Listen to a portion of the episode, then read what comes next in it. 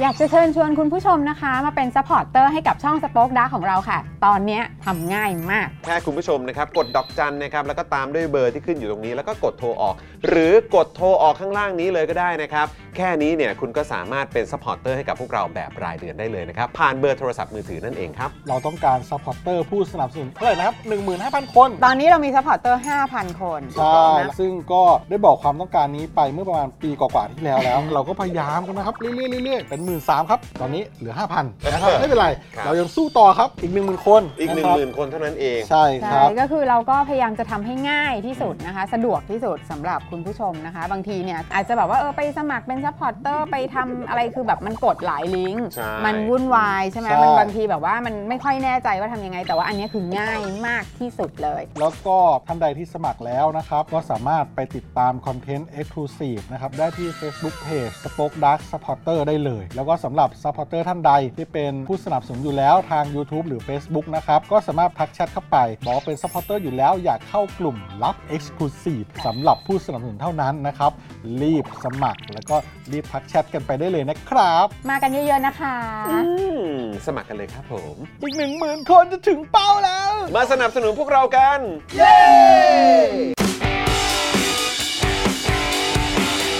Daily t o p i c กกับจอห์นวินยู สวัสดีครับ คุณผู้ชมครับ ต้อนรับทุกท่านเข้าสู่ Daily Topics นะครับ ประจำวันที่ 9 ตุลาคม 2566 นะครับ คุณผู้ชมครับนะฮะสวัสดีทุกๆทท่านเลยนะครับผมนะอ้าวใครมาแล้วแสดงตัวกันหน่อยแล้ว มามามามามามามามาคอมเมนต์กันเข้ามานะครับ แสดงตัวกันเข้ามาได้เลยนะครับคุณผู้ชมครับนะฮะวันนี้อยู่กับผมจามินยูนะครับและแน่นอนนะครับวันนี้อยู่กับคุณปาล์มด้วยนะครับ สวัสดีครับคุณผู้ชมครับ รายงานตัวครับโพมโพมโพมนะครับ โอ้โหยวันนี้คุณดูแบบดูเฟรชมากนะ เพราะไปตัดผมมาใช่ไหม ผมไปตัดผมมา ผมไปตัดผมมาแล้วผมเจอแฟนรายการด้วย เจอแฟนรายการด้วย ผมไปเจอแฟนรายการมาในจังหวะที่ต้องบอกว่าเป็นจังหวะที่แบบ ต้องถือว่าเป็นเรื่องบังเอิญที่สุดยอดมาก เออ ๆ คือจังหวะคือแบบว่าคุณไทนี่ก็เป็นคนขับรถให้ผมต้องลงไปตัดผมใช่ไหม ครับ คุณไทนี่ก็ขับรถมาปุ๊บแล้วก็จอดหน้าร้านตัดผม เออ แล้วผมก็ลง อ่า แฟนรายการคือคนที่ขับรถอีกคันหนึ่งที่ต่อมา อ่า คนดีเป๊ะๆเลยอะ ต่อกันมาเลย ต่อกันมาแบบ ต่อกันมาเลย ต่อกันมาเลยอ่ะ โอ้โห นะฮะก็เลยมีโอกาสได้เปิดกระจกทักทายกัน ครับผม นะครัผ เอ ม อนะฮะอ่ะก็ โอ้โห อย่างเงี้ยแหละคุณผู้ชมใครเจอพวกเรานะครับ ก็เซฮายทักทายกันได้ ครับ เออ ไม่ต้องเขินไม่ต้องอายกันนะครับ ทุก มา คน แสด เล ง ย ตัวได้เลย อย่างวันนี้ก็เปิดกระจกทักกันเลยผมก็แบบอ้าวอ้าวเจ้าสวัสดีครับ ก็แบบว่า อ๋อ อย่างนี้นี่เอง อะไรแบบนี้ เออ นะครับ อันนี้ก็คือแฟนรายการของเรานั่นเอง ใช่ครับ นะครับ แสดงตัวกันได้นะครับ ไม่ต้องเขินไม่ต้องอายกันนะครับคุณผู้ชมครับ ครับผม แล้วคุณปาล์มเดี๋ยวฝากขยับเอ่อไอ้ไมค์แป๊บหนึ่งได้ไหมพอดีผมอ่านคอมเมนต์ไม่ อ๋อโอเค ไม่ได้ เออ ครับผม ปึ๊บอ่าโอเค ขอบคุณมากเพื่อน ครับ นะฮะ อ่ะ โอเคนะครับคุณผู้ชมครับ ก็เอ่อใครมาแล้วนะครับ ก็คอมเมนต์กันนะครับ แสดงตัวกันเข้ามาได้ สวัสดีคุณอาคาริ คุณธนาโนนคุณดีฟชาโดคุณทูซาวน์คุณดีเคคุณ LK ฮะ คุณ คุณแพมคุณแซคเคอรี่ด้วยนะครับ สวัสดีนะครับ ครับ นะอ่ะใครมาแล้วคอมเมนต์กันคุณดีเคก็สวัสดีทุกท่านด้วยนะครับ ครับ คุณพงพักสวัสดีนะครับ ครับ นะฮะแล้วก็อันนี้เราน่าจะพูดกันตลอดระยะเวลาทั้งรายการนะครับ อ่า โดยเฉพาะในช่วงเวลาที่เราก็กำลังเหมือนแบบพูดคุยเกี่ยวกับประเด็นข่าวของเรื่องเออเหตุการณ์นะครับที่เอ่ออิสราเอล ครับ นะครับแล้วก็การโจมตีของอาทางฮามาสแล้วก็การโต้กลับของทางกองทัพอิสราเอลด้วยนะครับ ครับ นะก็คือที่เราต้องพูดกันอาอย่างต่อเนื่องกันเนี่ยนะครับก็คือฝากถึงแฟนรายการของเรา ใช่ นะครับที่อ่าที่มาแสดงตัว ใช่ คุณก๊อฟใช่ไหม คุณผมเข้าใจว่าเป็นคุณก๊อฟ เอ นะ อ นะครับ เข้าใจว่าเป็นคุณก๊อฟนะ เออ นะครับ ซึ่งตอนนั้นคุณก๊อฟก็เคยมาอัปเดตบอกว่า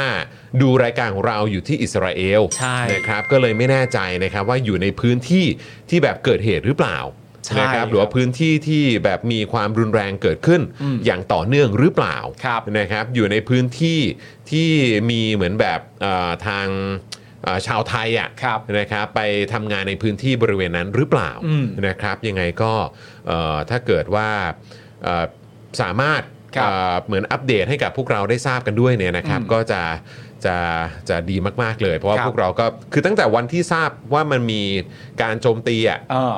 จากฝั่งของฮามาสอะ ครับ นะครับเราก็แล้วก็บอกว่ามีตรงพาร์ทนั้นเนี่ยเป็นที่ที่พักของของเอ่อแรงงานไทย ใช่ หรือว่าคนไทยที่ไปทำงานที่นั่นเนี่ย ครับ เราก็ค่อนข้างตกใจนะครับเพราะว่าก็นึกแวบแรกขึ้นมาเลยก็แน่นอนมีชาวไทยอยู่ที่นั่น ใช่ แวบที่สองเนี่ยคือว่าเฮ้ยมีแฟนรายการเราอยู่ที่นั่นด้วยนี่ มันปิ๊งขึ้นมาเลยอ่ะ ใช่ มันนึกขึ้นมาได้ ครับ เลยอ่ะ ผมนะฮะก็ค่อนข้างค่อนข้างเป็นห่วงมากๆเลยใช่ไหมคุณธนาโนนคุณธนาโนนก็บอกเหมือนกันนะครับบอกว่าใช่ใช่ใช่พอเห็นข่าวแล้ว นึกถึงคุณก๊อฟเลย ใช่ครับ นะครับ ใช่ครับ นะฮะคุณดีเคก็บอกว่าแชร์แบบเปิดสาธารณะเราด้วยนะครับ ขอบคุณมากครับ นะฮะก็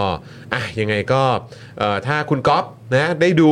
จะดูเป็นไลฟ์อยู่ตอนนี้นะครับหรือว่ามาดูย้อนหลังเนี่ย อืม นะครับก็ช่วยคอมเมนต์หรือว่าแสดงตัวมาหน่อยนะครับ ใช่ครับ นะพวกเราทุกคนเป็นห่วงมากๆเลย รวมถึง ใช่ แฟนๆรายการท่านอื่นๆนะครับที่อาจจะไม่ไม่ได้เอ่ออาจจะยังไม่เคยมาคอมเมนต์น่ะ ที่เราไม่รู้อะนะ ที่เราไม่ทราบ ครับ อะนะครับแล้วก็อยู่ที่อิสราเอลเหมือนกันนะครับ ก็ช่วยแสดงตัวนิดนึง ใช่ นะครับอัปเดตพวกเรานิดนึงนะครับเป็นเป็นห่วงมากๆเลยนะครับ ใช่ครับผม นะฮะคุณโรสบอกว่าตกใจมากทำไมมาเร็วจัดพี่ๆย้ายเวลาเหรอคะ ไม่ได้ย้าย ไม่ ครั ได้ บ ย้ายนะ แต่ว่าเราเอ่อเราตั้งใจว่าเราจะเลื่อนเวลาในช่วงต้นขึ้นมาหน่อยหนึ่ง อืม แล้วพอถึงเวลาเข้าจังหวะข่าวเนี่ยมันจะได้เข้าประมาณแบบ5้าโมงเป๊ะๆพอดี ใช่ จะได้มีเวลาอยู่กับคุณผู้ชมนานๆ ถูก นะครับ ต้องครับผมนะฮะก็คือช่วงช่วงต้นรายการเราก็จะมาวอร์มอัพ พูดคุย นะคุณผู้ชมกันนิดนึง อืม นะครับแล้วก็ขอบคุณสปอนเซอร์ใจดีของเราด้วย ครับผม นะครับแล้วก็หลังจากนั้นเราก็จะได้ลุยกันยาว ครับ กับเอ่อเนื้อหาข่าวที่เราเตรียมมาในแต่ละวันด้วยนะครับ ครับผม นะฮะคุณ exploding Remy นะครับสวัสดีนะครับมาต่อเมมเบอร์ใช่ไหมเนี่ย ใช่แล้ว นะครับขอบคุณนะครับ ขอบคุณครับ อืมนะฮะเอ่อพี่บิวเขาอัปเดตมานะ อัปเดตมาบอกว่าซาวซาวเซ็กซี่อ่ะ อ๋อใช่ ซาวเซ็กซี่ในการในการ เปิดเมม เปิดเมมอ่ะ อืม นะครับมันจะผิดลิขสิทธิ์ไง ใช่ เออนะครับเดี๋ยวเดี๋ยวพี่บิวจะหาเพลงใหม่ที่ที่มีความโป๊ใกล้เคียงกัน พี่บิาวให้ ไม่ยอม เออ พี่บิวไม่ยอนะมฮะพี่บิวในฐานะเป็นซาวมาสเตอร์เนี่ยยอม อ่า ไม่ได้จริงๆ ใช่ นะครับนะฮะคุณพีเดนะครับบอกว่าสวัสดีครับ อาทิตย์ที่แล้วไม่ได้ดูสดเลยวันนี้ไม่พลาดนะฮะโอเค โอ้ขอบคุณมากๆครับ ยอดเยี่ยมเลยครับ สวัสดีคุณอนุชาด้วยนะครับ คุณลีแพทด้วย คุณอนุชาบอกว่าอีบอมเบ้เป็นกำลังใจให้คนไทยที่อยู่เอ่อที่ติดอยู่ในสงครามนะครับ จริงๆครับ เออนะฮะ คุณผู้ชม ส่งแรงใจด้วยนะครับ ครับผมและจริงๆเอ่อถ้าสมมติว่าไม่สะดวกติดต่อเข้ามาว่าเวลาแชทในรายการก็ถ้ามี IG หรือมีอะไรของเราในยทั้งผม Twitter ทั้งคุณจอห์นใน นะ ทวิตเตอร์อะไรต่างๆนานาก็แท็กเข้ามาส่วนตัวก็ได้นะฮะ ใช่ใช่ เพราะว่าเราก็กังวล แสดงตัว ะครับ นิดหนึ่งนะครับ นะฮะ เพราะเราเราค่อนข้างเป็นห่วงมากๆเลยนะครับ ครับ คุณเทอร์โดสวัสดีนะครับ คุณโจเพลฮาร์ดสวัสดีนะครับ คุณเบนเจสวัสดีนะครับนะฮะคุณ exploding r a m y บอกว่าใช่แล้วครับ นี่ ครับ มาต่อเมมนะครับ เย้ นะฮะมาต่อมาต่อเมมนะค ครั รับบ ใครยังไม่ได้เปิดเมมกับเรานะครับ ก็สามารถมาเปิดเมมกันได้เลยนะคุณผู้ชมเรายังคงต้องการผู้สนับสนุนใจดีของเรากันอยู่นะครับ ครับ นะฮะนั่นก็คือคุณผู้ชมนั่นแหละ ใช่ นะครับเพื่อความเอ่อเขาเรียกว่ากำลังในการผลิตคอนเทนต์ของพวกเรากันด้วยนะครับ ใช่ นะฮะมันยังไม่ได้อยู่ในเกณฑ์ที่ปลอดภัยนะครับคุณผู้ชม ใช่ นะครับเพราะฉะนั้นคือย้ำอีกครั้งฝากคุณผู้ชมด้วยนะครับใครที่เป็นเมมเบอร์กับเรามาก่อน แล้วก็อาจจะหลุดไปแบบไม่รู้ตัว ครั นะ บ ครับแล้วก็ใครที่อยากสนับสนุนพวกเราต่อรบกวนเช็คเมมเบอร์กันนิดนึง ใช่ครับ นะครับถ้าเกิดยังอยู่เนี่ยนะครับก็อ่าสนับสนุนกันต่อนะ ฮะ ถ้าเกิดหลุดไปแล้วก็อยากสนับสนุนพวกเราเนี่ยก็รบกวนช่วยต่อเมมกันด้วย ครับ นะครับใครที่ติดตามรายการของเราอาจจะอ่าตามมาเป็นหน้าใหม่ ใช่ ทาง t ิ k t o k เนี่ยนะครับก็มาเปิดเมมกับเราได้ เปิดเมนะมครับ สำคัญมากคุณผู้ชม เปิดเมมเดี๋ยวจะมีซาวให้ใช่ไหม ใครๆก็ชอบเปิดเมมครับ เออมาเปิดเมมกันหน่อย เออใครๆเปิดเมมเปิดเมมแล้วใครๆก็มีความสุขครับ เปิดเมมกับ เชื่อผม Daily Topic อ่ะ เออ นะครับ มี ดี อยู่กับปาล์มอยู่กับจอนอยู่กับพวกเราทีมงานทุกคน ดี รับรองว่าโดนใจครับ แน่นอนฮะสบายใจฮะเปิดเมมกับเราเราดูแลอย่างดีฮะ นะนะนะนะมามามามาใครเปิดเมมกับเรา เออ นะครับ เดี๋ยวเราก็ก็จะมีซาวให้ด้วย ใช่ นะครับ แล้วก็สามารถติดตามเนื้อหาสุด e x c l u s i v e กับเราได้ แล้วก็เข้ามาคอมเมนต์กับเราได้ด้วยเหมือนกัน ครับผม นะครับ คุณมาดี้บอกว่ารออัปเดตจากคุณกอล์ฟนะคะ ขอให้ปลอดภัยทุกท่านนะคะ ใช่ครับ เนะ ขอบคุณคุณมาดีด้วย แล้วก็คือคุณผู้ชมใครเอ่ออยากไปตามผลงานศิลปะเนี่ย อืม ก็ไปตามคุณมาดีได้นะฮะ อ่า ใครอยากตามแบบผลงานศิลปะเท่ๆ น่ารักน่ารักออกเป็นสไตล์แบบมินิมอลมินิมอลหน่อยเนี่ยก็ไปตามคุณมาดี ต้องไป ได้ ตามเลยนะต้องไปตาม น่ารักฮะ เออนะครับนะเดี๋ยวคอยติดตามกันนะครับ ครับ อันี้ที่ที่วาดเป็นลายเส้นตอนที่คุณทำอย่างนี้ปะ ใช่ อ่าจำได้เล ที่ ย ที่วาดเป็นผมโคบ เออ พี่จอมขวัญนะ อ่า ครับผมนะฮะ อ่ะก็ไปติดตามกันได้นะครับ ครับ สวัสดีคุณพีด้วยคุณลีชาด้วยนะครับ สวัสดีค่ะ พี่ปาล์มพี่จอนวันนี้ที่เกาหลีเนี่ยเป็นวันหยุดเลยมีโอกาสมาทันไลฟ์ปกติเรียน แล้วกลับมาไม่ทันใช่ไหม อ๋อเหรอครับ โอ้ยินดีนะครับขอบคุณ โอ้ นะครับ ครับผม สวัสดีคุณ JKKK นะครับฝากเล่าได้ด้วยไหมนี่โอ้โห ฝากเล่าเรื่องเหรอมั้ง เล่าเรื่องให้กับพวกเราได้นะ ฝากเล่าเรื่องได้ไหม อ โอ้โหอยากเล่าอะไรก็เล่ามาครับ ครับ เราก็ ผม ชอบฟังอยู่แล้วด้วย อ สิ ฝากได้ฝากได้ ฮะ นะครับ ส่วนคุณโรสก็บอกว่าโอ้โหเดือนตุลานี่ทำไมมันรุนแรงจังเลย อื เอ ม อนะครับ คุณสุรพงศ์บอกว่าเปิดเมมขอห้องวีด้วยนะครับ นี่ไง อ๋อ ก็ที่คอมเมนต์กันอยู่เนี่ยก็ห้องวีนั่นแหละ นี่ห้องบีเลย เออนะครับเออนะฮะส่วนคุณบีมเดอะกูเนอร์ครับ เอาเอาเอาเอาเอาเอาเอาเอาซะให้เสร็จจะทำอะไรก็เอาซะให้ คุณ เสร็จ บีมเดอะกูเนอร์ครับ เอาเอา แม่ เอาเอาซะให้เสร็จเอาให้เสร็จ คุณบีมเดอะกูเนอร์ครับ เออมันทำไมก็พูดไปสิ ก็แค่แบบชนะแมนซิตี้หนึ่งศูนย์นะฮะ อ่า เออ มันเป็นชัยชนะที่พิเศษสำหรับพวกเราเดอะกูเนอร์มาก ๆ เลยนะค อ่า รับ ใครยิงฮะใครยิง โอ้โห มาตินเนลลี่ Martinelli โอ้โห นะ ค ครั รับบ ผม มาตินเนลลี่ นะฮะเสริมทัพด้วยเอ่ออาเค อาเค อาเค อาเคอาเค นะฮะหรือจะอ่านว่าคุณเอกก็ได้ คุณเอก คุณเอกเค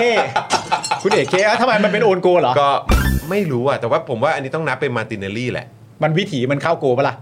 เข้าดิ เข้าอยู่แล้วใช่ไหม เข้าเข้า อ่าโอเค ข้า ก็เป็น ข้า เป็นลูก ะครับ ยิงของมาร์ตินเนลลี่ แต่ว่าก็เต็มหน้าเลย เอาเต็มเข้าหน้าไปเลยเหรอ เต็มหน้าพี่เอกเลยเออนะครับ ชนะเท่าไหร่ฮะ หนึ่งศูนย์ครับผม ชนะใครนะฮะ แมนเชสเตอร์ซิตี้ครับ เออ นะฮะ ทีมที่เอ่อมีผู้จัดการทีมชื่อเป๊ปกวาดิโอลา คนนั้นเหรอ นะฮะ ที่เขาว่ามีกองหน้าชื่อฮาลันด์ปะ อ่า ใช่ใช่ใช่ใช่ใช่ถูกต้องนะ ที่เขาบอกว่าฟอร์มขนาดนี้เดอบรอยยังไม่ได้ลงเลยนะ ประมาณปะ โอ้โหครับผม ก็ถือว่าโชคดีนะ ก็ไม่ได้โชคดีฮะ ที่ที่เดบรอยไม่ได้ลง เอ้าเดอบรอยไม่ได้ลงเป็นความผิดของเดอบรอยฮะ มันจะมาเป็นความผิดของทีมอื่นไม่ได้ฮะ คุณผู้ชมครับ คุณผู้ชมครับ คุณผู้ชม เอาแล้วไง เออแล้วลิเวอร์พูลผลงานเป็นไงบ้างฮะ ลิเวอร์พูลก็โอ้โห เป็น ค ไง รับผม ซาลานี่ ฮะ กดไป 2 เม็ด อ่า เป็นลูกแปรด้วยซ้ายเข้ามุมหนึ่งลูก เอออี กลูกหนึ่งเป็นจุดโทษ ครับผม จากการที่เขามาดึงคอเสื้อของสบอสไลน์ เออ นะครับผมก็ เออ ลิเวอร์พูลก็ยิงได้ 2 ลูกในเกมนั้น อ่าครับผม ข่าววันเนี้ยก็ ทำไม เดี๋ยวก่อนสิ ทำไมอะ แล้วอีกทีมล่ะ ไปเจอทีมอะไรมา ไปเจอไบรตัน ไปเจอไบรตัน ที่มีคาโอรุมิโตมะ อ่า ตัวนี้เนี่ยบอกว่าสุดยอดมาก อยากได้ใช่ไหม อยากได้ อยาก มาก ได้ ตัวนี้เป็นผู้เล่น เออ ที่จีดจาร์ดแล้วก็เล่นบอลฉลาด อ่า ก็ชอบมาก ครั แต่ บ ว่าซาลานี่ยิงไปสองลู อ่าก แล้วสรุปผลทั้งเกมออกมาเป็นอย่างไร ซาลายิงสวยนะ ลูกแรก เสมอใช่ไหม เาเสมอ มันก็บอกมาสิ เสมอเสมอสองสองนะเสมอสองสอแหมมึงงเออเสมอ ไบรตัน ก็โอ เขา เค ก็ แล้ว เขาก็ทีมระดับใหญ่อะ โอ้โห ไบรตันก็ทีม ทีมระดับแมนซิตี้อ่ะ ทีมเอ่อ เออ แรงกิ้งเดียวกับแมนซีก็คือเชือดเชือดแชมป์กัน เชือดแชมป์กัน เนี่ย นะฮะ คุณเมย์ก็รู้อ่ะเออเออเออแล้วมันจบยังไง ไม่ใช่ แล้ ที่ ว จะ แล้วแล้วมันจบยังไง ไม่ใช่จบยังไง เออ เขาบอกว่าซาลาตัวมีกำลังมีข่าวว่าเออจะไปซาอุนั่นนู่นนี่ แต่พอจบประเด็นไปก็ฟอร์มโหด อ๋อ มาก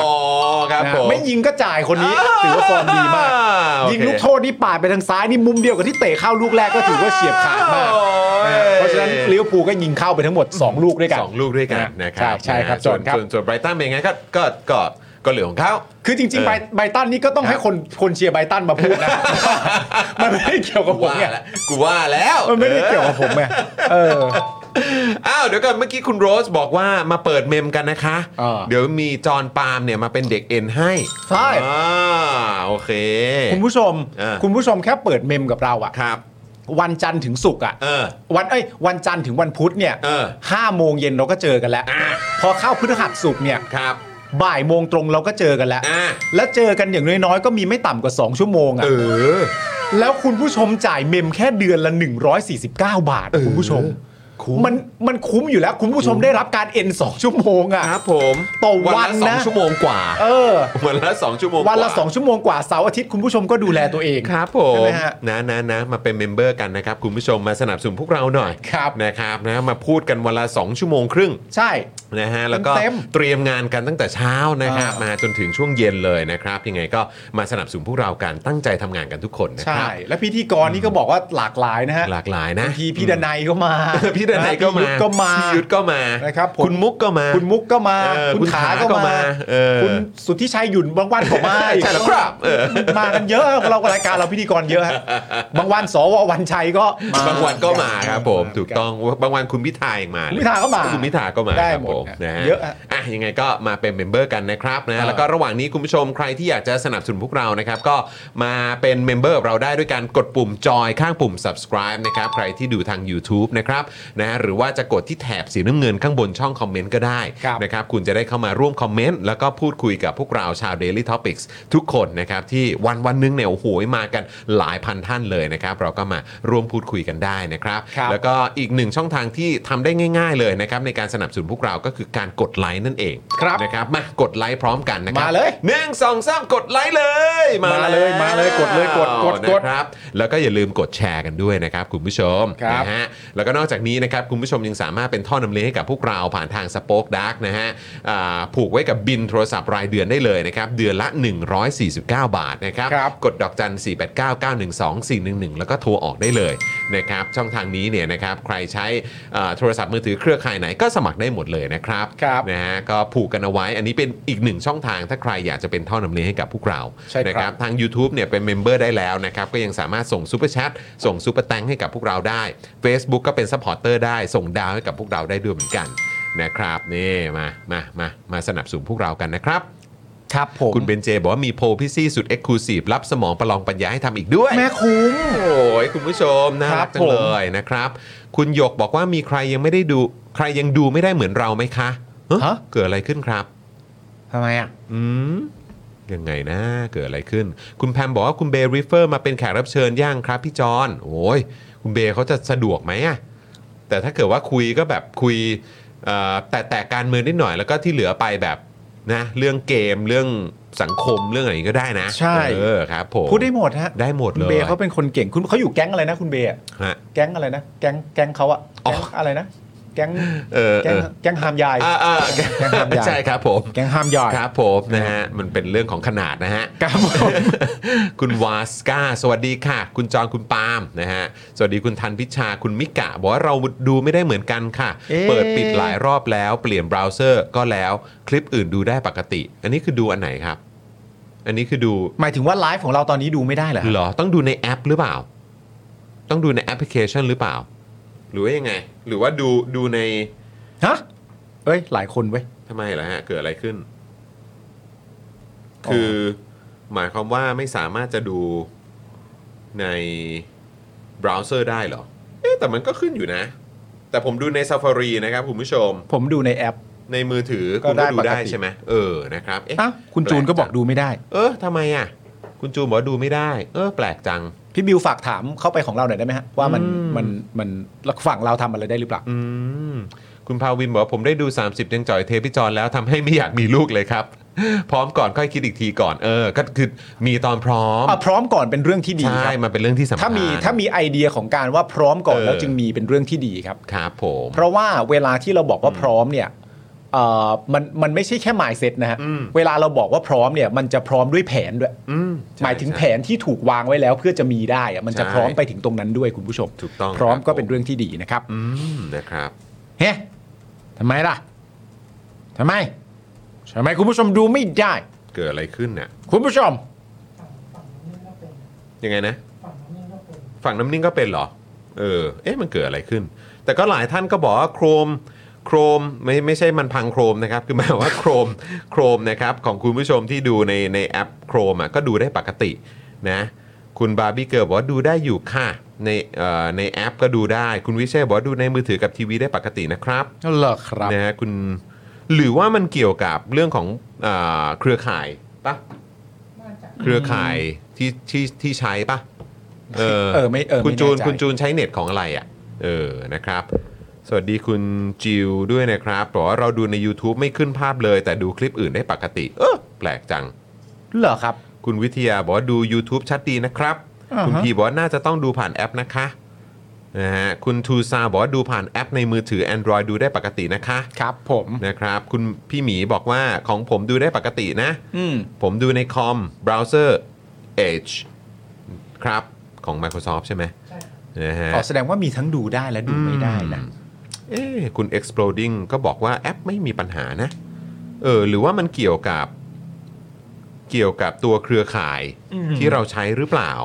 ใช้เน็ตของอะไรอะไรแบบเนี้ยเกี่ยวไหม เออ อืม ไม่ นะค แน่ รับ ใจเหมือนกัน แต่ว่าเราต้อนรับ การเปิดเมมใหม่ก่อนก็แล้วกันนะครับ ผมคุณทิชานะฮะ โอ้ย คุณ ขอบ ทิ คุณ ชา นะ มาเปิดเมมใหม่กับเรานะครับขอบพระคุณคุณทิชา ขอบ นะค คุ รับ ณนะครับ เดี๋ยวถ้าเกิดพรุ่งนี้เราได้ซาวด์ที่เซ็กซี่ใหม่ใช่ไหมพี่บิว อ่า นะฮะเดี๋ยวพรุ่งนี้เราจะมาเปิดย้อนหลังให้ ครับ อีก ผม ทีหนึ่งนะครับ ฮะ คุณเจนรงค์บอกว่าดูใน Safari ในคอมได้ปกตินะเออ ครับผม นะครับ คุณแอนตี้ฮีโร่ก็บอกว่าคอมปกตินะ อืม คุณหยกบอกว่าใน Mac ต้องดูใน Safari ส่วนในโทรศัพท์ Android ทั้งแอป ทั้ง Chrome เนี่ยคือดูไม่ได้เลย อ๋อ รฮะ เหรอครับ เออ นะครับ คุณโรสบอกว่าก็ใช้ AS ก็ปกตินะ คุณ PJ บอกว่าในทีวีก็ปกติค่ะ โอ้โห นี่เช็คในทีวีแล้วก็มาคอมเมนต์ให้เราเลยนะ โอ้ เนี่ย ขอบคุณคุณผู้ชม โอ้ขอบคุณ มากๆเลยนะครับ นะฮะ หลายคนก็บอกว่า AS ดูปกตินะ 3BB ก็ปกตินะ ใช้ Wi-Fi ก็ดูไม่ได้งับ คุณหยกบอกมานะครับ อ่ะ โอเค เดี๋ยวต้องอาจจะต้องลองดูกันนะครับ หรือว่าจะโยกไปดูใน Facebook ก่อนก็ได้นะครับ ครับผม นะโยกไปดูใน Facebook ก่อนก็ได้ แล้วถ้าเกิดว่าอยากจะคอมเมนต์ก็มาคอมเมนต์ในอ่าผ่าน YouTube ก็ได้นะครับ ครับ นะฮะคุณทีบีบอกว่าเอ๊ะหรือหรือเป็นเพราะเป็นค่ายแดง อืม ค่ายแดงเป็นไหมมีใครใช้ค่ายแดงแล้วเป็นไหม ผมไม่ได้ใช้ค่าย พี่ซีก็ไม่เป็นใช่ไหมพี่ซีก็ค่ายแดง อ๋อ ใช่ไห มึ ม งดูได้หมดปะ ดูได้หมดเนี่ย โทรศัพท์ ยู่ ก็ได้เหรอ ได้ อ๋อเหรออื มครับผมนะอ่ะโอเคไง อ๋อ ฝาก แสดงว่าไม่ คุณผู้ชลอ ไม่ไม่เกี่ยวลกับองเช็ค เครือ กันดู ไม่เกี่ยวกับเครือข่ายโทรศัพท์แล้ว นะครับนะฮะเอ๊ะแปลกจังเลยนะครับอ่ะเดี๋ยวเดี๋ยวจะลองให้ทางทีมงานของเราลองเช็คเพิ่มเติมด้วยละกัน ครับ นะ ผม ยังไงฝากฝากคุณผู้ชมลอง ถ้าเกิดว่าตอนนี้ยังดูไม่ได้อยู่นะครับมัน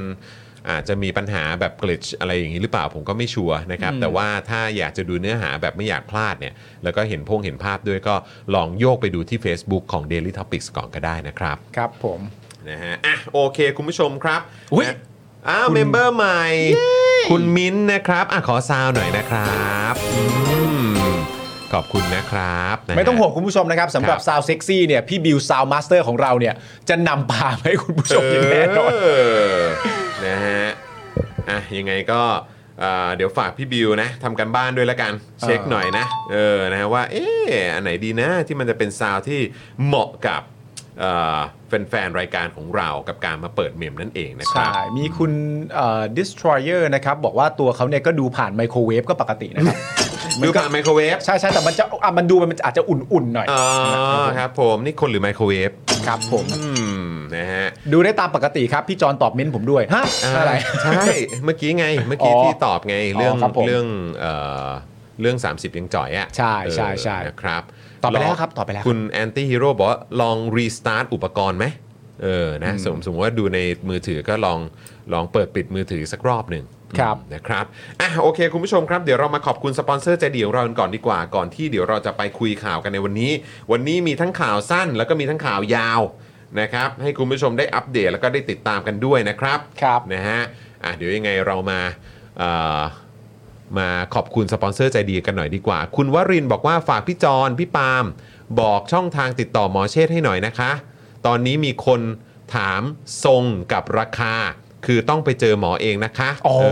อใช่ เพราะว่าแต่ละ ใช่ คน ใช่ ไม่เหมือนกัน ใช่ก็เดี๋ยวเดี๋ยวตอนช่วงที่เราเออขอบคุณสปอนเซอร์อะ ครับ นะครับ สามารถส่งช่วงนี้ไปให้คนที่สนใจได้เลย ใช่ นะครับ จะได้เข้าไปคุยกับทางเอ่อจินตรักษ์ได้ด้วยเหมือนกัน ใช่ครับ นะครับ แล้วก็คุยกับคุณหมอเชษฐ์นั่นแหละนะครับ ครับ เอ่อคุณนุชนาธทักทายจากฟินแลนด์ สวัสดีนะครั สวัสดีครับ คุณวิเชษฐ์บอกว่าลองอัปเดตแอปกันดูนะครับ ครับ เออ ผม ไม่แน่มันอาจจะเป็นที่แอปหรือเปล่า อืม อาจจะต้องมีการอัปเดตกันนะครับ อาจจะต้องเข้าไปที่ App Store นะครับหรือว่าที่ Play Store นะครับ ครับ แล้วก็ ผม ลองดูว่า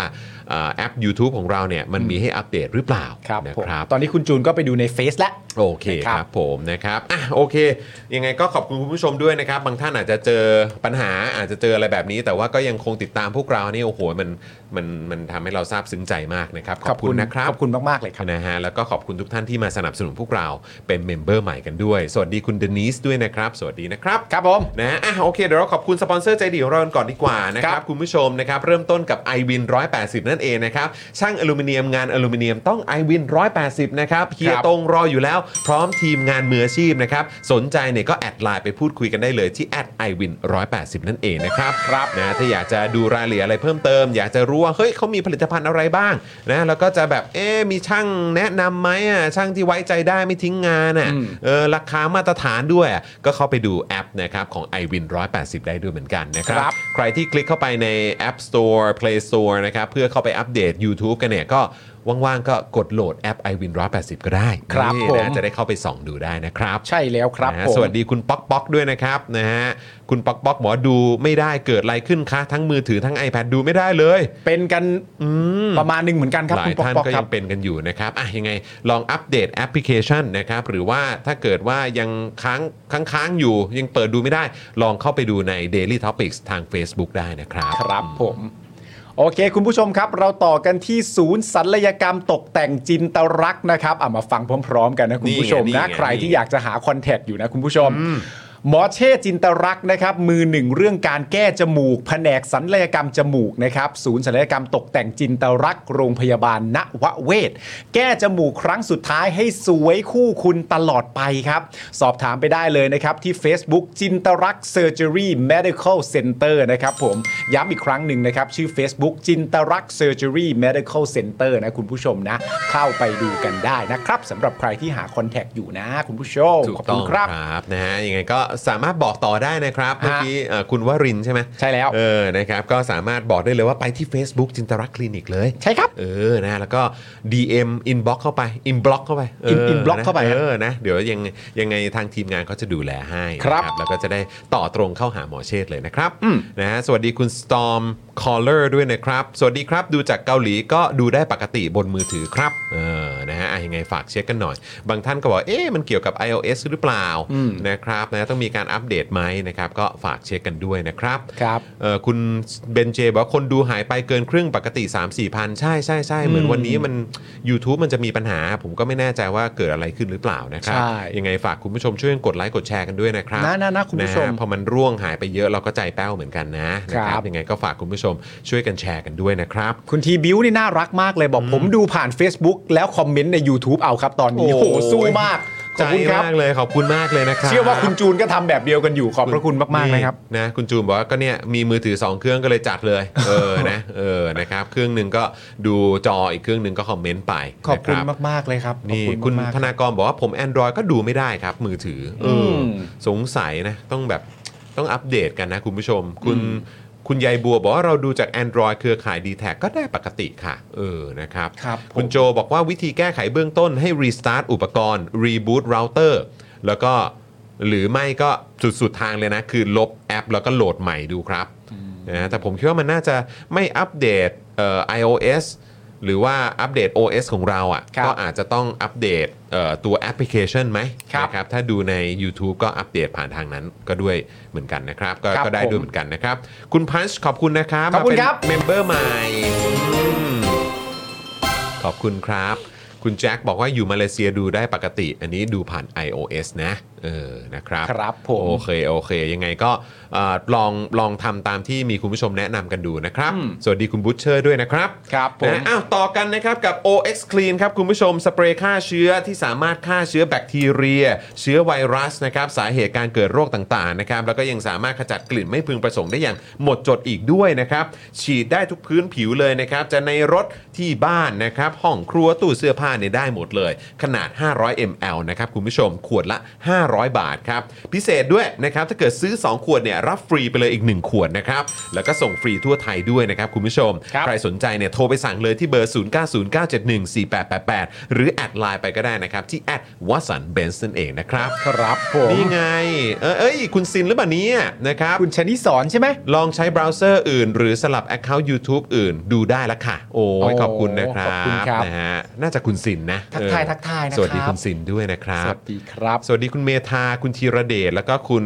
มิสซิสมิลค์ด้วยนะค ครั รับ บ และคุณอาริสาคุณเจนรงค์ด้วยนะครับ ครับผม ครับผม คุณผู้ชมเราต่อกันที่ XP Pen ครับผม XP Pen เมาส์ปากการะดับโปร ราคาเริ่มต้นไม่ถึงพันนะครับ ใครสนใจนะครับ เข้าไปดูข้อมูลเพิ่มเติมได้เลยที่เพจของเขาชื่อว่า XP Pen Thailand อืม เข้าไปดูกันได้นะครับ คุณผู้ชมไปหาแรงบันดาลใจกัน ขอบ นะฮะ คุณ XP HP Pen ด้วยนะครับ แล้วก็ต่อกันนะครับกับไทยปริ้นนะครับบริการพิมพ์ฉลากสินค้าบรรจุภัณฑ์และสิ่งพิมพ์อื่นๆ ราคาถูกส่งฟรีทั่วประเทศด้วยประสบการณ์ด้านงานพิมพ์อย่างยาวนาน พร้อมโรงงานมาตรฐานนะครับจึงมั่นใจได้เลยนะครับว่าจะได้งานพิมพ์สีสวยคมชัด และตรงตามบรีฟแน่นอนนะครับสำหรับแฟนๆ Daily Topics นะครับเมื่อแจ้งโค้ด JKT5 นะครับรับส่วนลดไปเลยทันที 5%นะครับสามารถดูรายละเอียดเพิ่มเติมได้ทาง thaiprint.co.th นั่นเองนะครับ ครับผมขอบพระคุณมาก ๆ นะครับ ครับผม ต่อเนื่องกันเลยที่ธัญรัตน์นะครับคุณผู้ชมครับ ถ้าอยากมีผิวสุขภาพดีต้องเริ่มต้นจากการทำความสะอาดครับ สบู่ธัญรัตน์นะฮะอุดมไปด้วยส่วนผสมหลักจากใบบัวบก แตงกวาและว่านหางจระเข้ครับ ช่วยลดต้นเหตุของการเกิดสิวใช้ได้ทั้งผิวหน้าและผิวกาย 1 ก้อน 100 กรัม ราคา 149 บาทนะครับผม และแน่นอนครับเรามีโปรพิเศษนะครับสำหรับแฟนๆ Daily Topics ด้วยนะครับ โปรพิเศษที่ว่านี้นะฮะ จะทำให้ส่งฟรีตั้งแต่ก้อนแรก แถมตะข่ายตีฟองให้อีกด้วย นอกจากนี้นะครับ ถ้าซื้อ 2 ก้อนเนี่ยลดเพิ่มอีก 5%วิธีการก็คือแคปหน้าจอช่วงที่กำลังชมรายการของเราอยู่นะครับ เพื่อรับส่วนลดแล้วก็โปรโมชั่นดีๆ สนใจติดต่อไปได้เลยครับที่ Facebook และ IG นะฮะธัญรัตน์ underscore store ครับ ครับผมนะฮะขอบคุณธัญรัตน์ด้วยนะครับ ฮะ นะแล้วก็ต่อกันนะครับกับกันแดดอีฟนั่นเองนะครับกันแดดของประชาชนคนไทยนะครับกันดำกันด้านราคา 390 บาทนะครับคุณผู้ชม ครับ นะฮะแล้วก็ต้องบอกเลยว่าตอนนี้เนี่ยเขามาพร้อมกับนวัตกรรมใหม่นะคุณผู้ชมครับ ครับ นะที่อ่าเขาเนี่ยมาพร้อมกับการพัฒนานะเนื้อกันแดดออกมาที่บางเบาสบายผิวไม่เหนียวเหนอะหนะเลย ครับ นะ นะครับสำหรับ e v e s Hybrid Sun Gel SPF 50 บวก PA บวกบวกบวกบวกนะครับนะกันแดดที่มีค่าป้องกันแสงแดดที่สูงมากๆเลยนะครับ ป้องกันผิวจากแสงแดดเมืองไทยได้แบบสบายๆด้วยนะครับนะฮะแล้วก็อ่าอยากให้คุณผู้ชมติดตามมาด้วยเพราะ e v e s เนี่ยนะครับเขาเป็นแบรนด์ที่สนับสนุนหลักการประชาธิปไตยอย่างสม่ำเสมอต่อเนื่องด้วยนะครับนะฮะสนใจก็เข้าไปดูกันได้ที่ Facebook ของ e v e s นะครับ Instagram ของ e v e s underscore official หรือ TikTok ของ e v e s official นั่นเองนะครับ ครับผม นี่นี่คุณปาล์มถืออยู่เลย นี่ e v e s นั่นเองนะครับ ขอบคุณมาก ๆ เลยนะครับ เวิร์กมาก Work ชอบมาก มาก Work สุด นะครับนะฮะก็จริง ๆ ก็แอบจิกใช้ตอนเอ่อเข้ามาในสตูดิโอเป็นประจำแต่ว่าช่วงหลังนี้สั่งมาเรียบร้อยแล้ว เอออผมยังคงจิ๊กใช้อยู่ ผมสั่งมาเรียบร้อยแล้ว โอ้สุดยอดฮะ เวิร์กมากเวิร์กมาม work ากนะก work ค มา รับ ก ขอบพระ คุณผู้ คุ ช ณ ม มากๆเลยนะครับ ครับ แล้วก็ต้อนรับคุณประพัฒสอนนะครับนะฮะมาเป็นเมมเบอร์ใหม่ของเราด้วย ขอบคุณนะครับ คุณเมย์นี่ก็มามาต่อเมมหรือเปล่าเนี่ย ใช่ โอ้ยขอบคุณครับใส่เสื้อเผด็จการหรือเปล่านั่นน่ะ ใช่แล้ว ใช่ป่ะ สวยมากเลย โอ้ขอบคุณนะครับคุณเมย์ขอบคุณนะครับนะฮะดูจาก iPad ได้ปกติค่ะ ครับผมเนะ ขอบคุณมาก ๆ เลยครั ข บ อบคุณครับ สวัสดีคุณเดชาและคุณ Loveless Prince ด้วยนะครับ ครับผม นะฮะ คุณพีบอกว่าลองเช็คให้อีกทีกดดูผ่านทีวีเข้าเบราว์เซอร์ดูได้ปกติ ตอนนี้ก็คือเสียงตีกันกับโทรศัพท์ โอ้โหนะครับ สวัสดีคุณอินดี้นะครับ แล้วก็คุณเจด้าด้วยคุณเจด้า เอ้ยคุณ ก็ super เจด้า chat สวัสดีครับ อ่าสวัสดีครับ สวัสดีครับผม คุณเจด้าผู้น่ารักของเรา คุณเจด้าผู้รับผิดชอบทรงผมของผมในทุกๆวันนะครับ ถูกต้องครับผมนะขอบคุณคุณเจด้าด้วยนะครับ ครับผม นะฮะอ่ะอ่าสำหรับกันแดดอีฟนะครับ คุณผู้ชมอย่าลืมไปอุดหนุนกันด้วยนะครับ ใช่ครับผม คุณผู้ชมครับ แล้วต่อกันที่ Spoke Dark Store นะครับ w w w s p o k e d a r k t v s t o r e นะครับผมเราจะมีเสื้อนะครับ คุณผู้ชมกวนๆหลากหลายรูปแบบเลยทีเดียว อย่างที่ผมใส่มาวันนี้นะครับ ก็คือ 2475 คุณผู้ชมครับ สีสวยมากนะฮะ และที่คุณผู้ชมกำลังดูอยู่นะครับ ทั้งคุณจอและคุณแก้วนี่คือเสื้อเผด็จการจงพินาศนะเราเรียกว่าเวอร์ชั่น OG OG เวอร์ชั่นแบบออริจินอลกันเลยทีเดีย อ ว อริจินอลจริง ส่วนวันนี้คุณจอใส่เสื้ออะไรก็ช่างเขาเถอะนะไม่เป็นไรหรอกมันไม่ได้ ๆ สำ วัน คัญ นี้วันนี้ขอหนึ่งวัน โอ้ยมันต้องให้ เออวันนี้ขอหนึ่งวัน ไม่ได้ว่าอะไร เคบ ไม่ได้ว่าอะไร ผม ถ้าเป็นผมผมก็ทำ ผมก็ทำเพราะฉะนั้นนะคุณผู้ชมนะเรามีเสื้อทั้งเสื้อ ครับ ค ผม อควายนะคุณ อ่า ผู้ชมนะสี่แบบด้วยการบวกเรืองแสงไปอีก 2 แบบนะครับเสื้อเผด็จการจงพินาศเสื้อฝุ่นเสื้อ 2475 รวมถึงเสื้อ Daily Topic ด้วย ถูกต้องถูกต้อง นะครับผม อืมนะครับ ผมชอบมากเวลาใส่เสื้อ Daily Topic วันไหนก็ตามอ่ะเพราะมันเป็นวันที่สมมติว่าเราออกไปข้างนอกแล้วเจอคุณผู้ชมคุณผู้ชมจะแบบว่าใช่มึงแน่ ใช่แน่ ใช่แน่ วันก่อนขนาดผมใส่เสื้อคอควายอ่ะ อ่า ผมใส่เสื้อคอควายแล้วก็มีแฟนรายการเนี่ยเอ่อที่ อ่าเป็นอ่าพี่ที่เขาอ่าให้ให้บริการ Grab อ่ะ ครับ เออพี่เขาก็ขับเข้ามารับมาแหละ อ่า เออนะเพราะผมก็กดแบบเอ๊ะวันนี้ไม่ขับรถเองละกัน อ่า เรียกเรียก Grab ละกันอย่างเนี้ยแล้วพี่เขาเลี้ยวเข้ามาหลังจบรายการเหมือนกัน อ่า จะไปรับลูกไงเลี้ยวเข้ามาปุ๊บเหมือนพี่เขาเห็นทรงอ่ะ อ่า ทรงมันเอ๊ะมันใช่หรือเปล่า อ่า ผมทรงนี้ อ่าน นะครับ แต่ว่าคอนเฟิร์ม อ่า ด้วยเสื้อคอควาย ก็ชัดเลย สีเธอคอย ถ้าโอ้โหอย่าชัดเจน สีขาวจั๊ว ครับ เออ ผม นะครับ ก็รู้เลยว่าเป็นเรา เพราะฉะนั้นก็มาทักเอ่อทักทายเสียหายกันได้ ครับผม เ นอกจากเสื้อผ้านะคุณผู้ชมนะเรายังมีผ้าพันคอด้วยนะคุณผู้ชมนะครับสำหรับตัวผ้าพันคอเนี่ยนะครับผมขนาด 100คูณ100เซนติเมตรนะครับผมแต่นอกจากผ้าพันคอแล้วเนี่ยนะครับเรายังมีผ้าพันคออีกรูปแบบหนึ่งเราเรียกว่า moody dot นะคุณผู้ชมฮะน่ารักหลายสีนะคุณผู้ชมครับเลือกสีที่ตัวเองชอบได้เลยนะครับสำหรับ moody dot นี่ก็คือ 170คูณ30นะครับคุณผู้ชมครับเพราะฉะนั้นคุณผู้ชมก็ไปเลือกสรรนะครับลายและก็สีที่ถูกใจกันได้นะครับไปที่ Spoke Dark Store นะครับ www.spokedark.tv/store นะคุณผู้ชมนะ ไปจัดกันได้นะครับ จัดกันมานะ แล้วก็มาแสดงตัวกันได้อวดกันหน่อยนะครับ คุณผู้ชม อ่าน นะครับสั่งเสื้อตัวไหนไปผ้าพันคอลายไหนผลิตภัณฑ์อะไรของ Spoke Dark TV ก็แท็กมาหาพวกเรากันหน่อยนะครับนี่ ครับ อย่างคุณเมธานี่ก็แล้วก็คุณโจเนี่ยโอ้โหใส่เสื้อคอควายเนี่ยเป็นเอ่อรูปโปรไฟล์เลยนะ เท่อะ นะฮะป้าหมูนี่ก็อ่า เสื้อคนดี อะไรแบบนี้นะครับหลาย ๆ ท่านก็ใส่เสื้อของเราเมื่อกี้คุณเมย์ก็เป็นเสื้อเผด็จการจงพินาศ ใช่ครับ นะครับก็ขอบคุณมาก ๆ เลยนะครับ ครับ เอ่อสวัสดีคุณจิมนะครับ คุณจิมบอกว่ายินดีกับทีมพี่จอนด้วยนะฮะชนะ 1-0 เล่นดีมากครับ ขอบคุณนะครับนะฮะก็เมื่อวานก็ดูลุ้นกันจนถึงแบบท้ายเกมนะฮะ ใช่ใช่ นะฮะ ใช่ครับ อ่ะแล้วก็แน่นอนนอกจากจะไปอุดหนุนนะครับอ่าผลิตภัณฑ์ของ Spoke Dark TV ที่อ่า Spoke Dark Store ได้แล้วนะครับ ยังอยากฝากคุณผู้ชมไปอุดหนุน a l b o n i z e กันด้วย นี่มาอย่างนี้เลยนะครับสำหรับแพ็กเกจของ a l b o n i z e ครับกล่องด้านนอกอันนี้อ่าเขาเรียกว่า 1 กระปุกด้านในนะครับ ครับ นะฮะสำหรับอ่าน้ำมันอะโวคาโดสกัดเข้มข้นและน้ำมันกระเทียมนะครับสองประสานในแคปซูลเดียวเลย เพื่อสมดุลไขมันในร่างกายนะครับเพราะอะโวคาโดช่วยเรื่องไขมันดี น้ำมันกระเทียมก็ช่วยลดไขมันเลวด้วยนะครับอะโวไนซ์เนี่ยก็รวมไว้ในหนึ่งเดียวเลยนะครับทานวันละเอ่อวันละ 1-2 แคปซูลระหว่างมื้อนะครับเพื่อสมดุลไขมันในร่างกายใน 1 กระปุกเนี่ยมี 30 แคปซูลนะครับราคา 1,059 บาทนะครับใช้โค้ดส่วนลด จอห์นวินยูนะครับลดเหลือ 950 บาทนะครับคุณผู้ชมเนี่ยสามารถไปสั่งกันได้ที่ Spoke Dark Store นะครับเว็บไซต์ของเราตรงนี้นี่นะครับหรือว่าไปที่ Facebook Fanpage ของ a v o n i c e ก็ได้ด้วย DM ไปนะครับเดี๋ยวแอดมินจัดให้อย่าลืมแจ้งโค้ดด้วยนะ จะ ครับ ได้รับส่วนลดคุ้มค่าสุดๆ ดีต่อสุขภาพด้วยนะครับ ครับผม นะฮะเอาล่ะคุณผู้ชมครับนะฮะสำหรับสปอนเซอร์ของเราเสร็จเรียบร้อยแล้ว แต่ก็อยากจะย้ำคุณผู้ชมอีกครั้งนะครับ อ่าม มาเป็นเมมเบอร์มาสนับสนุนพวกเรากันนะครับ อันนี้มันสำคัญกับพวกเรามาก ๆ แล้วก็มีค่ากับพวกเรามาก ๆ จริง ๆ นะครับ ครับ ทั้งสำหรับจอนนะครับ แล้วก็สำหรับปาล์มด้วย อืม ดูหน้าปาล์มสิ นี่ดูหน้าเราสองคนสินะการเป็นเมมเบอร์ของทุกๆทท่านเนี่ยมันมีค่ากับพวกเรามาก ๆ นะครับเพ ใช่ ราะ ครัฉะบนั้นมาเป็นเมมเบอร์กัน เรามีให้หลากหลายช่องทางแล้วนะครับ ครับ จะเป็น YouTube Membership ก็ได้ Facebook Supporter ก็ได้ หรือว่ากดดอกจันก็ได้ด้วยเหมือนกันนะครับ เบอร์ที่ขึ้นเอ่อขึ้นอยู่ตอนนี้เลยนะ เดี๋ยวให้พี่บิวเอาขึ้นหน่อย ครับ นะครับใช้เครือข่ายโทรศัพท์มือถือค่ายไหนนะครับก็สามารถสมัครได้หมดเลยนะครับเดือนละ 149 บาทเท่านั้นนะครับมามาช่วยสนับสนุนพวกเรากันนะครับอันนี้มันมีค่าสำหรับพวกเราจริงๆนะ นะค ครั รับบ แล้วก็นอกจากนี้นะครับคุณผู้ชมยังสามารถเติมพลังให้กับพวกเราแบบรายวันได้ ด้วยความเอ่อเขาเรียกว่าด้วยด้วยด้วยความเสน่หาใช่ไหม ด้วยความเสน่หา ด้วยความเสน่หา ด้วยความ รับ อยากให้อะ ด้วยความอยากให้ เออ มีช็อตไหนโดนใจก็โอนให้ตอนนั้นก็ได้นะครับนะฮะเติมให้เลยนะเติมให้เลยเอ้ยนอกจากนอกนอกจากจะเปิดเมมให้แล้ว เออ ก็แบบแหมอยากอยากติปแบบอยากติปแบบ เออ จริง ๆ นี่ เฮ้ยมั เปิ น ด เรียกว่าการติปนะเว้ย ติปดิ เออ จริง ๆ นี่เปิดเมมมาแล้วแต่ว่า เออ เมื่อกี้ถูกใจ เออ ให้ติปมา อยากอยากอยากติปปาล์มอ่ะ เอออ ยากติปปาล์มอ่ะ อยากติป เ ป้ามันเอ็นดี เอออะไรอย่างเงี้ยอยากอยากติปจอนด้วยอะ เ อะไรอย่างเงี้ยเออนะครั เอบ อ นะ จอมันน่ารักพูด เพราะอะไรอย่างเงี้ยติปให้มันได้เหมือนกั ข น อบคุณค่ะ ใช่ เออนะครับ คุณทรายบอกว่าดูในแอป iPhone ได้ปกติค่ะ ขอบคุณ เย้ นะครับนะฮะคุณ CFC บอกว่าหลังจากเปิดเมมผมก็ไล่ดูคลิปวีรกรรมของชาวแก๊งประชิกเอ่อประชิกทุกคลิปเลย ครับ ฮะ สนุกมาก ครับ แต่ที่สุดต้องยกให้พ่อหมอ ฉี่ใส่รถเจ้าพ่อเนี่ยแหละครับ โอ้ยคุณ CFC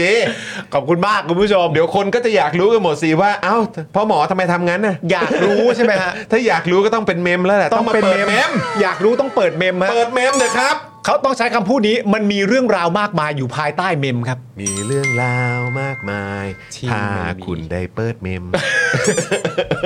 เรื่องราวเราเยอะฮะเราจริงๆเราเล่าไปหลายเรื่องนะฮะ ครับผม เราเล่าไปหลายเรื่องนะครับผม โอ้ยนะครับโอ้ และ ย ความเป็นเพื่อนของเรานี่มันก็เป็นความเป็นเพื่อนที่แบบว่ายิ่งใหญ่มากใช่ไหมคุณผู้ชมฮะ ใช่ ไม่งั้นอยู่ดีจะมีคนไปนั่งร้องไห้ในรายการอื่นทำไมใช่ไหมคุณผู้ชม ใช่ไหมฮะ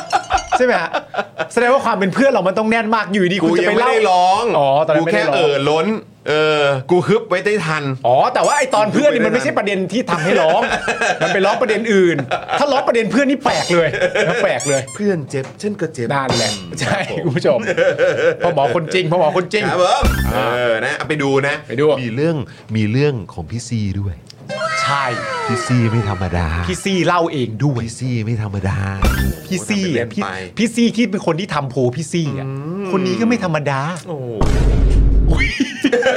บิวบิวเปิดซาวด์ มีเสียงระเบิดให้เลย เอา เออ ทักทายพี่ซี่ด้วยนะครับ พี่ซี่มาแล้ว สวัสดีค่ะ สวัสดี จ๊ะเอ๋ ครับ สวัสดีพี่ซี่ด้วยนะครับ อ่า นะสวัสดีคุณโชติด้วยบอกว่าแหมแหมแหมแหมแหมแหมแหม ครับ อืมนะคุณมัสภูมิบอกว่าพ่อหมอคนจริง ครับผม อืนะฮะคุณแมทริกซ์บอกว่าพ่อหมอคือสุดอ่ะ สุด เออ สุดคนนี้สุด คุณพีเจบอกว่าพ่อหมอและอะไรนะฝนที่มีสีบนรถเจ้าพ่ออ๋อเป็นชื่อตอนใช่ไหมฮะคุณโจงบอกว่าเพิ่งล้างอะไรเพิ่งล้างเครื่องซักผ้าเสร็จท่านดูพอดีเลย โอ้โหสุดยอดครับ ขคุณครับผมนะฮะคุณแพนบอกว่าแชร์ไปทุกแพลตฟอร์มและยอดคนดูต้องขึ้น เย้รักเลยขอบคุณนะครับคุณแพน ขอบคุณมากครับ นะฮะ คุณ ขอบคุณ แพนครับ แฟนๆ รายการด้วยนะครับ ฮะ เนี่ยคุณซินบอกว่าอะไรนะแอคเคาท์ที่เป็นเมมเบอร์เข้ารายการไม่ได้ค่ะ ขึ้นเออร์เลอร์ต้องเข้าผ่านแอคอื่น อ๋อ คือที่เจอปัญหาใช่ไหม เหรอ เออสงสัยนะครับ อันนี้คือน่าจะเป็นกรณีหนึ่งที่ที่เอ่อแชร์เข้ามานะครับ ขอบคุณคุณสินด้วยนะครับ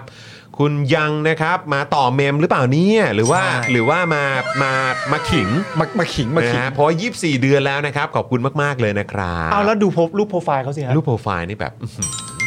ไม่ธรรมดาจริงๆ เป็นอะไรวะ เออ มันะนครับ ล่าเริงอะไรกันวะ เป็นอะไรกันวะ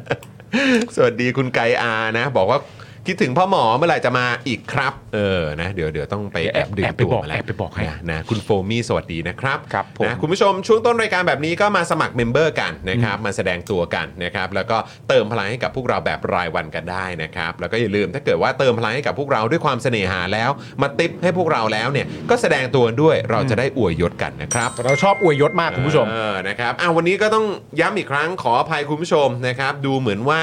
เอ่ออาจจะมีปัญหาอยู่บ้างนะครับ เพราะว่าบางท่านเนี่ยก็ไม่สามารถที่จะดูไลฟ์ได้ อืม นะครับ ก็ไม่แน่ใจเหมือนกันว่าเป็นที่ตัวแอปพลิเคชัน หรือว่าเป็นที่ OS หรือเปล่านะครับ ฝากคุณผู้ชมลองเช็คดูอาจจะต้องมีการอัปเดตเอ่อไม่ว่าจะเป็น OS นะครับ หรือว่าอาจจะเป็นตัวแอปพลิเคชันด้วยนะครับ ลองเช็คดูก่อนนะครับคุณผู้ชม ครับ นะฮะ ผม อ่ะโอเค คุณผู้ชมครับ เดี๋ยวเราจะมาเริ่มต้นกันที่ข่าวสั้นทันโลกนะคุณคุณปาล์มครั ใช่ครับผม นะฮะ ข่าวสั้นทันโลกเราจะเริ่มกันตรงนี้เลยนะ เพราะว่าข่าวสั้นทันโลกเนี่ยมันจะทำให้เราทันโล กครับ อืม เป็นคำอธิบายที่ดีไหมฮะ มันก็จะได้ทันโลกจะได้ไม่ ใช่ ตกข่าว จะได้ไม่ตก จะได้ ข่าว ทราบว่าเอ๊ะมันเกิดอะไรขึ้นนะ ใช่ ออะไ เราก็ต้อง แบบนี้ ตามข่าวในประเทศไทยด้วยเพราะประเทศไทยก็อยู่บนโลกเหมือนกัน นะครับผมก็เป็นเรื่องใหญ่ อ้าวนึกว่าประเทศไทยคือศูนย์กลางจักรวาล ก็ใช่ด้วย อ๋อก็ใช่ด้วย ก็ใช่ด้วยก็ใช่ด้วย ก็ใช่ด้วย เพราะเรามีความเป็นสากลอยู่เยอะ ครับผม นะครับ ครับ ผ ผม ม ข่าวที่หนึ่งครับคุณผู้ชมครับ ครับ เราเริ่มต้นที่เอ่อกลุ่มคนที่คุณผู้ชมชอบกันมาก ๆ ดีไหม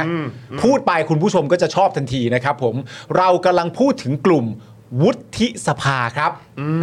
เป็นไงครับ นะครับ แค่พูด วุฒิสภา แค่พูดชื่อกลุ่มก้อนนี้คุณผู้ชมก็น่าจะได้รอยยิ้มกันแล้วนะ ส ครับ ว ผม อ่ะ สว สวอ่ะ สวคุณผู้ แต่ ชม นี่ก็เข้าช่วงปลายปีแล้วเนอะ ใช่ นะฮะก็เดี๋ยวเขาอยู่ต่อถึงพฤษภาปีหน้าใช่ไหมฮะ เดี๋ยวเขาว่าเข้าปีหน้ากันอีก 5 เดือนแล้ว โอ้ย โถ่เอ้ย ครับผมมันช่างใกล้แล้วเหลือเกิน ฉันใกล้แล้ว ใกล้เวลาที่จะจากลาเขาแล้วเหรอครับ ใช่ครับผม ไหมอ่ะ ต้อง ไหม ต้อง หรือเปล่า ก็ต้องวัดกันดู เพ ฮะ ราะผมก็ไม่แน่ใจว่า กลัวใจแม่ง กลัวใจเหลือเกิ น กลัวใจเหลือเกินเพราะแหมดูดูนายกกูเนี่ย เออ สายประนีประนอม ใช่ จะไปกลัว สาย ทำไม สายรั อะ กษาน้ำใจ เออ กูเนี่ยกลัวเหลือเกิน เฮ้ยจะไปกลัวทำไมวะทุกอย่างมันมีกฎกติกาอยู่ โอ้โอ้ยเพื่อนเอ้ยเพื่อนเอ้ยเ พื่อนเอ้ ย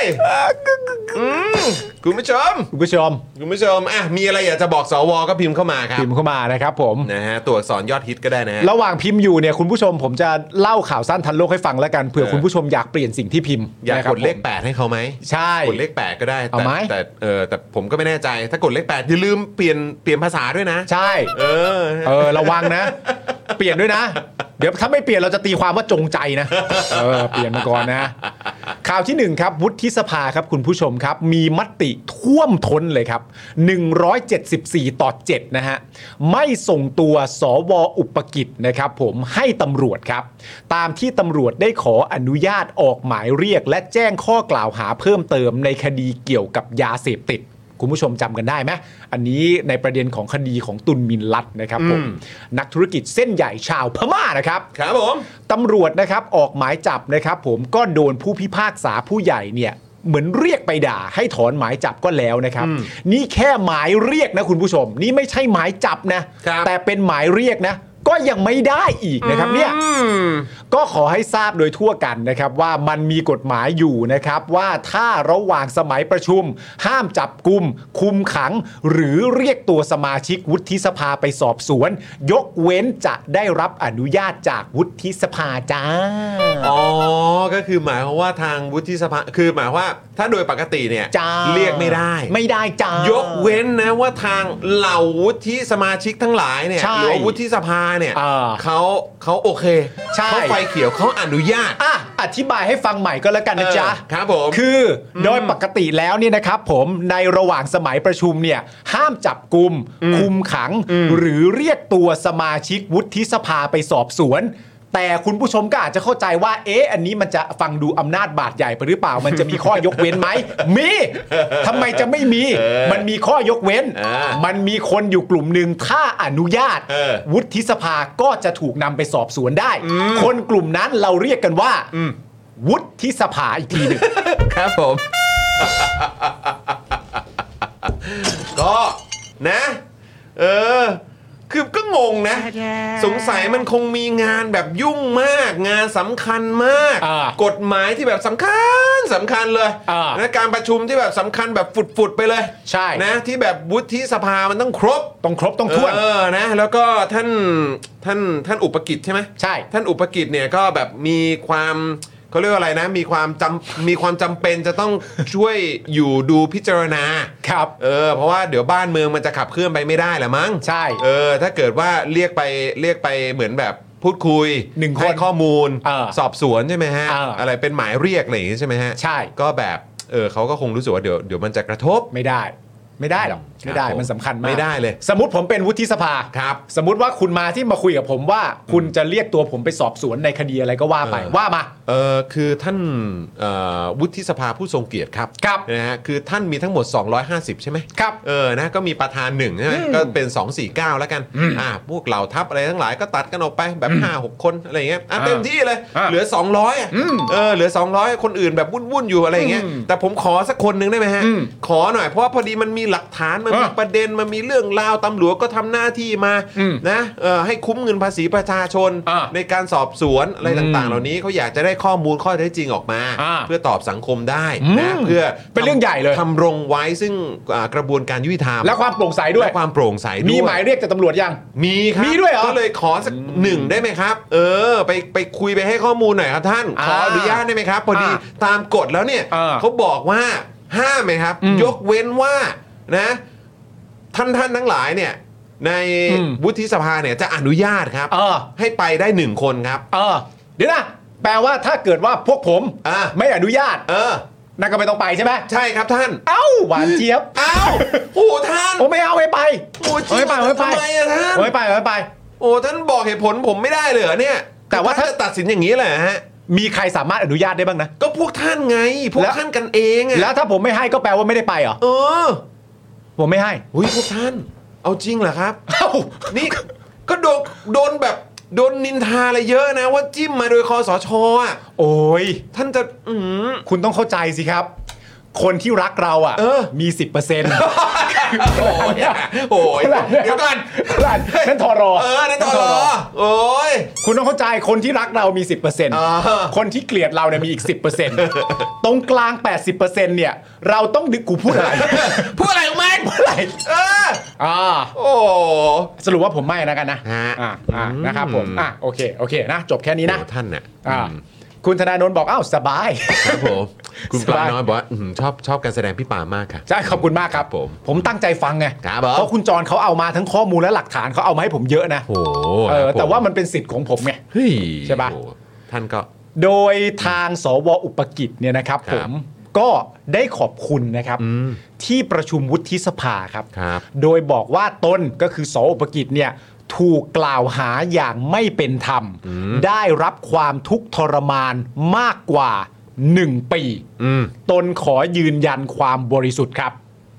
และแม้ตนจะมีเอกสิทธิ์คุ้มครอง ถึงอยากจะสละเอกสิทธิ์นี้ก็ทำไม่ได้ เอ้า เอ้ยทำได้ ก็ลาออกไงครับ ก็ลาออกไงครับท่าน ลาออกหนึ่งหรือไม่ ใช่ ก็เรียก ได้ คุยเรียกคุยวุฒิสภาด้วยกันว่าเฮ้ยควรจะให้ผมไปนะผมเชื่อวุฒิสภาก็ยอม เพราะว่าผมเนี่ยถูกกล่าวหาอย่างไม่เป็นธรรม ใช่ แล้วก็ผมทุกข์ทรมานมาตั้งหนึ่งปีแล้วนะเนี่ย ใช่ เออเนี่ยผมก็อยากไปไปเคลียร์ให้แบบไอ้พวกนี้มันหน้าแหกกันเลยอะครับ ให้ผมไปเถอะผมจะได้ไปเพื่อชี้แจงความจริง ตามหมายเรียก เออ เออแล้วภาพลักษณ์ของสวทั้งหมดมันก็จะได้ดูดีขึ้นมาด้วย ถ้าทำอย่างเงี้ยก็มีสิทธิ์จะให้กัน เออ นะ ใช่แล้วก็เคลียร์ไง เออ นะ นะครับ ครับผมเขาบอกว่าถึงอยากจะสละเอกสิทธิ์ก็ทำไม่ได้ ยกเว้นแต่วุฒิสภาจะลงมติอนุญาตให้มีการออกหมายเรียก ครับ ได้ฟังอย่างนี้เราก็ต้องบอกเลยว่าน้ำตาจีไหลเลยนะ อยากไปตามหมายเรียกนะ แต่วุฒิสภาอ่ะเขาไม่อนุญาต คนเราเนี่ยคุณผู้ชมฮะก็ต้องบอกเลยว่า คนเรานี่มันมันก็มืดแปดด้านจริงๆนะฮะ แปลกคุณผู้ชม นะครับคือต้องเห็นใจท่านอุปกิจนะครับ ใช่ คือ ครับ ท่านก็เหมือนแบบเขาเรียกอะไรนะฮะ hand เอ่อ hands hands are tied เหรอ ใช่ ใช่ไหมฮะ ใช่ เหมือนเหมือนเหมือนให้ทำยังไงคือผมทำอะไรไม่ได้ ผมทำอะไรไม่ได้ เออคือแบบพอดีมันมีเอกสิทธิ์ เออ อยู่ เออ แล้วทางสวท่านอื่นก็ไม่ยอม ใช่ เออไม่ยอมอนุญาต ผมอ่ะอันนี้แต่เป็นอันนี้เป็นการตั้งคำถามนะ ครับ อืม ถามคุณผู้ชมด้วยก็ได้ อืม ถามไปถึงสวอุปกิจด้วยเลยก็ได้ ครับ ในประเด็นนี้นะฮะโดยเฉพาะในประเด็นนี้นะ อืม ผมอยากถามว่า การที่สวอุปกิจบอกว่าถึงจะสละเอกสิทธิ์นี้ก็ทำไม่ได้อะผมอยากถามว่า สวจริง ๆ อยากสละปะครับ ไม่แล้วก็คือแบบคือจริง ๆ นะ คือถ้าท่านอุปกิจอะบอกว่า เออแบบท่านน่ะถูกกล่าวหาอย่างไม่เป็นธรรมอะ อืม ก็แค่รู้สึกว่าจริง ๆอะก็เหมือนเคลียร์ไปเลยดีกว่า ก็ชัดเจนไปเลย ใช่ไหมล่ะ อืม แล้วก็คือแบบเอ่อ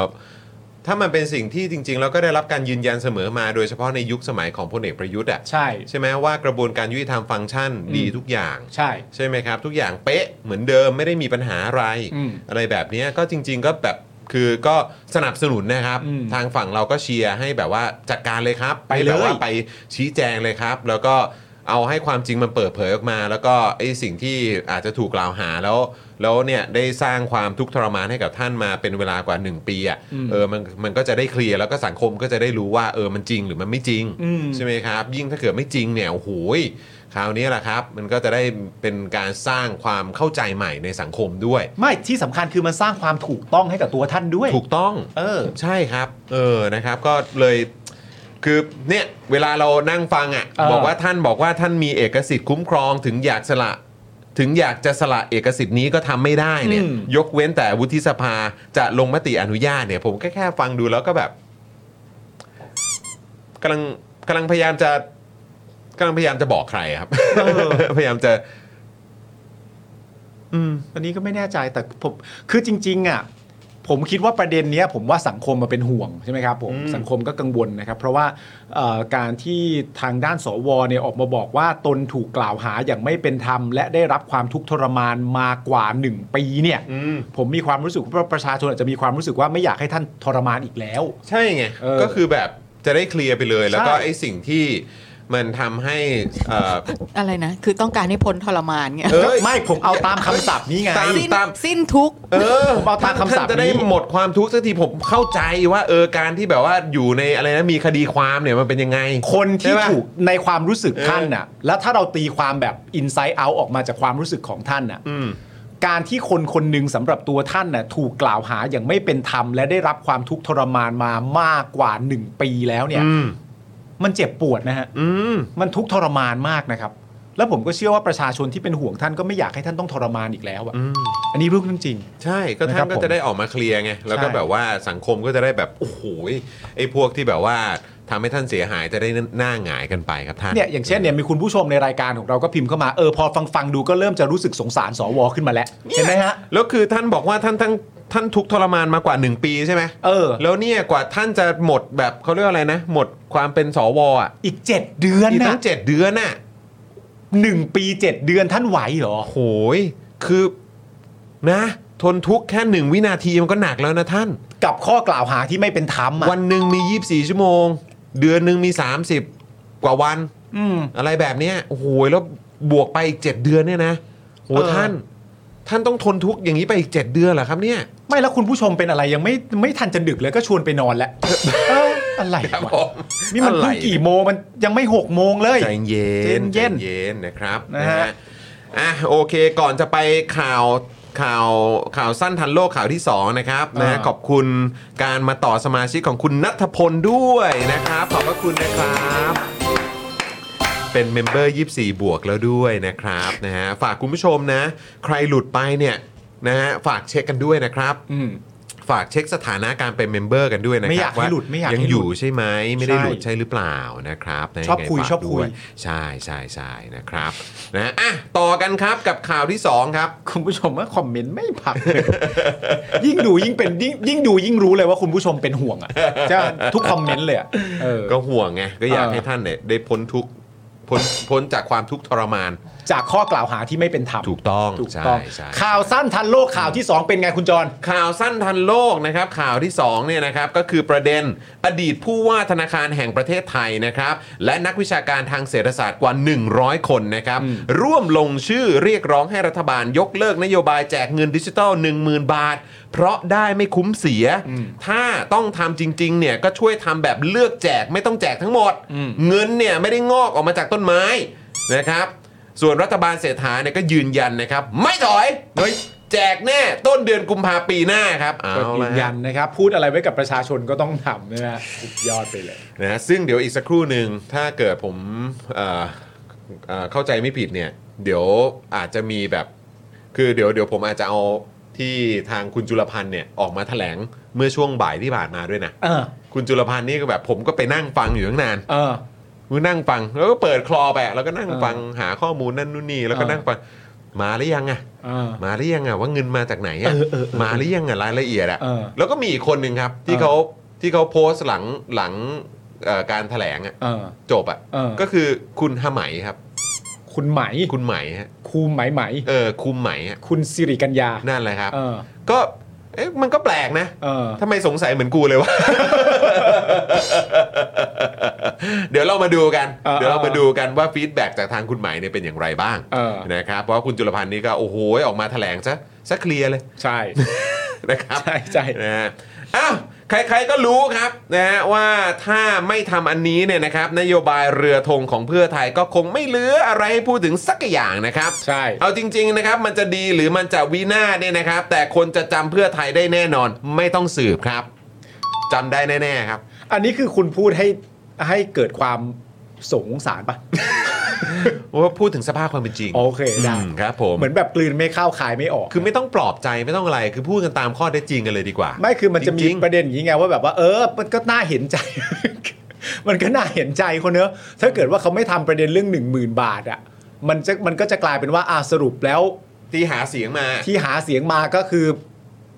คือสำหรับคนที่เข้าใจไปแล้วอย่างชัดเจนว่า เขาสรุปไปตั้งนานแล้วว่าหาเสียงมาไม่ทำด้วยประเด็นอื่นๆน่ะ ประเด็นเรื่องการจับมือประเด็นเรื่องคำมั่นสัญญากับประชาชนอะไรอย่างเงี้ยแต่ หา ถ้า หาเสียงมาก็ไม่ทำ เออ กับทำไม่ได้ กับทำไม่ได้ แล้วก็ไม่แน่ใจ คือแม่ง ว่า สองอย่าง ทำไม่ เลย ได้ เพราะไม่ทำหรือติดอะไรไม่รู้อ่ะ ใช่ เออแต่ก็ถ้าไอ้หนึ่งหมื่นบาทยังไม่ทำอีกเนี่ย มันก็แปลว่า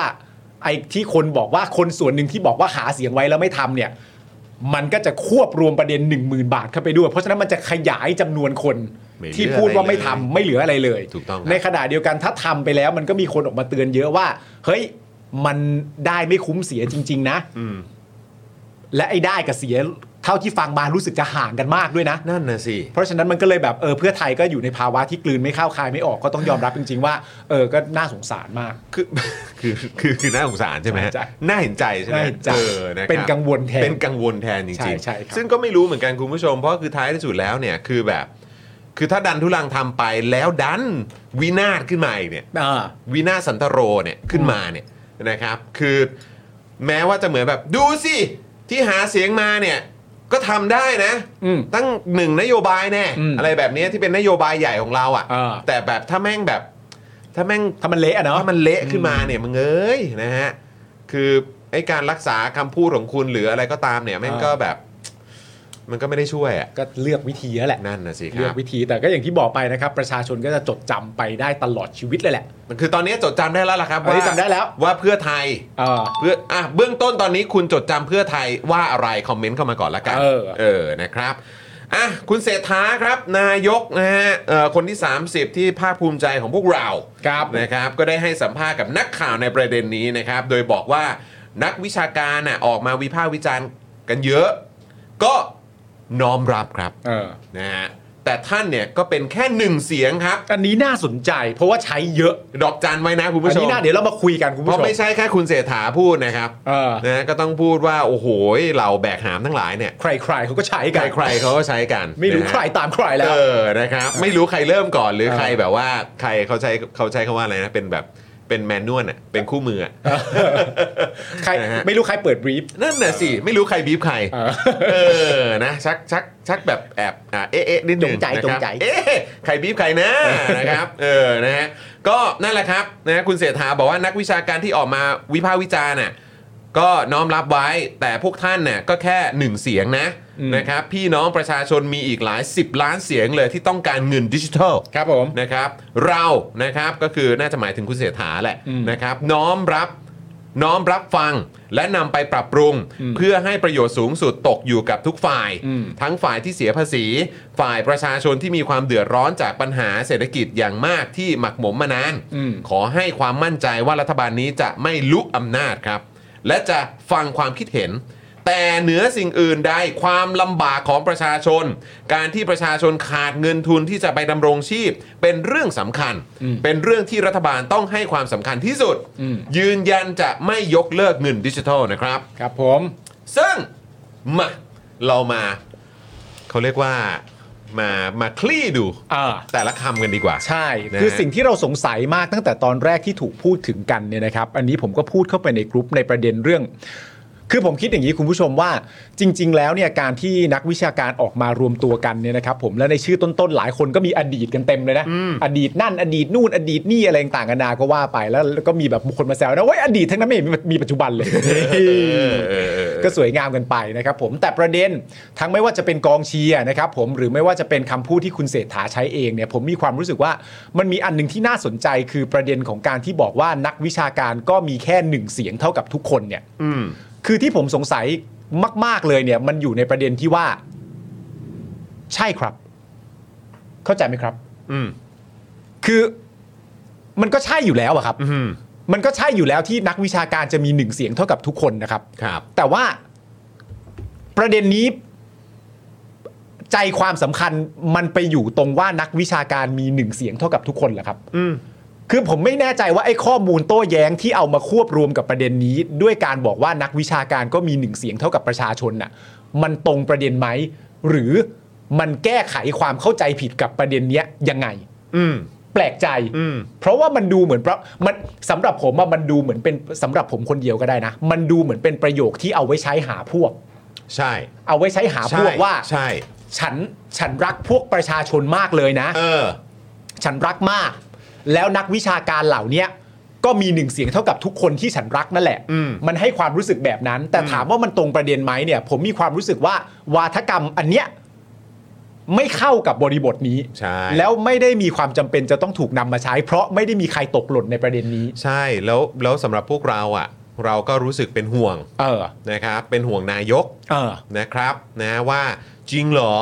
คือนายกอ่ะจะมีวิธีการตอบโดยใช้ตะกาแบบนี้เหรอ เออ ราะตะกาแบบนี้มันเราอ่ะคุ้นเคยกับพวกแบกหาม อืม คือหมายถึงว่าพวกนายแบกนางแบกทั้งหลาย เออ อที่ที่มาแบก กับอะไรที่มันแบบมันฟังดูแบบมันไม่ใช่ประเด็น ใช่ มันไม่ใช่การตอบคำถามที่มันตรงจุด หรือ เออ คำถามที่สังคมหรือใครตั้งคำถาม เออ คุณคุณไปเรื่องอื่น อืม คือแทนที่จะจะพูดถึงไอ้ข้อกังวลที่ที่นักวิชาการ อืม หรือว่าผู้เชี่ยวชาญทางด้านเศรษฐศาสตร์ทั้งหลาย อืม เนี่ยเขาออกมาพูดอ่ะ อืม หรือออกมาตั้งคำถาม หรือออกมาแสดงข้อกังวลเนี่ย อืม คุณก็ควรจะไปตอบ หรือควรที่จะไปเคลียร์อะไรตรงจุดนั้น เออ ใช่ไหมครับ ไม่ใช่มาบอกว่าเออพวกคุณก็แค่หนึ่งเสียงแหละ ใช่มันไม่ใช่ไง มันไม่ใช่ มันไม่ใช่ อันนี้มันไม่ใช่ แล้วผมก็แปลกใจว่าเฮ้ยจริงเหรอ ท่านนายกเนี่ยเออจะจะมาเวนี้จริงเหรอ เออ เฮ้ย ไม่เอาสิ แล้วนั่นคือประเด็นหนึ่งนะ ประเด็นสำหรับเราก็คือประเด็นที่ว่ากันว่าด้วยเรื่องว่ามันไม่มันไม่มันไม่น่าจะเกี่ยวข้องกับประเด็นนี้โดยตรงอะ่ะในการใช้คำพูดลักษณะนี้เพราะว่าประเด็นแล้วอะ่ะเวลาที่เขารอกันอะ่ะ เวลามีนักวิชาการออกมาแบบเนี้ยไม่ว่าจะมีใครเอออยากได้หรือไม่อยากได้มีความคิดตรงกับนักวิชาการไหมอะ่ะแต่ผมเชื่อว่าสิ่งที่เขารอฟังอะ่ะเขาคือเขารอฟังคำอธิบาย จากทางนายกว่าโอเคเก็ตแล้วว่าที่นักวิชาการออกมาแบบนี้ แต่ว่าสิ่งที่คุณเศรษฐาตอบมันลักษณะประมาณว่า คนเหล่านั้นน่ะ ก็มีแค่หนึ่งเสียงเท่ากับทุกคนนั่นแหละ เราเข้าใจคนจน คนจนรอไม่ได้ อะไรอย่างเงี้ย ซึ่งมันก็ไม่ได้ตรงกับสโคปเดียวกันกับที่นักวิชาการก็อธิบายมา มันก็ทำให้คนเข้าใจได้ก็คือว่า นั่นแปลว่าสิ่งที่นักวิชาการอธิบายมาเนี่ย คุณไม่เถียงเลยสักข้อใช่หรือไม่ใช่ไหมมันก็มันก็เป็นเรื่องที่น่าสนใจ แต่อีกประเด็นหนึ่งคุณผู้ชมว่า คือการที่พูดว่าความเห็นของนักวิชาการด้านเศรษฐศาสตร์เนี่ยนะคุณผู้ชมนะกว่าความเห็นของคนทั่วๆไป เช่นคุณผู้ชมอ่ะหรือผมเองก็ตามอ่ะเอ่อในเรื่องประเด็นของเศรษฐศาสตร์อ่ะในเรื่องประเด็นเกี่ยวกับการคลังอ่ะแล้วก็ในเรื่องประเด็นเกี่ยวกับเศรษฐกิจในระดับมหาภาคเนี่ย มันมีค่าเท่ากันเหรอเข้าใจใช่ไหมฮะ อย่างอย่างเราอ่ะคุณผู้ชมประกอบอาชีพอะไรของคุณผู้ชมก็แล้วแต่ใช่ไหมทุกทุกอาชีพมันก็มีเกียรติมีศักดิ์ศรีของมัน เป็นเรื่องปกติอยู่แล้ว แต่ในอันเนี้ยเรากำลังพูดถึงประเด็นเรื่องเศรษฐศาสตร์การคลังและเศรษฐกิจในระดับมหาภาคนะครับผม แบบภาพรวม แบบภาพรวม ให อ่ะ ญ่อะครับ ภาพ ซึ่ง ใหญ่อ่ะ ซึ่งแบบแม่งอื้อหื เออ แม่งรายละเอียดอะไรต่างๆ แม่งเยอะมาก ใช่ เออ ซึ่งมันก็จริงอยู่ที่ว่าตอนเลือกตั้งเนี่ย ทุกคนเนี่ยมีหนึ่งเสียงเท่ากัน อันนี้ใครต่อใครก็เถียงไม่ได้ ยกเว้นเอ่อยกเว้นสวนะ อ่ะ ยกเว้น โอเค สว อันนี้ นะครับ เคลี ผ ยร์ มอันนี้เคลียร์ อันนี้เคลียร์ ประชาชนทุกคน เออ มีหนึ่งเสียงเท่ากันอยู่แล้ว เออย กเว้น ยกเว้นสว สว โอเค นะครับผม เออ แต่ในเรื่องความคิดเห็นทางวิชาการเนี่ยนะครับผมถ้าเกิดว่าจะพูดว่านักเศรษฐศาสตร์มีความเห็นนะ ข้อมูลและความรู้เนี่ย แล้วมีน้ำหนักเท่ากับคนที่ไม่ใช่นักเศรษฐศาสตร์เนี่ย อันเนี้ยผมว่ามันก็ผิดประเด็น เรากำลังพูดเชิงการให้ความรู้ และก็เชิงการให้ข้อมูล แล้วมาบอกว่าหนึ่งเสียงทุกคนเท่ากันเนี่ย อันเนี้ยผมก็ว่าผิดประเด็น ไออันนี้คือเป็นการแสดงความเห็นนะ ใช่ เออนะครับ ซึ่งมันก็เป็นเฉกเช่นเดียวกันกับเวลาเราพูดถึงประเด็นเรื่องความเห็นทางการแพทย์ ถูก ใช่ไหมครับ อืม และมันก็เฉกเช่นเดียวกันกับเราแสดงความเห็นประเด็นเรื่องสถาปัตยกรรม อะไรแบบนี้ แล้วมันก็เฉกเช่นเดียวกันกับเราแสดงความเห็นประเด็นเรื่องกีฬา อ่ะวิศวกรรมอะไร ใช่ ต่างๆ เหล่านี้ ถูกต้อง อืม แล้วการที่คุณจะมาบอกว่า เฮ้ย คนดูกีฬาทั้งหมดก็มีหนึ่งเสียงเท่ากัน ถู ก ยังไงก็ถูกอยู่แล้ว แต่เมื่อการแสดงความเห็นเป็นเป็นกรอบรวมในระดับองค์กร หรือระดับมหาภาคภาพรวมใหญ่ ๆ เนี่ย ผมว่าการเอาประเด็นเรื่องที่มันถูกต้องก็จริงว่าทุกคนมีหนึ่งเสียงเท่ากันมาใช้กับประเด็นนี้อ่ะ อืม ผมว่ามันไม่ตรง อืม มันไม่ตรง ใช่ เออ นะฮะ อันนี้คือประเด็นแรกที่เราคุยกัน ใช่ แล้วก็รู้สึกว่า เอ้ยเอออยากจะหยิบยกขึ้นมาคุยกับคุณผู้ชม คุณผู้ชมเห็นด้วยหรือเปล่า อืม คุณผู้ชมคิดว่า เออไอ้ที่เนี่ยพวกเราหยิบยกขึ้นมาคุยอ่ะ เออ คุณผู้ชมรู้สึกรู้สึกเอ่อรู้สึกเห็นด้วยไหม ใช่ ถ้ารู้สึกเห็นด้วยหรือไม่เห็นด้วยยังไงก็คอมเมนต์เข้ามาได้นะครั ใช่ อัน แล้ นี้ ว คือเรื่องแรกนะ เรื่องแรกและที่สำคัญต้องเตือนไว้ก่อนเลย เพราะว่าตอนช่วงนี้นักบิดมันเยอะ โอ้โห นะฮะ ครับผม ก็ต้องเตือนนักบิดไปก่อนเลยว่า อย่าได้มีใครมาพูดเลยนะว่า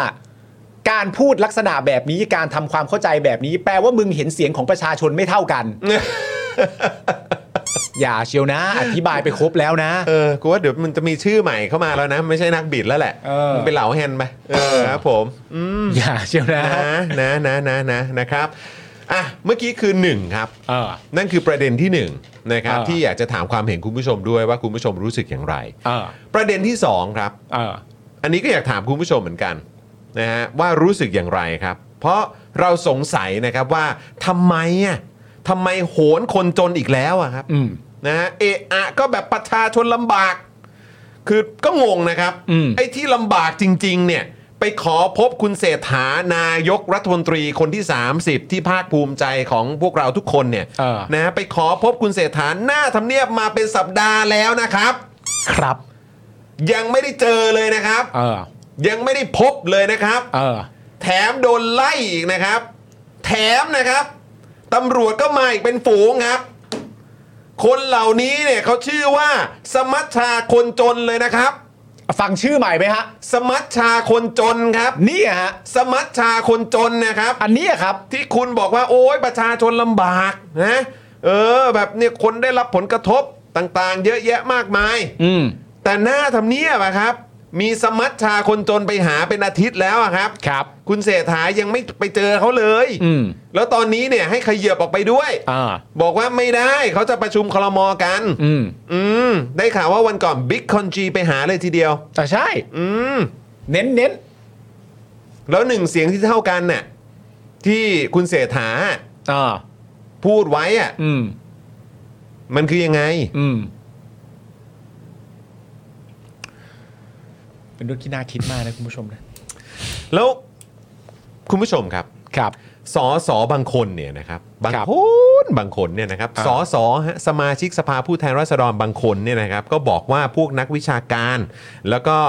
เอ่อพวกอดีตผู้ว่าแบงค์ชาติ หรืออะไรต่างๆ เหล่าเนี้ย อืม นะตอนอยู่กับรัฐบาลทหารเนี่ยทำเป็นปากอมสาก อยู่เป็นไม่เห็นออกมาค้านอะไรกับนโยบายประยุทธ์ แต่มาปากเก่งตอนรัฐบาลจากการเลือกตั้ง ก็ต้องบอกว่าก็ก็จริงครับ ก็ใช่ครับ จริงจริงมาก ๆ เลยแหละ อันนี้ อันนี้ไม่ใช่ประเด็นที่ ที่ต้องเถียงนะฮะ ใช่ ใช่ครับ ก็จริงครับ จริงครับ แล้วก็ผมซ้ำเติมไม่ด้วยครับ เออ มันก็กระจอกแหละครับ ก็ใช่ครับ มันก็กระจอกจริง ๆ เห็นด้วยครับ ครับผม ครับ นะฮะมาปากเก่งกันเอาตอนนี้เนี่ยนะครับที่แบบอื้อหือคือแม่ อ่า คือก็ก็ที่ที่หยิบขึ้นมาเนี่ยก็มันก็จริงครับ ครับ แต่ขอแบ่งความกระจอกครึ่งหนึ่งเนี่ยนะครับ อ่า ไปให้พักที่โดนเขารัฐประหาร ครับ โดนเขารังแกสารพัดครับ อ่า แล้วสุดท้ายก็สไลด์หน้าไปรวมกับเขาตั้งรัฐบาลเนี่ย อ่า บางทีนะครับก็ไม่รู้นะครับว่าใครเนี่ยกระจอก ครับ หรือว่าเป็นลูเซอร์มากกว่ากันนะครับ ถูกต้องครับ แต่ประเด็นที่ผมอยากย้ำก็คือว่า แต่ตอนเนี้ยเพื่อไทยอะเป็นรัฐบาล ใช่ เพื่อไทยเนี่ยเป็นรัฐบาลเลย แล้วเวลาที่เขาถามเนี่ย ไม่ว่าเขาจะเคยกระจอกในยุคไหน หรือเขาจะมาโฉงฉางในยุคนี้ หรือใด ๆ ก็แล้วแต่เนี่ย แต่ว่าหน้าที่ของรัฐบาลนะตอนนี้เนี่ย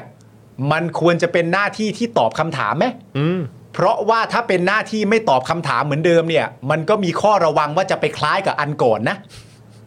จากที่ว่าเขาว่าเขาปากอมสากหรืออะไรต่างๆ นานาเนี่ย แต่การที่คุณตอบไม่ค่อยได้หรือไม่ค่อยจะตอบเนี่ย มันจะทำให้ไปคล้าย ๆ กับอันก่อนด้วยตัวเองนะ เดี๋ยวมันว่าเขาแล้วมันจะเข้าตัวเองนะ นั่นน่ะสิครับ และประเด็นที่หยิบยกขึ้นมา เวลาเขาถามคำถามออกไป ไม่ว่าเขาจะเก่งตอนนั้น หรือเพิ่งจะมาเก่งตอนนี้ก็ตาม แต่เวลาคุณตอบเขาคุณไปตอบประเด็นเรื่องหนึ่งเสียงเท่ากัน แต่เวลาคุณจะตอบเขาคุณไปตอบเรื่องเขาอดีตไม่เห็นจะปากเก่งแบบนี้เลยเนี่ย ประชาชนที่รออยู่อ่ะ ก็ไม่ได้คำตอบอยู่ดีนะครับ อืม แล้วเวลาที่ประชาชนไม่ได้คำตอบเนี่ยเขาจะคิดย้อนกลับไปว่ามันต่างกันยังไงนะครับ ย้ำอีกครั้งนะครับ ผมว่ามันกระจอกกว่านะครับ คือคนที่โดนเขาทำแล้วทำอีกกระทำแล้วกระทำอีก แล้วไม่ใช่แค่คุณ ประชาชนด้วย ประชาชนที่สนับสนุนคุณเนี่ยเขาก็โดนกระทำด้วย อืม แต่ท้ายที่สุด คุณไม่ได้แลนด์สไลด์ แต่คุณสไลด์อะไรดีอะ สไลด์ ร่างกาย นะเออนะครับ ไปอยู่กับคนที่ทำคุณอะ อ่า อะไรมันหนักกว่ากันฮะ แล้วพอโครงสร้างเป็นแบบเนี้ยและที่คุณเป็นอยู่หน้าตอนเนี้ยแต่คุณสามารถจะไปเหน็บแนมคนอื่นได้ว่า โอ้โห นที่อยู่แต่ก่อนไม่เห็นจะเก่งแบบนี้เลย แต่ตอนเนี้ยอยู่แบบนี้นะ อืม โหคุณใจถึงมากเลยนะ ใจถึงสุดๆไปเลยอ่ะ สุดมากเลยค คุ รับ ณใจถึงจนเหมือนเบลออะ จริง ๆ ครับ เนี่ยคือโครงสร้างโฉมหน้ารัฐบาลนี้นะ แล้วคุณสามารถจะไปว่าเขาว่าอันก่อนน่ะ ไม่เห็นเก่งแบบนี้เลย แต่คุณสร้างรัฐบาลฟอร์มทีมแบบเนี้ย คุณใจถึงจริงนะ ใช่ถึงจริง สุดยอดเลยอะ ๆ คุณคิดว่าปลายทางคุณจะเจออะไรวะ ถามจริง เออ นะฮะ ซึ่ง เอ่อ อันนี้โพสต์ของอาจารย์เข็มทอง เอ นะครั อบ พี่ ใช่ เออขอดู ชิลมากตลกมาก ขอดูโพสต์ของอาจารย์เข็มทองหน่อย ต ได้ไหม ล ค ก รับ เวอร์ ทำไมถึงคิดว่านักวิชาการไม่เข้าใจคนจนนะ อยากให้ดูสลิปเงินเดือนเลย น้อยกว่าคนพูดแน่นอน กูนี่แหละ คนจน อาจารย์เข็มทอง คิ้วอ่ะ อาจารย์เข็มทอง โอ้ยอาจารย์เข็มทองอืมซึ่งอาจารย์เข็มทองก็จริง ๆ แล้วก็เป็นเอ่อคนที่ตอนนั้นก็มาสัมภาษณ์ แล้วก็พูดคุยกับเรา ใช่ เนอะแต่ว่า ใช่ ผมไม่แน่ตอนนั้นตอนนั้นอาจารย์เขาพูดเขาพูดในรายการปะ นอกรายการ นอกรายการ นอกรายการ ใช่ไหม นอกรายการ เะคน อกรายการ ก็มีมีประเด็นที่อาจารย์ก็พูดนอกรายการที่น่าสนใจด้วยเหมือนกัน ใช่ใช่ใช่เราหยิบยกสักคำหนึ่งแล้วกัน ได้ครับ เอออาจารย์พูดในประเด็นเรื่อง ถ้าผมจำไม่ผิดใช้ภาวะ เออใช้คำว่า ภาวะปฏิเสธนักวิชาการ ใช่อืม ซึ่งมันมีคำแบบเป็นเป็นคำที่เป็นฟอร์มอลของมันด้วยนะ อ่าอ่าใช่ เออแต่ ใช่ ผมจำไม่ได้มันเรียกว่าอะไร แต่มันคือภาวะการปฏิเสธนักวิชาการอะ ใช่ใช่ คือไม่ไม่ไม่ไม่เอาองค์ความรู้ใด ๆ จากนักวิชาการ เพราะตีความว่าคนเหล่านี้คือคนที่แย่อะ ใช่ เออก็คือแบบไม่ว่าจะมาอะไรถึงทางกูก็ใช้วิธีการง่าย ๆ ก็คือว่าประมาณอย่างเงี้ยเฮ้ยคุณมือหนึ่งเสียงให้กับทุกคน อืม แต่ก่อนคุณไม่เคยปากเก่งแบบนี้เลย อืม เพื่อจะเอาองค์ความรู้ของเขาเนี่ยที่มันเป็นองค์ความรู้ที่เข้ามาแล้วทำให้ฉันลำบากอะ อืม่ ะ ปัดมันทิ้งไป ใช่ เขาเรียกว่าภาวะปฏิเสธ วิชาการหรือภาวะปฏิเสธความรู้อะไรประมาณ เออ เนี้ย ของนักวิชาการอะความเห็นของนักวิชาการ ใช่ใช่ ทั้งหลาย ใช่ นะครับซึ่งจริง ๆ แล้วก็มันก็น่ากลัวนะ เพราะว่าอาจารย์ก็เคยพูดเอ่อเหมือนแบบในลักษณะที่ยกตัวอย่างเหมือนแบบ ก็นึกถึงตอนแบบเขมรแดงอ่ะ อืมอืมอืม ใช่ไหม ใช่ ฮะที่แบบว่าก็เนี่ยแหละก็เป็นจุดจุดหนึ่งที่เป็นเหมือนจุดเริ่มต้นน่ะ อืม คือการการด้อยค่าความเห็นน่ะ อืม ของนักวิชาการน่ะที่ออกมาแสดงความห่วงใยกับสิ่งที่มันจะกระทบกับทั้งสังคมอ่ะ อืม แล้วผู้มีอำนาจอ่ะหรือเครือข่ายของผู้มีอำนาจอ่ะมันด้อยค่าความเห็นเหล่านั้นน่ะ ใช่ มันจะมันจะมีสเกลของมัน เออ ใช่ไหมฮะ ซึ่งสเกลแบบรุนแรงสุดเนี่ยมันก็จะไปจนถึงขั้นแบบว่าก็ฆ่า ใช่ เหมือนสมัยแบบเหมือนสมัยเขมรแดงอ่ะที่ ใช่ เขาก็ฆ่านักวิชาการฆ่านักศึกษาฆ่าคนที่อ่ามีแบบเข้าถึงการศึกษาได้อ่ะ เออ ที่อาจจะแสดงความเห็นที่มาค้าน ใช่ กับ ใช่ ฝั่งผู้มีอำนาจ เออ เออซึ่งโอเค อันนี้มันอาจจะยังไม่ถึงขั้นนั้น อืม แต่มันก็คืออยู่ในมวลและวายและอารมณ์ประมาณเดียวกันน่ะ ไอ้ขั้นที่ว่าเนี่ยมันคือรูปแบบของการจัดการ อันนั้นคือแบบฮาร์ด เออแต่มันฮาร์ดคอร์แต่ในแง่ของ mindset อ่ะ ครับ เออมันก็มันก็เริ่มต้นมาจากเอ่อเริ่มลักษณะประมาณนี้แหละ อืม นะครับผมซึ่งอีกอันหนึ่งที่มันตลกมากๆเลยนะ ซึ่งผมมีความรู้สึกว่าคุณผู้ชม จริง ๆ เราน่าจะเข้าใจกันดี ไม่ว่าจะเป็นตัวพี่ซี่เองหรือตัวเราอ่ะ อืม คือ ไอ้ความเห็นของนักวิชาการอ่ะ อืม ถ้ามันบงอ่ะ อืม คือคนมันก็ใส่อยู่แล้วอ่ะ อยู่แล้วครับ คือเขาเข้าใจป่ะมันไม่ได้ ใช่ เรื่องนี้มันไม่ใช่เรื่องซับซ้อนมากเลยนะ ถ้าความเห็นของนักวิชาการมันมาแล้วมันบง แล้วมันเพี้ยน แล้วมันแล้วมันไม่เข้ากรอบแล้วมันเบียวแล้วมันไม่ตรงเป้าอะไรอย่างเงี้ย ผมก็ไม่เห็นประชาชนเขาจะปล่อยอยู่แล้วเนี่ย แล้วเขาแล้วเขาก็ไม่เล่นด้วย เขาก็ไม่เล่นด้วยอยู่แล้ว พยา อ่ะ ยามจะเล่นกับอะไรที่มันแบบไม่ไม่แบบมันมันไม่สมเหตุสมผลเนี่ย เออ คือสังคมโดยรวมอ่ะ เออ เขาก็เขาก็ไม่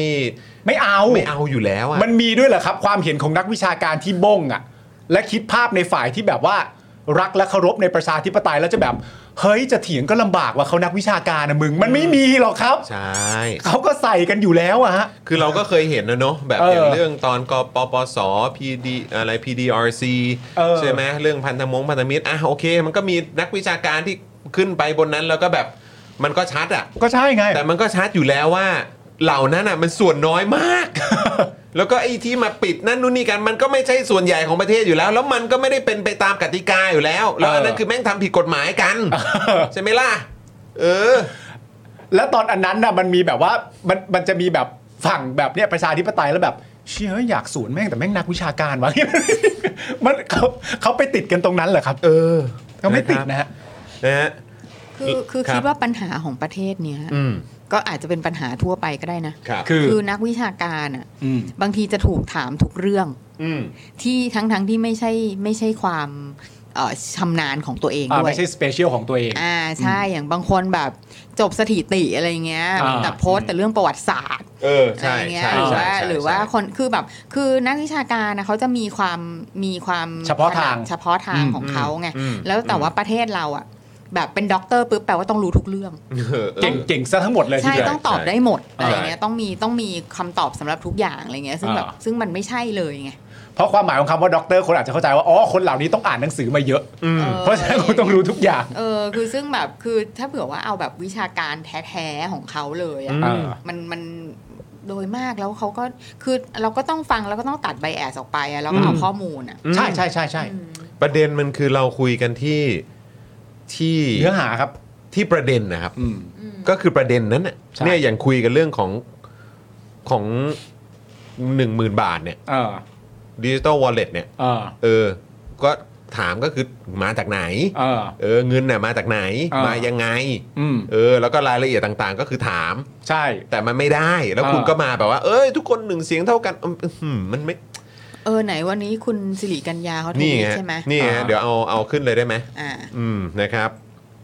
ซึ่งผมอะก็นั่งฟัง เออ ผมนั่งฟังจริง อืม ๆ ผมก็นั่งฟัง แล้วผมนั่งฟังใน Voice TV ด้วยนะฮะ ครับ ไลฟ์ของ Voice ด้วยนะฮะ เหรอ เอาแบบไม่ให้แบบมีใครแบบมาคอลหาได้เลยว่าตัดหรือเปล่าหรืออะไรอย่างนี้หรือเปล่า นี่ดูของ Voice TV นะฮะ เหรอ เออ ดูคุณจุลพันธ์เนี่ยนะ ใช่ เหรอ แล้วเนี่ย แล้วก็คุณคุณสิริกัญญาเนี่ยก็มามาโพสต์หลังจากที่แถลงเสร็จแล้วแหละ อืม ซึ่งก็ความความสงสัยก็คล้ายๆผม เออ นะครับ ก็คือในส่วนของการถแถลงข่าวความคืบหน้าดิจิ t a ลวอลเล็ตในวันนี้นั้นนะครับ ไม่มีไลฟ์ผ่านช่องทางการโชคดีเดอะรีพอร์เตอร์ไลฟ์ซึ่งต้องบอกคุณหมายว่าจริง ๆ Voice ก็ไลฟ์ครับ ครับ นะฮะก็บอกว่ายังไม่แน่ชัดว่าจะรัศจะมีอะไรนะรัศมีการใช้เป็นยังไง อืม นะครับก็คือน่าจะจาก 4 กิโลเมตรใช่ไหม ประมาณนั้น เออว่ามันจะมากขึ้นหรือเปล่า หรือว่ามันจะวิธีการมันเป็นอย่างไร ครับ ยังไม่แน่ชัดว่าจะเอาเงินมาจากไหน อันเนี้ยแหละก็อยากรู้กันจัง แล้วก็คาดเดากันไปนะครับ ยังไม่แน่ชัดว่าจะแจกทั่วหน้า หรือจะแจกเฉพาะกลุ่ม อ๋อ ซึ่งหมายความว่ายังไม่แน่ชัดว่าจะต้องใช้เงินเท่าไหร่ อ๋อเพราะถ้าแจกทั่วหน้าก็เงินก้อนใหญ่ก้อนหนึง แจกเฉพาะกลุ่มเงินก็จะน้อยกว่า อืม เพราะฉะนั้นการเตรียมการในแง่ของการจะเอาเงินมา ก็ยังไม่รู้ว่าเงินเท่าไหร่เพราะไม่รู้ว่ากลุ่มไหน ใช่ ไหม แล้วก็ความเห็นของคุณไหมเนี่ยก็คือสิ่งที่ชัดอย่างเดียวก็คือ พักเพื่อไทยไม่ได้มีการศึกษามาก่อนล่วงหน้าว่าจะนำนโยบายดิจิทัลวอลเล็ตเนี่ยไปปฏิบัติยังไง ซึ่งก็เข้าใจอยู่ว่าทำไมคุณไหมายถึงอาจจะมีความเห็นไปอย่างนี้ เพราะคำตอบหรือความสงสัยด้านบนน่ะมันไม่ได้รับการเคลียร์เลย ใช่ไหมเราก็แค่มีความรู้สึกว่าถ้าคนศึกษาเตรียมการมาอย่างดี ชัดเจนรู้ว่าจะทำอะไรอ่ะมันก็ต้องมีคำตอบให้ปะวะ อืม ใช่ไหมครับ ซึ่งท้ายที่สุดทุกอย่างก็คือต้องรอคณะกรรมการ โดยขอซื้อเวลาไปจนถึงสิ้นเดือนตุลาครับ ก็ตามนั้นจริงๆ เพราะว่าตอนไลฟ์เนี่ยคุณจุลพันธ์ก็บอกเออเดี๋ยวจะมีความชัดเจน เดี๋ยวจะได้รู้กันแน่ๆแหละเอ้ยน้องสิ้นเดือนตุลา จริงๆอ่ะมันน่าจะมีแบบ ผมไม่แน่ใจว่าแบบมีนักข่าวคนใดไปถามหรือยังอ่ะ อืม จริง ๆ ก็อาจจะต้องแบบรบกวนคุณมุกนะ อืม คือช่วยถามคำถามแบบ อืม ลักษณะแบบนี้ให้หน่อยอะ อืม ประมาณว่า ถามคุณจุลพันธ์ก็ได้ว่า ในความเป็นจริงอ่ะพักเพื่อไทยอ่ะมีคำตอบทุกอย่างเกี่ยวกับเงินดิจิตอลวอลเล็ตหนึ่งหมื่นบาท ครบถ้วนทุกคำตอบแล้ว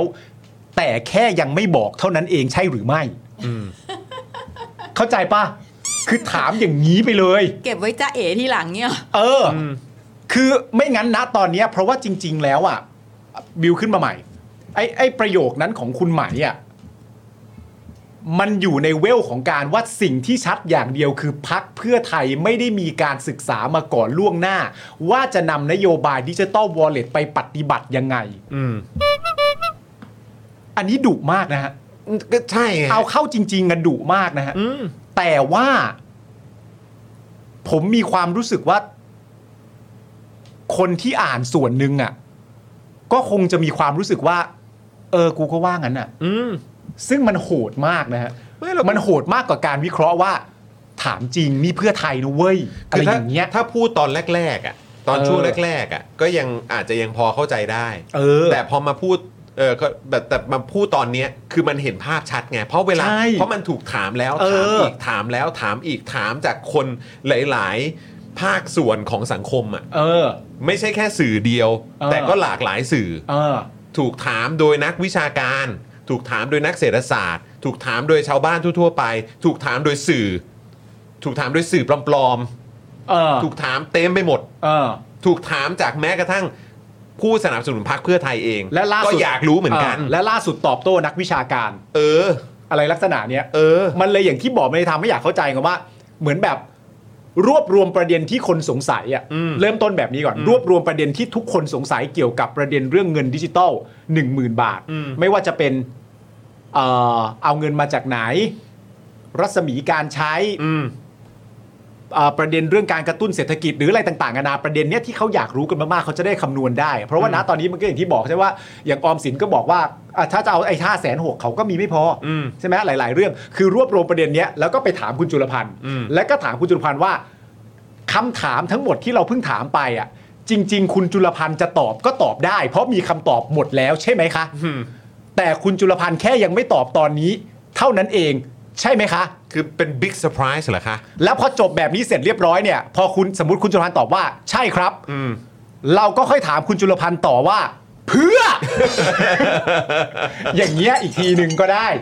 เออ นี่นี่นี่คุณมุกไงคุณมุกเออซึ่งตอนนี้คุณมุกคุณมุกดีขึ้นหรือยังครับ อ่า เห็นคุณมุกแบบว่าเพิ่งเข้าโรงพยาบาลมานะครับ อ่านี่ นี่นี่นี่เอ่อเหมือนว่าจะได้กลับมาพักผ่อนแล้ว ตอนนี้ยังพักผ่อนอยู่ใช่ไหม อ่า เออยังนอนพักอยู่ใช่ไหมนะ อ่า อย่าเพิ่งอย่าเพิ่งเขาเรียกว่าอย่าเพิ่งเอ่อโหมนะครับนะฮะคุณมุกบอกว่าเราเคยถามว่าอันนี้ยังบอกไม่ได้เออเนี่ยวนะอันนี้ยังบอกไม่ได้หรือยังไม่มีคำตอบนะคะ อ่า คุณมุกเคยถาม อ่าอันนี้ แล้ว อันนี้ยังบอกไม่ได้กับกับคำถามที่ว่าอะไรอะคุณมุก คือคือน่าจะหมายถึง เขตอบมานี่เขาตอบมา นี่ เขา นี่ บอกว่ากำลังรอความแน่ชัดเพื่อไม่ให้สื่อสารผิดพลาด อ่าอันนี้คือประเด็นอะไรประเด็นเรื่องป น่า ระเด็ จะ น ที่ เรื่อง มาของเงินแหละ เออ อุ้ยคุณก๊อฟ อ้าวคุณก๊อฟมาแล้ว สวัสดีคุณก๊อฟรับ สวัสดีคุณก๊อฟ เป็น ครับ ไงบ้าง คุณก๊อฟเป็นไงบ้าง อันนี้เอ่ออัปเดตพี่ซีก่อนคุณก๊อฟนี่คือแฟนรายการของเราที่อยู่ที่อิสราเอลครับ โอ้ ครับผมคุณก๊อฟเป็นไง สวั บ้า ส ง ดี ค ครับ รับ เป็นไงบ้างอะเนี่ย สักครู่เดียวเดี๋ยวเดี๋ยวจะวนกลับมาที่คุณมุกนะครับนะฮะแล้วก็ คุณมุ ป ก ระเด็นเมื่อสักครู่นี้เดี๋ยวเดี๋ยวแล้วก็ประเด็นเรื่องของดิจิตอล ใช่ นะครับแต่ถามคุณก๊อฟก่อนว่าคุณก๊อฟปลอดภัยดีใช่ไหม ใช่เดี๋ยวระหว่างนี้ คุ คุณก๊อฟโอณเคหรือเป คุณ ล่า มุกคุณมุกเตรียมไว้ให้ผมหน่อยว่าไอ้ เออ ไอ้คำถามที่คุณมุกตอบไปว่ายังไม่ตอบหรือตอบไม่ได้หรืออะไรเนี่ยมันเป็นคำถามในประเด็นไหน เออ นะครับผมรบกวนคุณมุกด้วยนะคุณก๊อฟเป็นยังไงบ้าง คุณ ค ก๊อฟ รับ เป็นไงบ้างครับ คุณก๊อฟคุณก๊อฟปลอดภัยดีใช่ไหมนะครับ ตั้งแต่เราทราบข่าวนะครับ กับเหตุการณ์ที่เกิดขึ้นเอ่อตรงพื้นที่นั้นเนี่ยเราก็นึกถึงคุณก๊อฟเป็นคนแรกเลย อืม นะครับ คุณก๊อฟโอเคใช่ไหมเออนะครับ คุณก๊อฟเป็นอย่างไรบ้างนะครับอืมนะฮะอ่ะยังไงก็ถ้าคุณก๊อฟแบบสะดวกก็อัปเดตมาหน่อยนะครับ ครับ เอ ค อ รับ นะครับ อ่ะสวัสดีครับปลอดภัยดีครับเพิ่งออกจากบังเกอร์ โอ้ย ยครับผม แล้วอย่างนี้คุณก๊อฟจะเดินทางกลับไหม เพราะว่าก็คือเห็นเห็นทางเอ่อคุณพลอยของทาง Workpoint อ่ะก็อัปเดตบอกว่าทางแรงงานไทยที่อยู่ที่อิสราเอลเนี่ยคือถ้าให้เลือกได้เขาก็อยากจะทำงานต่อนะ อืม เออเพราะว่าจำนวนเยอะมากคือเขาก็ยังไม่อยากกลับอ่ะเพราะว่าเขาก็แบบคือเขาก็มีภาระทางการเงินอ่ะ อืม นะฮะกว่าจะมาได้ใช่ไหมครับ แล้วก็โอ้โหต้องเดินทางกลับด้วยเหตุแบบนี้อีก อืม อะไรแบบนี้นะครับ แต่คุณก๊อฟจะเดินทางกลับไหมเออจะกลับก่อนไหม แต่แต่คุหรืณอยังไง คุณก๊อฟเอ่อ ปลอดภัยตอนนี้ปลอดภัยละ คุณก๊อฟตอบเท่าที่ปลอดภัยนะฮะ อ่าใช่ใช่ เอ ใช่ อ ใช่ อะไรที่มันเกินเลยคุณก๊อฟไม่ต้องตอบ ใช่ ไม่ควรตอบ เอา นะครับ เอาที่ให้ข้อมูลได้ละกันนะครับอืมนะฮะอ่ะนี่คุณบีบอกว่าดีนะที่เน็ตยังใช้ได้นะ อืม เออนะครับอ่าโอเคงั้นเดี๋ยวเดี๋ยวรอดูคุณคุณก๊อฟตอบมาละกัน ครับผม ว่าอย่างไรบ้างนะครับ อืม นะฮะแล้วก็เมื่อสักครู่นี้คุณคุณมุกบอกว่ายังพักฟื้นอยู่นะ อ๋อโอเคคุณมุ นะ ก รับ หายไวๆค พ รั ว บ กเราส่งแรงใจส่งหัวใจให้กับคุณมุกนะ ให้หายไวๆนะนะครับนะฮะยังไงก็พักผ่อนแล้วก็หายไวๆนะครับ คุณมุกครับนะฮะก็คือคุณมุกบอกว่าเคยถามไปแล้ว อันนี้ยังบอกไม่ได้ หรือยังไม่มีคำตอบนะคะ อืม คุณมุกบอกว่าเขาบอกว่ากำลังรอความแน่ชัด เพื่อไม่ให้สื่อสารผิดพลาด อันนี้เนี่ยเพิ่งถามไปเมื่อวันอังคารที่แล้ว อืมนะครับ มันมันมันก็คือถ้าสรุปตามนี้มันก็คือว่าเหมือนแบบความแน่ชัดในหัวเขาอ่ะ อืม มี อืม หมายถึงความแน่ชัด นี่คือสรุปในแง่ดีมากๆเลยนะ คือความแน่ชัดในหัวของเพื่อไทยมีว่าอยากได้ให้เป็นยังไง อืม และอยากเอามาจากไหน อืม แต่ณตอนนี้ที่ยังไม่แน่ชัดก็คือว่าสื่อสารในแง่ของภาคส่วนอื่น ๆ ที่จะต้องมาร่วมด้วยช่วยกันน่ะ อืม ยังไม่เคลียร์ปะ อืม ประมาณนั้นปะ ไม่ ถ้า รู้ ตีความว่าอ ไม่ ย่างนั้น รู้เนี่ยคุณมุกบอกว่าเราถามเรื่องรายละเอียดที่มาของเงิน ใครจะเป็นผู้ทำระบบให้เอ่อคือจะใครจะเป็นคนทำระบบให้เอาซอร์สหรือเปล่า อืม ความปลอดภัยจะเป็นยังไง คือถามหลายคำถามแล้ว แล้วก็ตอบว่าให้รอ เราเลยถามว่านี่ตอบไม่ได้หรือยังไม่มีคำตอบครับ อ๋อเขาก็เลยบอกว่าเอ่อรอดู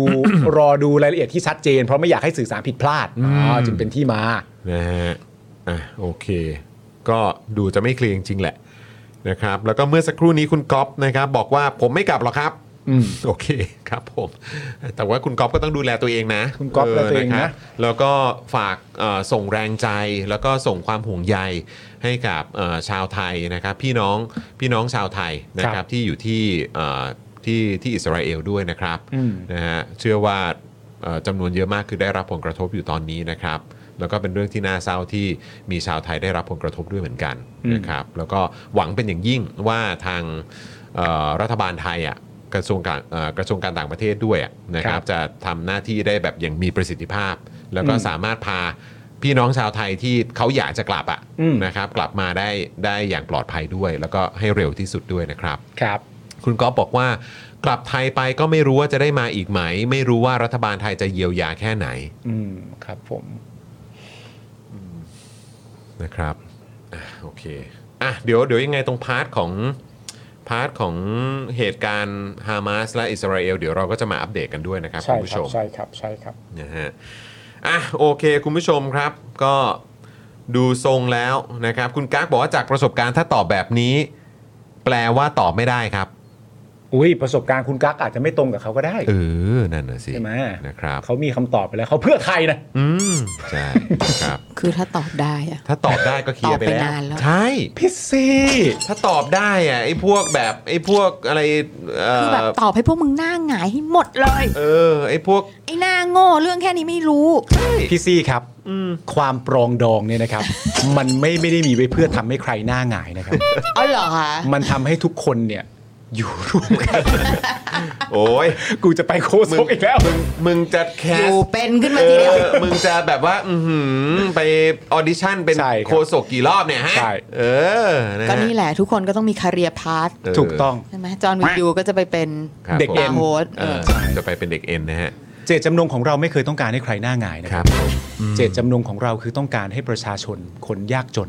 ได้มีเงินใช้เพราะพวกเขารอไม่ได้ครับ คือถ้ามึงเติมแบบว่าเอ่ออะไรนะ แบบพี่น้องแบบว่าทั้งอะไรด้ามขวานทองไทย มันจะยาว อะไรอย่างเงี้ยก็คือกูแบบโอ้โหกูนึกถึงรัฐบาลที่แล้วเลยอะ ไม่ถ้าถ้าไปเติมอย่างนั้นมันจะดูมันจะดูใช้คำเปลืองหรือเปล่า ไม่รู้ อ๋อแบบแผ่นดินบอกผม เออนะแผ่นดินบอกผมมานะ ผมกระซิบ ว่า ฟั ป ง ระ แผ่ ชาน ช ดิ น น มา มา ก่อนเอออะไรแบบนี้ ลากมะม่วงบอกผม คุณมุกบอกว่าปกติถ้ามีรายละเอียดเนี่ยเขาจะใบ้ใบ้ให้ตอนออฟเรคคอร์ดนะคะนะเออแต่แต่นี่คือตันมากอืมก็คือคงไม่มีไม่มีข้อมูลอะไรเลยอ่ะ แต่จริง ๆ มันก็มีเวลาใช่ไหมครับ เพราะว่ามันก็จุดเริ่มต้นมันอยู่ที่เดือนกุมภา อืม ใช่ไหมฮะของนโยบายประเด็นเรื่องดิจิ t a ลวอลเล็ตหนึ่ง กุมภาหน้านะ เพราะฉะนั้นเนี่ยมันแค่เดือนตุลาคุณผู้ชม เออ มีเวลาอีกประมาณ ป็ สี่เดือนด้วยกัน เออ นะครับ ผมน ที่จะเร่ง คุณผู้ชมไปเร่งมันอย่างกับแบบ อย่างกับมันใช้เงินเยอะมากเลยเหรอฮะ ใช่ ถึง ห้าแสนกว่าล้านแป๊บเดียวก็ได้หรอ เออ โถ่ คุณผู้ชมไปเร่งมันเหมือนแบบ อ๋อ มัน มัน มันกลัวเป็นหนี้วะ ไม่รู้อ่ะ เห็นหาเสียงโคมโคมๆมาตั้งนาน นั่นเด็ เขารู้ ไม่ใช่เขาไม่รู้ แต่เขาร้อยมันใกล้ เออรอรอมันใกล้ ๆอ๋อ มันใกล้ ครับผม ๆโธ่ นะฮะอ่ะคุณก๊อฟบอกว่าช่วงนี้ก็นอนบังเกอร์ทุกคืนเลย อ่า อืมนะอ่ะคุณก๊อฟยังไงก็ต้องดูแลตัวเองนะครับ นะครับ แล้วก็ไม่แน่ใจว่าคือตอนนี้เขาแบบ ดูแลภาคพื้นดินกันได้หรือยัง ใช่ นะ นะครับเดี๋ยว ะไ รอดูครับ เมื่อกี้คุณฮาหน่อย ผมหาคุณวีครับ เออคุณวีบอก เมื่อกี้ผมถามไปว่า อย่างกับมันใช้เงินเยอะ คุณวีตอบ เอ อ อย่างเงี้ยครับ ตอบชัดเลยฮะ ตอบชัดเลย ไปไม่เป็นเลยฮะฮะ โอ้ยนะครับ ครับ อ่ะคุณก๊อฟอัปเดตมาอีกครับ บอกว่าตอนนี้ ยิงกันสนั่นหวันไหวสั่นสะเทือนไปหมดเลยครับ นอนสะดุ้งทั้งคืน อืมโอ้ยนี่แหละครับ แล้วคุณก๊อฟออกจากแถวๆ นั้นไปก่อนไม่ได้อะค่ะ เออ ได้ไหมคุณ ใน ก๊อฟ แง่การเดินทางใช่ไหม คุณ transportation เออแต่ อะ ว่าคุณก๊อฟคงบอกสถานที่ไม่ได้เนอะแต่ ครับ คือแบบว่าทีแรกแบบเอ๊ะคืออยู่โซนไหนอะคือโซนที่เขาแบบ แต่ว่าเขาก็ยิงกันในวงกว้างมากอะ ใช่ จรวดที่มาก็คือเป็นพันลูกอะ่ะ อิสราเอลบอกว่ามา 2,500 กว่าลูก ใช่ แต่ว่าทางฮามาสแล้วก็ทางอันอื่นเนี่ยเขาบอกว่า 5,000 ครับ อืม แล้วอันนั้นคืออัปเดตเมื่อช่วงเช้านะครับ อืม คือตอนเนี้ยจนถึงนาทีเนี้ยยังไม่รู้เป็นยังไง ครับ นะครับ แล้วคือจริง ๆ ก็มีแบบประเด็นเขาบอกว่าอะไรนะเขามีระบบไอรอนโดม อืม ใช่ไหมเป็นระบบสกัดไอ้จรวดอะ อืม แล้วระบบเนี้ยมันจะทำงานตอนที่ คือมันจะทำงานด้วยว่ามีเรดาร์หรือเป็นตัวจับสัญญาณน่ะว่ามีจรวด เข้ามา เข้ามา อืม แต่มันก็จะสามารถเหมือนแบบอารมณ์ว่าแยกแยะได้ด้วยนะ อืม ว่าจรวดไหนอ่ะมันจะมันจะมันจะเหมือนแบบมีทิศทางไปลงที่เป้าหมายไหน อืม คืออารมณ์ว่าเป็นเป้าหมายที่แบบดูทรงแล้วก็คือแบบไม่ไม่ได้สร้างความเสียหายกับประชาชนหรืออะไรแบบนี้หรือเปล่า อ๋ออ๋ออ๋ออ๋อ ถ้าเกิดว่ามันไม่ได้ไม่ได้สร้างความเสียหาย มันก็คงจะปล่อยไปมั้ง เพราะว่า โอ้เหรอ ต่อลูกอะประมาณ 60,000 เหรียญ หกหมื่นเหรียญดอลลาร์สหรัฐ ใช่ ซึ่งเหมือนแบบในการยิงแต่ละครั้งอะมันจะยิงเข้าใจว่าจะยิง อันนี้คือพูดถึงตัวที่ขึ้นไปสกัดใช่ไหม ใช่ไอตัวไอรอนโดมอะ เออ ที่จะขึ้นไปยิงไปสกัดเนี่ย อืม เหมือนเข้าใจว่าจะยิงสองลูก อ่า ซึ่งไอการยิงครั้งหนึ่งเนี่ยมันจะประมาณ 60,000 เหรียญ อ่าฮะ แล้วเนี่ย ถ้ามันยิงกันแบบว่า ยิงครั้งหนึ่งหรือยิงลูกหนึ่ง เข้าใจว่ายิงครั้งหนึ่ง โอเค ยิงครั้งหนึ่งเนี่ยซึ่งมันจะออกไปเป็น2 สองลูก เนี่ย อ่า เออมันจะมันจะประมาณ 60,000 เหรียญ อ่า นะโดยที่เขาเฉลี่ยกัน อ่า เป็นประมาณการ อืม อะไรแบบเนี้ยแล้วก็คือเออมันก็จะเนี่ยก็แต่ถ้าลูกไหนที่ดูทรงแล้วแบบเฮ้ยมันน่าจะพลาดเป้าหรือแบบนี้ก็คือมันก็จะไม่มันก็จะไม่ มันไม่ detect ไม่ไม่ดีเทคหรือประมาณนี้มั้งหรือแบบมันจะไม่ทำการหรืออะไรประมาณเนี้ยผมไม่แน่ใจ อืม รายละเอียดนะแต่ว่าก็คือแบบแต่ครั้งหนึ่งอ่ะคือประมาณ 60,000 เหรียญซึ่งถ้ายิงกันมาเป็นพันลูกอ่ะ เออ ก็ก็ก็คือจำนวนที่ต้องใช้ก็คือ เออเออ โอ้โหย มหาศาลเลยทีเดีย ห ว กหมื่นเหรียญคือสองล้านกว่าบาท ใช่ครับ ครั้งยิงครั้งละสองล้านกว่า ใช่ บาท ครับใช่ครับเออนะฮะซึ่งก็แต่เขาก็นั่นแหละมันก็คือในพาร์ทของ defense ของอิสราเอลนะเขาก็ถือว่าเป็นแบบก็เขาก็ต้องใช้เงินประมาณเนี้ย อืม ในการในการดูแลประชาชนเขาอะ ครับผม นะครับแต่รายละเอียดตรงนี้ก็อย่างที่บอกคุณผู้ชม อืม ตรงพาร์ทของเอ่อจะเป็นประเด็นของอิสราเอลเอง หรือประเด็นของปาเลสไตน์เองเนี่ยมันมีรายละเอียดที่มันที่มันกว้าง โอ้มากฮะ จริง ๆ ครับ นะฮะ มันกว้างและลึก ใช่ มาก เพราะฉะนั้นคือการแสดงความเห็นเนี่ยโดยเฉพาะของผู้นำประเทศหรืออะไรก็ตามเนี่ยมันเป็นเรื่องละเอียดอ่อนจริง ๆ นะ ใช่ครับ นะครับ แล้วก็คือมันต้องคำนึงถึงประวัติศาสตร์ อืม มันต้องคำนึงถึงเอ่อชีวิตของคนที่สูญเสียไป อืม มันต้องคำนึงถึงเรื่องของเอ่อศาสนา ต้อง อืม คำนึงถึงเรื่องวัฒนธรรม อืม นะต้องคำนึงถึงเจเนอเรชัน อืม นะของคนที่ที่ถูกกระทำทั้งสองฝ่าย อืม หรือทุกฝ่ายอะ อืม เออนะครับมันต้องคำนึงถึงจุดตรงนี้ด้วย นะครับนะแล้วก็การจะบอกว่าใครใครคือการการตัดสินใจแถลงข่าวหรือออกมาแสดงสเตทเมนต์อะไรก็ตามที่เหมือนอารมณ์ว่า โดยเฉพาะทำให้รู้สึกว่าเหมือนเทคไซด์อ่ะ อืม เหมือนเลือกข้างแล้วอ่ะ อืม นะครับมันก็อาจจะส่งผลกระทบได้ด้วยเหมือนกันนะครับอืมนะฮะเพราะว่ามันจะถูกตั้งคำถามว่าเฮ้ยคุณคุณทราบถึงรายละเอียดใช่ไหม อืม ว่าปัญหาในพื้นที่ตรงนั้นมันมีอะไรบ้าง อืม แล้วมันเป็นเรื่องที่แบบว่าละเอียดอ่อนมากเลยนะอืม ก็อย่างน้อยที่ต้องเข้าใจก็คือว่ามันไม่ได้มันไม่ได้ควบรวมแค่ประเทศต่อประเทศ ใช่ อยู่แล้วอะนะฮะ ใช่อืมนะครับ อ่ะคุณผู้ชมครับเรามาสรุปเหตุการณ์นะครับ ผมที่กลุ่มฮามาสเนี่ยนะฮะโจมตีในอิสราเอลนะครับ อืม ซึ่ง ซึ่ง ตอนนี้คุณผู้ชม เออคือคุณคุณก๊อฟเอ่ออัปเดตมาคร่าวๆ นิดเดียวฮะก่อน ว่า เข้าเนื้อหา เชิญนะ ข่าว เชิญนะ นะครับก็คือรอดได้เพราะ Iron Dome เนี่ยแหละครับ เพราะวันที่ยิงมาเป็นวันเสาร์ชาวยิวเนี่ยเขาจะไม่ทำงานกันเลยตั้งตัวไม่ทัน พอเสียงระเบิดดังเนี่ยก็ค่อยมีไซเรนเตือนเออนะครับ โอเค อ่ะยังไงก็ แต่ ต้อง ตัวไอออนโดมก็คือขึ้นไปสกัดไว้ก่อน อืมอืมอืมนะครับอ่ะโอเค เดี๋ยวเข้าตรงเนื้อหาของเราก่อนแล้วกันครั ใช่ บ ครับผมซึ่งณตอนนี้นะคุณผู้ชมนะครับผมคาดนะฮะว่าคนไทยเนี่ยเสียชีวิตแล้ว 12 รายนะครับผมแล้วก็ถูกจับเป็นตัวประกัน 11 รายนะครับ ช่วงเช้าวันนี้นะครับผมคุณการจนาพัทรโชคนะฮะโฆษกกระทรวงต่างประเทศ แถลงถึงสถานการณ์ในอิสราเอลนะครับ โดยสรุปบอกว่า ตอนนี้ได้รับรายงานว่ามีคนไทยเสียชีวิต 12 คน บาดเจ็บ 8 คน และถูกจับเป็นตัวประกันอยู่ณตอนนี้นะครับ 11 คน โดยมีแรงงานไทยในอิสราเอลประมาณ 30,000 คน ตอนนี้ได้แสดงความประสงค์กลับไทยนะครับผมจาก 30,000 คนนะ ตอนนี้ได้แสดงความประสงค์กลับไทย 1,099 คน และขอไม่กลับไทย 22 คนนะครับ ประเด็นที่มีคนไทยนะครับ ผมที่ทำงานที่อิสราเอลไม่อยากเดินทางกลับไทยนะครับ ทางคุณวสินีนะครับผม เอ่อคุณวสินีนะครับผมจาก Workpoint นะครับได้โพสต์ว่ากรุ๊ปคนไทยในอิสราเอลนะครับมีคนโพสต์ว่าไม่อยากบินกลับ เพราะแรงงานจำนวนมากยังติดหนี้ที่กู้ไว้เพื่อมาทำงานอยู่ หาใช้คืนยังไม่หมด อยากให้หาที่ปลอดภัยให้อยู่ พอเหตุการณ์สงบจะได้กลับไปทำงานได้ ปัญหาของคนหาเช้ากินข้ามของแท้ หรือมีออปชั่นจัดเครื่องส่งกลับเมื่อปลอดภัยจะช่วยพี่ ๆ ได้ไหม เนี่ย นะ แห ค ละ รับผม ที่ผมบอกคุณพลอยอ่ะ ฮะ คุณพลอยเขาบอกไงว่าเออแบบเนี่ยอันนี้ก็คือประเด็นที่ที่คนที่เขาหาเช้ากินข้ามอ่ะ ใช่ เออประชาชนที่เขาต้องเขาเขาก็มีมีภาระทางเนี่ย การเงิน ทางการเงินเนี่ย ครับ การใช้ชีวิตอ่ะการเลี้ยงชีพอ่ะเอฮะอมันก็มีมันก็มีความสำคัญจริง ๆ ตรงเนี้ย ครับผม นะครับ กลับมาที่คุณกาญจนานะครับ ผมโฆษกกระทรวงต่างประเทศนะครับ ตอนถแถลงวันนี้นะฮะคุณกาญจนาบอกว่าไทยได้ประสานประเทศใกล้เคียงไว้แล้วนะครับ ผมเช่นประเทศจอร์แดน เครื่องบินกองทัพอากาศไทยเนี่ยนะครับ สามารถบินตรงไปได้เลย แต่ขึ้นอยู่กับความปลอดภัยในพื้นที่ด้วย ซึ่งอิสราเอลนะครับยังยืนยันว่าปลอดภัย และได้รับรายงานว่าอิสราเอลได้อบพยพแรงงานชาวไทยไปพื้นที่ปลอดภัยแล้ว โดยเฉพาะแถบฉนวนกาซานะครับ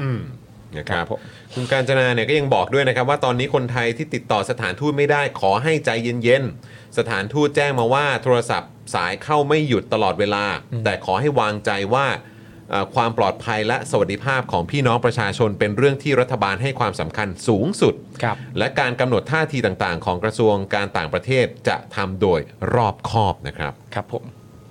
สำหรับท่าทีของรัฐบาลไทยครับ หลังเกิดเหตุการณ์ที่อิสราเอลนะครับ มีความแตกต่างกันในเรื่องของการเลือกใช้คำในการถแถลงนะครับ อืม เริ่มที่คุณปานปรีก่อนละกันครับคุณผู้ชม ครับผม นะครับซึ่งปัจจุบันเนี่ยนะครับก็คือมีตำแหน่งเป็นรัฐมนตรีนะฮะว่าการกระทรวงต่างประเทศ อืม โพสต์โดยใช้ประโยคว่า ผมขอประนามการโจมตีที่ไร้มนุษยธรรม ที่ส่งผลให้ผู้บริสุทธิ์ต้องสูญเสียชีวิตและบาดเจ็บในครั้งนี้ ครับ ขณะที่หลังจากที่คุณปรานปรีเนี่ยเอ่อโพสต์เอ่อปรานปรีเนี่ยได้โพสต์ไปไม่กี่ชั่วโมงเนี่ยคุณเศรษฐาทวีสินครับ นายกของประเทศไทยเนี่ยแหละครับ ก็โพสต์โดยใช้ประโยคว่า ผมขอประนามการโจมตีอิสราเอล การโจมตีที่ไร้มนุษยธรรมที่ทำให้ผู้บริสุทธิ์ต้องสูญเสียชีวิตและบาดเจ็บ และขอแสดงความเสียใจอย่างสุดซึ้ง ต่อรัฐบาลและประชาชนอิสราเอล เหตุการณ์นี้ไม่สมควรเกิดขึ้น และผมขอร่วมกับประชาคมโลกประนามการกระทำดังกล่าวครับ ครับผม อย่างไรก็ดีนะครับในเวลาต่อมาครับคุณปานปรีเนี่ยก็ได้โพสต์อีกครั้งนะครับว่า ตอนนี้เรายังไม่ทราบข้อเท็จจริงว่าทางการเมืองระหว่างประเทศเกิดอะไรขึ้น อืม และเราไม่ได้ประนามฝ่ายใดฝ่ายหนึ่ง ครับผม เพียงแต่เราประนามเรื่องการใช้ความรุนแรง โดยสิ่งที่เกิดขึ้นกับชาวไทยที่เป็นผู้บริสุทธิ์ เป็นเรื่องที่เราไม่สามารถที่จะรับได้ ครับผม นะครับ ส่วนคุณจักรพงษ์แสงมณีครับ รัฐมนตรีช่วยต่างประเทศนะครับ โพสต์หลังการประชุม ตั้งศูนย์ฉุกเฉินนะครับ โดยบอกว่า ไทยวางตัวเป็นกลางต่อปัญหาความขัดแย้งที่เกิดขึ้น โดยสนับสนุนแนวทาง 2 รัฐนะครับ หรือว่า two state solution และคุณจักรพงศ์ก็บอกด้วยนะครับว่า ไทยขอประนามความรุนแรงที่เกิดขึ้นในสถานการณ์ดังกล่าว โดยมิได้เจาะจงกลุ่มใดครับ ครับผม อันนี้เป็นข้อความจากทั้งคุณจักรพงศ์นะครับผมซึ่งเป็นรัฐมนตรีช่วยต่างประเทศนะครับผมเป็นข้อความจากคุณปานปรี ซึ่งเป็นรัฐมนตรีว่าการกระทรวงต่างประเทศ แล้วก็เป็นข้อความของคุณเศรษฐานายกรัฐมนตรีของประเทศไทย ที่ไม่เหมือนกัน นะครับ เนี่ยแหละครับ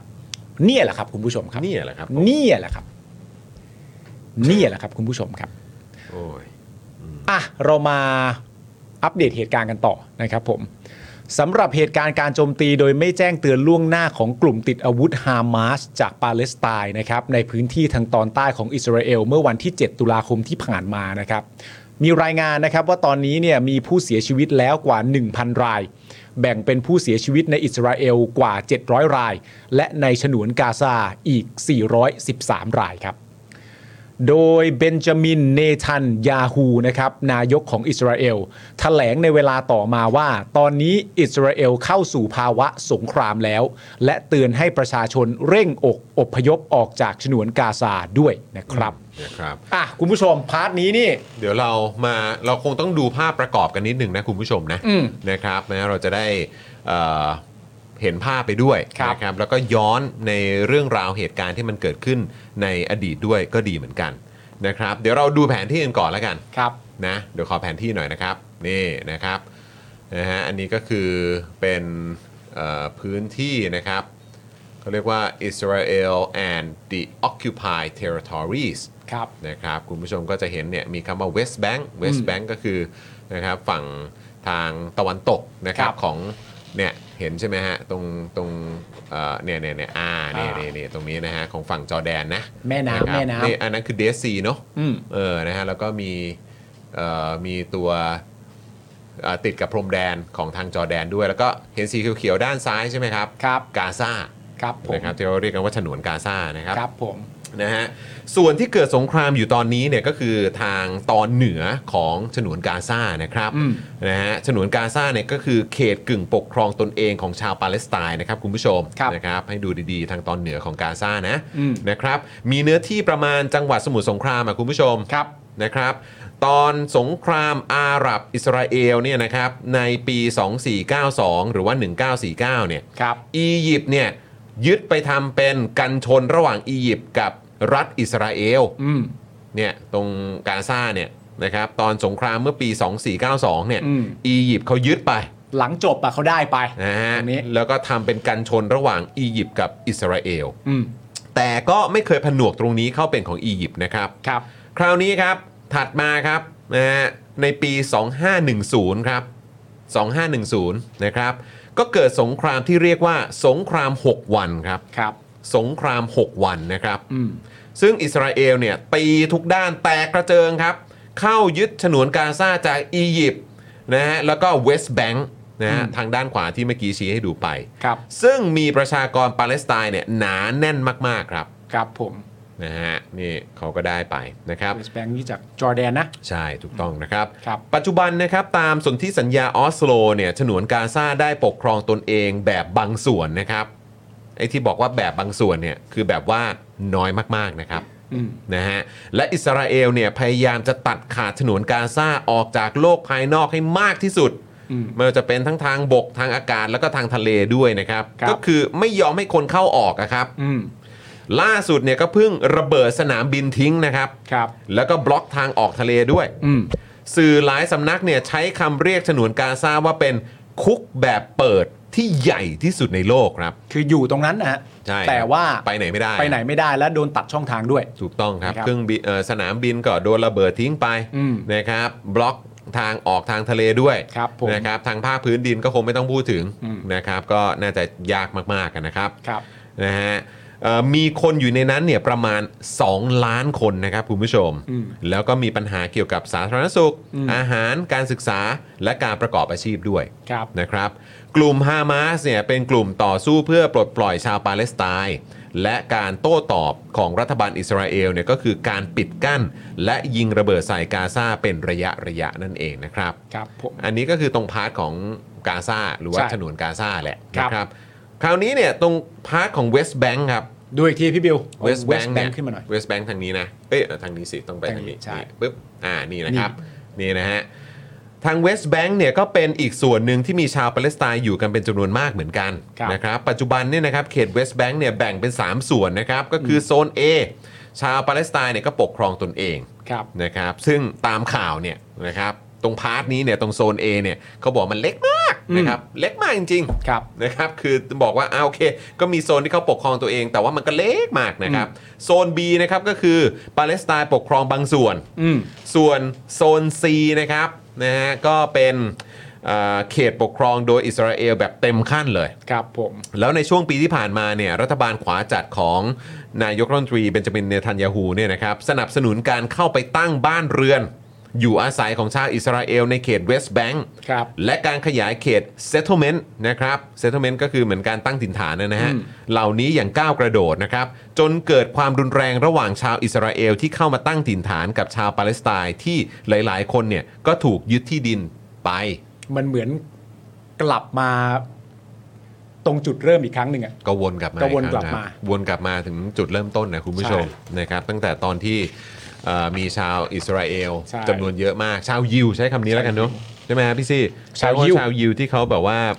มาตั้งรกรากหลังจากสงครามโลกครั้งที่หนึ่งเนาะ อพยพ ใช่ชาวยิวมาตั้งรัฐอิสราเอล อ่า ใช่ เขามาตั้งรัฐอิสราเอล ซึ่งจริงๆ เดี๋ยวเดี๋ยวเดี๋ยวเรามาดูเรื่องรายละเอียดตรงนี้อีกทีละกัน ครับ นะครับก็มีการวิเคราะห์นะครับว่าความตึงเครียดอย่างมากในเขตเวสต์แบงก์เนี่ยทำให้รัฐบาลอิสราเอลเนี่ยเอาทหารไปกระจุกกันที่เวสต์แบงก์เยอะมาก อืม จนละเลยฉนวนกาซาหรือเปล่า อืม นะครับแล้วก็ทำให้ฮามาสเนี่ยช่วยช่วยโอกาสเนี้แหละครับ ปฏิบัติการแบบอื้อหือจู่โจมจนอิสราเอลเนี่ยไม่ทันตั้งตัวครับ ครับผม นะคุณผู้ชมต้อง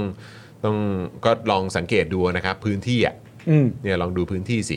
พื้นที่ของเวสต์แบงค์นะครับกับกาซาเนี่ยเป็นยังไงนะค ค รั รั บบ นะฮะอีกการวิเคราะห์หนึ่งเนี่ยก็พูดว่านี่เป็นการแสดงว่าบัดนี้เนี่ยนะครับข่าวกรองของทั้งอิสราเอลและสหรัฐเนี่ย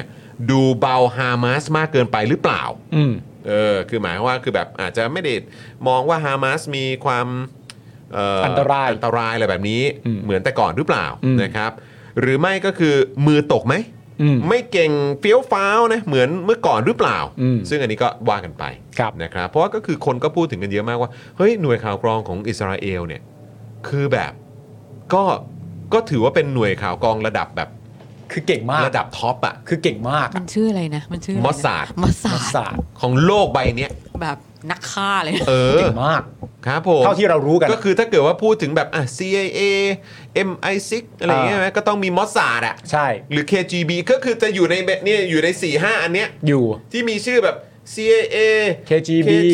MI6 MI6 มอสซาด Mossad ยังไงก็ต้องมีฮะ อืม เออ แล้วเขาก็บอกเฮ้ยมันเกิดอะไรขึ้น อืม อะไรอย่างเงี้ยนะครับ ครับ นะฮะแต่ว่าอันนี้ก็เป็นความเห็นนะ นี่ก็ของอิสราเอลนะ เพกาซัส ใช่ไหม ก็อิสราเอล คืแบบ ครับ ก็คือโปรแกรมแบบหา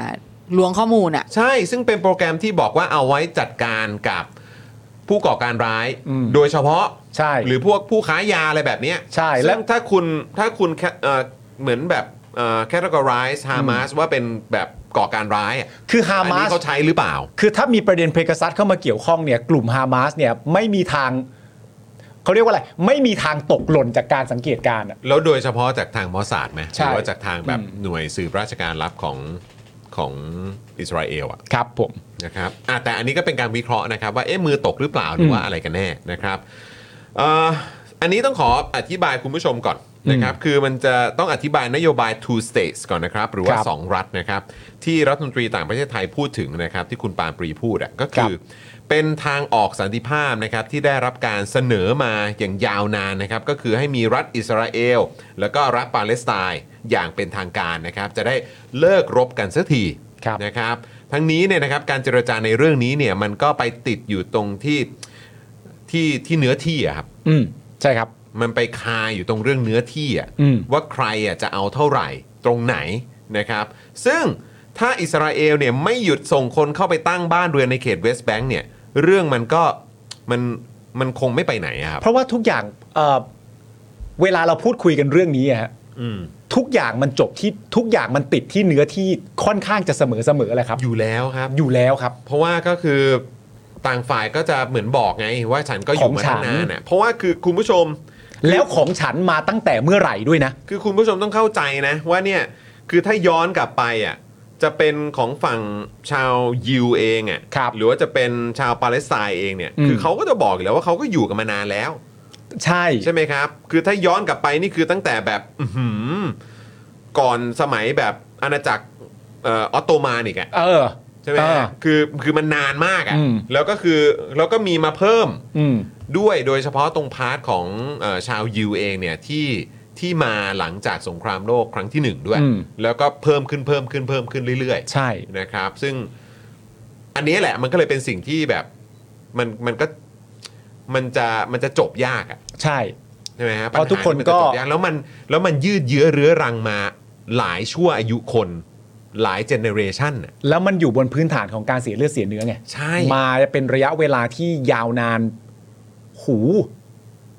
อย่างที่บอกไปยาวนานมาก แล้วไม่ได้ควบรวมอยู่แค่ปาเลสไตน์กับอิสราเอลด้วยไง ใช่ มันควบรวมเป็นวงแบบ โอ้โห แล้วมันเกี่ยวข้องกับเรื่องของศาสนา ใช่ เกี่ยวข้องเกี่ยวเรื่องของนิกายด้วยไหม อืม อะไรแบบนี้ด้วยแล้วก็ที่สำคัญที่สุดเมื่อมีคนตายคนเสียชีวิต อืม จะเด็กจะสตรีจะ อืม ผู้ใหญ่จะผู้ชายจะทหารจะเป็นผู้บริสุทธิ์ใดๆก็ตามเนี่ย เรื่องเหล่านี้มันก็มักจะไม่ได้รับความยุติธรรมไง ใช่ มันก็ไม่เคลียร์ไง อืม แล้วคุณผู้ชมคิดดูมันผ่านมาหลายทศวรรษอะ ครับ โอ้โหยนะครับ อีกเรื่องหนึ่งนะครับที่น่าสนใจเนี่ยก็คือเราก็พอจะรู้กันอยู่นะครับว่าฉนวนกาซาเนี่ย อันนี้ต้องใช้คำว่ายากจนมาก ๆ นะครับ อืมครับ ตรงพื้นที่นั้นเนี่ย อืม ก็ถือว่ายากจนมาก ๆ นะครับ อาหารยารักษาโรคเนี่ยก็ขาดแคลนนะครับแม้กระทั่งน้ำดื่มเนี่ยนะครับ อันนี้คือต้องบอกเลยว่าน้ำดื่มเนี่ยยังสกปรกมากเลยนะครับ อืม แล้วฮามาสเนี่ยเราก็งงกันครับนะฮะว่าจะไปเอาเงินมาจากที่ไหนนะครับ มาซื้ออาวุธแล้วก็ยิงใส่อิสราเอลได้มากขนาดเนี้ยครับ อืม แล้วท้ายที่สุดไอ้ความสงสัยเนี้ยมันก็เลยวนกลับมาครับที่เรื่องของสงครามตัวแทนครับ อันนี้ไม่พูดไม่ได้อะ ไม่พูดไม่ได้จริงๆ ต้องพูดครับ คือมันเป็นพาร์ทที่เราก็ต้องเราก็ต้องหยิบยกขึ้นมานะ อืม ว่าแบบเฮ้ย แต่ตรงพื้นที่นั้นน่ะมันคือแบบน้ำน้ำสะอาดยังแทบจะไม่มีอ่ะ อืม แล้วแบบไปเอาเงินมาจากไหนที่แบบ ยุทโธปกรณ์ที่ใช้ มาได้ ะ เยอะขนาดนี้ว่าแล้วยิงเป็นแบบเป็นพันลูกเลยอะ่ะ อืม เออนะครับนะฮะมันก็เลยต้องวนกลับมาที่เรื่องสงครามตัวแทนเนี่ยแหละครับ แล้วก็ผู้เล่นอื่น ๆ อีกจำนวนมากในตะวันออกกลางนั่นเองนะครับ ครับ คุณผู้ชมนะซึ่งจริง ๆ แล้วเราก็ต้องพูดถึงความสัมพันธ์ใช่ไหมอันนี้คือคือเหล่าเหล่าอ่าประเทศหรือว่าผู้เล่นนะนะเออ ใช่ นะฮะที่ที่เราจะต้องพูดถึงเนี่ยก็แน่นอนก็มีความสัมพันธ์ของสหรัฐอเมริกากับซาอุดีอาระเบีย อืม ใช่ไหมครับ แล้วก็ยังมีประเด็นเกี่ยวกับสหรัฐกับอิหร่าน อืม ใช่ไหมครับ แล้วก็อิหร่านกับปาเลสไตน์ ครับ เหล่านี้มันคือยังไง แล้วก็ล่าสุดเนี่ยก็มีความพยคือมันเดี๋ยวเดี๋ยวเรามาดูกันทีละอันนะคุณผู้ชม อืม ล่าสุดเนี่ยมันมีความพยายามในการที่จะสร้างความเขาเรียกอะไรสันติภาพใช่ไหม เอาสร้างสันติภาพ สร้างสันติภาพระหว่างซาอุดีอาระเบีย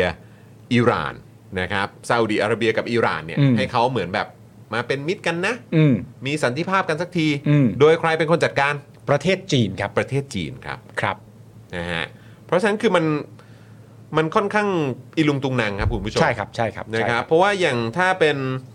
เอ่ออันไหนก่อนดีอะ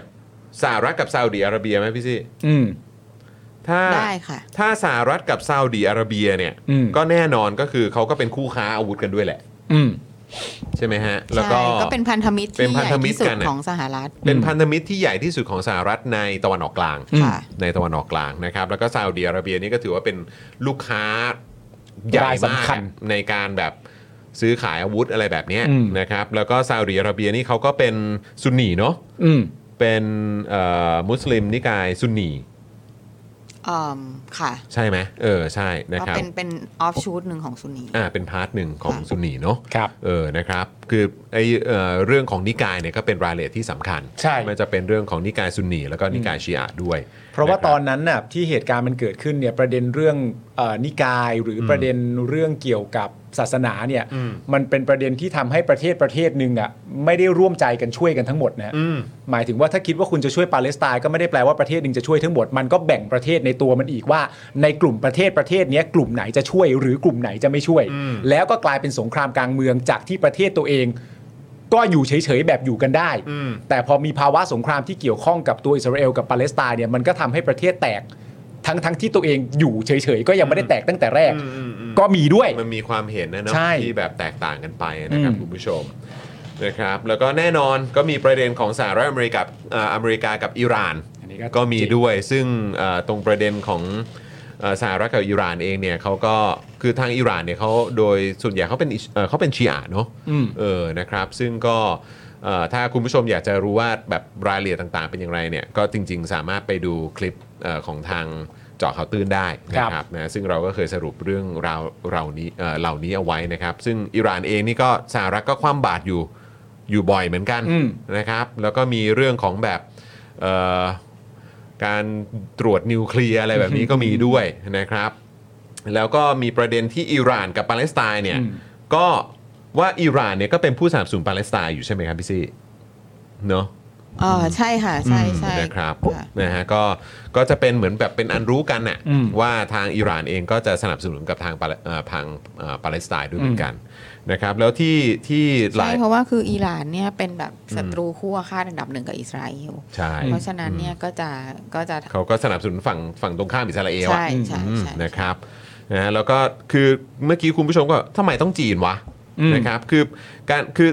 ต้องเข้าใจว่าซาอุเนี่ยทาเอ่อทางซาอุดีอาระเบียเนี่ยเขาก็เป็นซุนนีใช่ไหมครับทางอิหร่านเนี่ยเขาก็เป็นเอ่อชียะ อืม นะครับแล้วก็อ่ะแน่นอนมันก็จะมีความละเอียดอ่อนตรงพาร์ทเนี้ยเรื่อง ครับ เรื่องของเออนิกายอะไรพวกนี้ด้วย แล้วก็ประวัติศาสตร์ด้วยนะครับ แต่การที่จีนเข้ามามีบทบาทอะ อืม ในความพยายามที่จะสร้างสันติภาพอะ อืม แล้วก็เป็นเหมือนเออตัวละครสำคัญน่ะ อืม ในการสร้างสันติภาพครั้งนี้เนี่ย อืม เออมันก็มันก็เป็นประเด็นหนึ่งที่เราต้องดอกจันกันตัวใหญ่ๆไหม ใช่ ว่ามันมีส่วนเกี่ยวกับเรื่องของการโจมตีในครั้งนี้ ใช่ใช่ใช่มันก็มีการคาดเดากันไปได้ เพราะณตอนนี้มันก็มันก็อย่างที่บอกไปมันก็ฝุ่นตลบนะฮะมันก็มีการคาดเดาแล้วก็วิเคราะห์ไปได้ต่างๆกันานาว่าเอ่อหมายถึงว่าเอ่อจีนอาจจะมีความจริงใจ อืม มาก ๆ แบบล้นเหลือเลยก็ได้ที่จะสร้างให้มันเกิดสันติภาพจริง อืม ๆ แต่ไม่ได้แปลว่าผู้ที่จีนจะเข้าไปเขาอยากให้มันเกิดขึ้น อืม ก็มีประเด็นนี้ด้วย ใช่ ใช่ไหม มันก็อาจจะมีรายละเอียดตรงนี้ด้วยเหมือนกัน อืม นะครับที่ แต่ท้ายสุดคือมันต้องคือมันก็ต้องคอยติดตามกันไปนะคุณผู้ชม ใช่ เพอช่วงนี้ก็อย่างที่คุยกันเมื่อกี้ก็คือมันก็ฝุ่นตลบมากอะ ใช่ครับ นะครับนะแล้วก็เมื่อสักครู่นี้คุณ LK บอกว่าจากวอชิงตันโพสต์เนี่ยนะครับรัฐมนตรีกลาโหมอิสราเอลประกาศว่ายึดพื้นที่ฉนวนกาซาได้แล้วนะครับ แต่ดูท่าว่าต้องรอการยืนยันอ่ะ อืม ก็เดี๋ยวรอดูแล้วกัน ช่วงนี้ประกาศอะไรมาก็ต้องดูสองฝั่งเลยครับ ใช่ครับผม ฮะ อืมนะฮะ เดี๋ยว เออ เรามาดูบทความของอาจารย์โกวิทกันหน่อยไหม สักหน่อยไหมสักหน่อยไหม นะครับผม คุณผู้ชมจะได้ทำความรู้จักกับกลุ่มฮามาสกันหน่อยนะครับ ใช่ฮะจากบทความของอาจารย์โกวิทนะครับอันนี้อาจารย์โกวิทเนี่ยเขียนเรื่องนี้ไว้ในปี 2564 นะคุณผู้ชมนะ ซึ่งผมอ่ะไม่แน่ใจเห็นเมื่อกี้คุณเอสคริสมั้งบอก ครับ ว่าทางคุณสุทธิชัยหยุ่นเนี่ย อืม ก็พูดถึงบทความของคุณพ่อด้วย อ่า ของอาจารย์โควิดด้วยนะ ครั ครับ บ ซึ่งผมไม่แน่ใจว่าคือพูดถึงบทความนี้หรือเปล่านะ อ่า เออนะครับ แต่อันนี้เขียนไว้ได้ค่อนข้างชัดเจนเลยทีเดียว ก็เอาเป็นว่าเรามาทำความรู้จักกับกลุ่มฮามาสกันหน่อยดีกว่า ใช่ครับ นะ ผม สรุปโดยคร่าวๆนะคุณผู้ชมฮะว่ากลุ่มฮามาสเนี่ยก็คือกลุ่มติดอาวุธปาเลสไตน์ที่ใหญ่ที่สุดนะครับได้ทำการปกครองเหนือดินแดนฉนวนกาซานะครับชื่อของฮามาสเนี่ยนะครับในภาษาอาหรับเนี่ยแปลว่าขวัญกำลังใจครับ ซึ่งเป็นคำย่อของขบวนการอิสลามที่มีใจในการต่อต้าน ก่อตั้งขึ้นเมื่อปี 2,505เอ่อ2,530 นะครับ หลังจากการลุกคือครั้งแรกของชาวปาเลสไตน์เพื่อต่อต้านการครอบครองเขตเวสต์แบงก์และฉนวนกาซาของอิสราเอลตั้งแต่แรกเริ่มนะครับ กลุ่มฮามาสเนี่ยนะครับคุณผู้ชมครับ มีเป้าประสงค์ใน 2 ภารกิจนะครับ คือ 1. ฮามาสเป็นกองกำลังติดอาวุธเพื่อสู้กับอิสราเอล โดยธรรมนูญของกลุ่มฮามาสที่มีมาตั้งแต่ปี พศ 2531 โดยให้คำนิยามว่า ดินแดนประวัติศาสตร์ของปาเลสไตน์ซึ่งรวมถึงอิสราเอลในปัจจุบัน คือเป็นดินแดนของอิสลาม และกลุ่มฮามาสจะไม่มีทางมีสันติภาพถาวรกับรัฐยิวอิสราเอลโดยเด็ดขาด นั่นแค่ข้อที่ 1 นะครับ ข้อที่ 2 ครับ กลุ่มฮามาสจะจัดทำโครงการสวัสดิการสังคมต่างๆเพื่อช่วยเหลือชาวปาเลสไตน์นะครับ นับตั้งแต่ปี พศ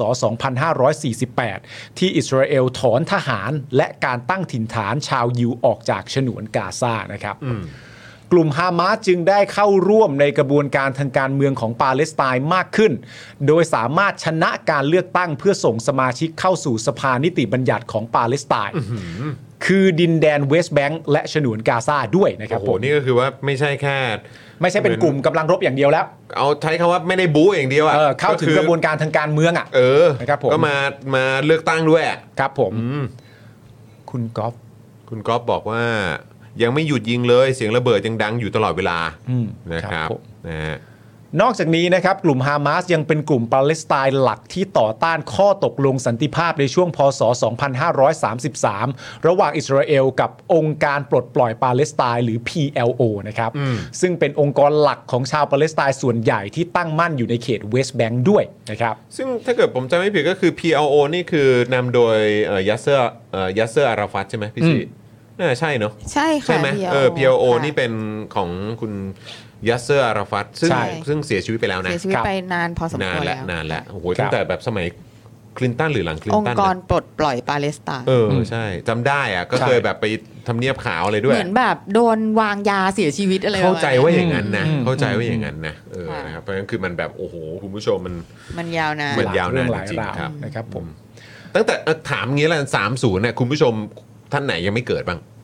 ผมเพิ่งสองขวบอะ ผมขวบหนึ่ง แต่ว่าจริง ๆ มันมีเรื่องราว ก่อนนั้น หา อีก อีกนะคุณผู้ชม เออ ตั้งแต่ปีแบบสองสี่อะ ใช่ คือไม่ใช่ 2,524 นะแต่คือหมายความว่าตั้งแต่ปี 2,400 กว่า ใช่ คือคุณผู้ชมต้องเข้าใจว่ามันถ้าจะให้สตาร์ทความแบบความความเขาเรียกว่าความขัดแย้งอะ คือถ้าจะนับ เออ ตั้งแต่อพยพมาจากยุโรป ช อะ นวนอะ เออ ชนวนน่ะใช้คำว่าช ช น น ว วน น ความขัดแย้งที่มันเกิดขึ้นน่ะก็คือย้อนกลับไปนานขนาดนั้นน่ะ ใช่ ครับ ครับผม ซึ่งในพศ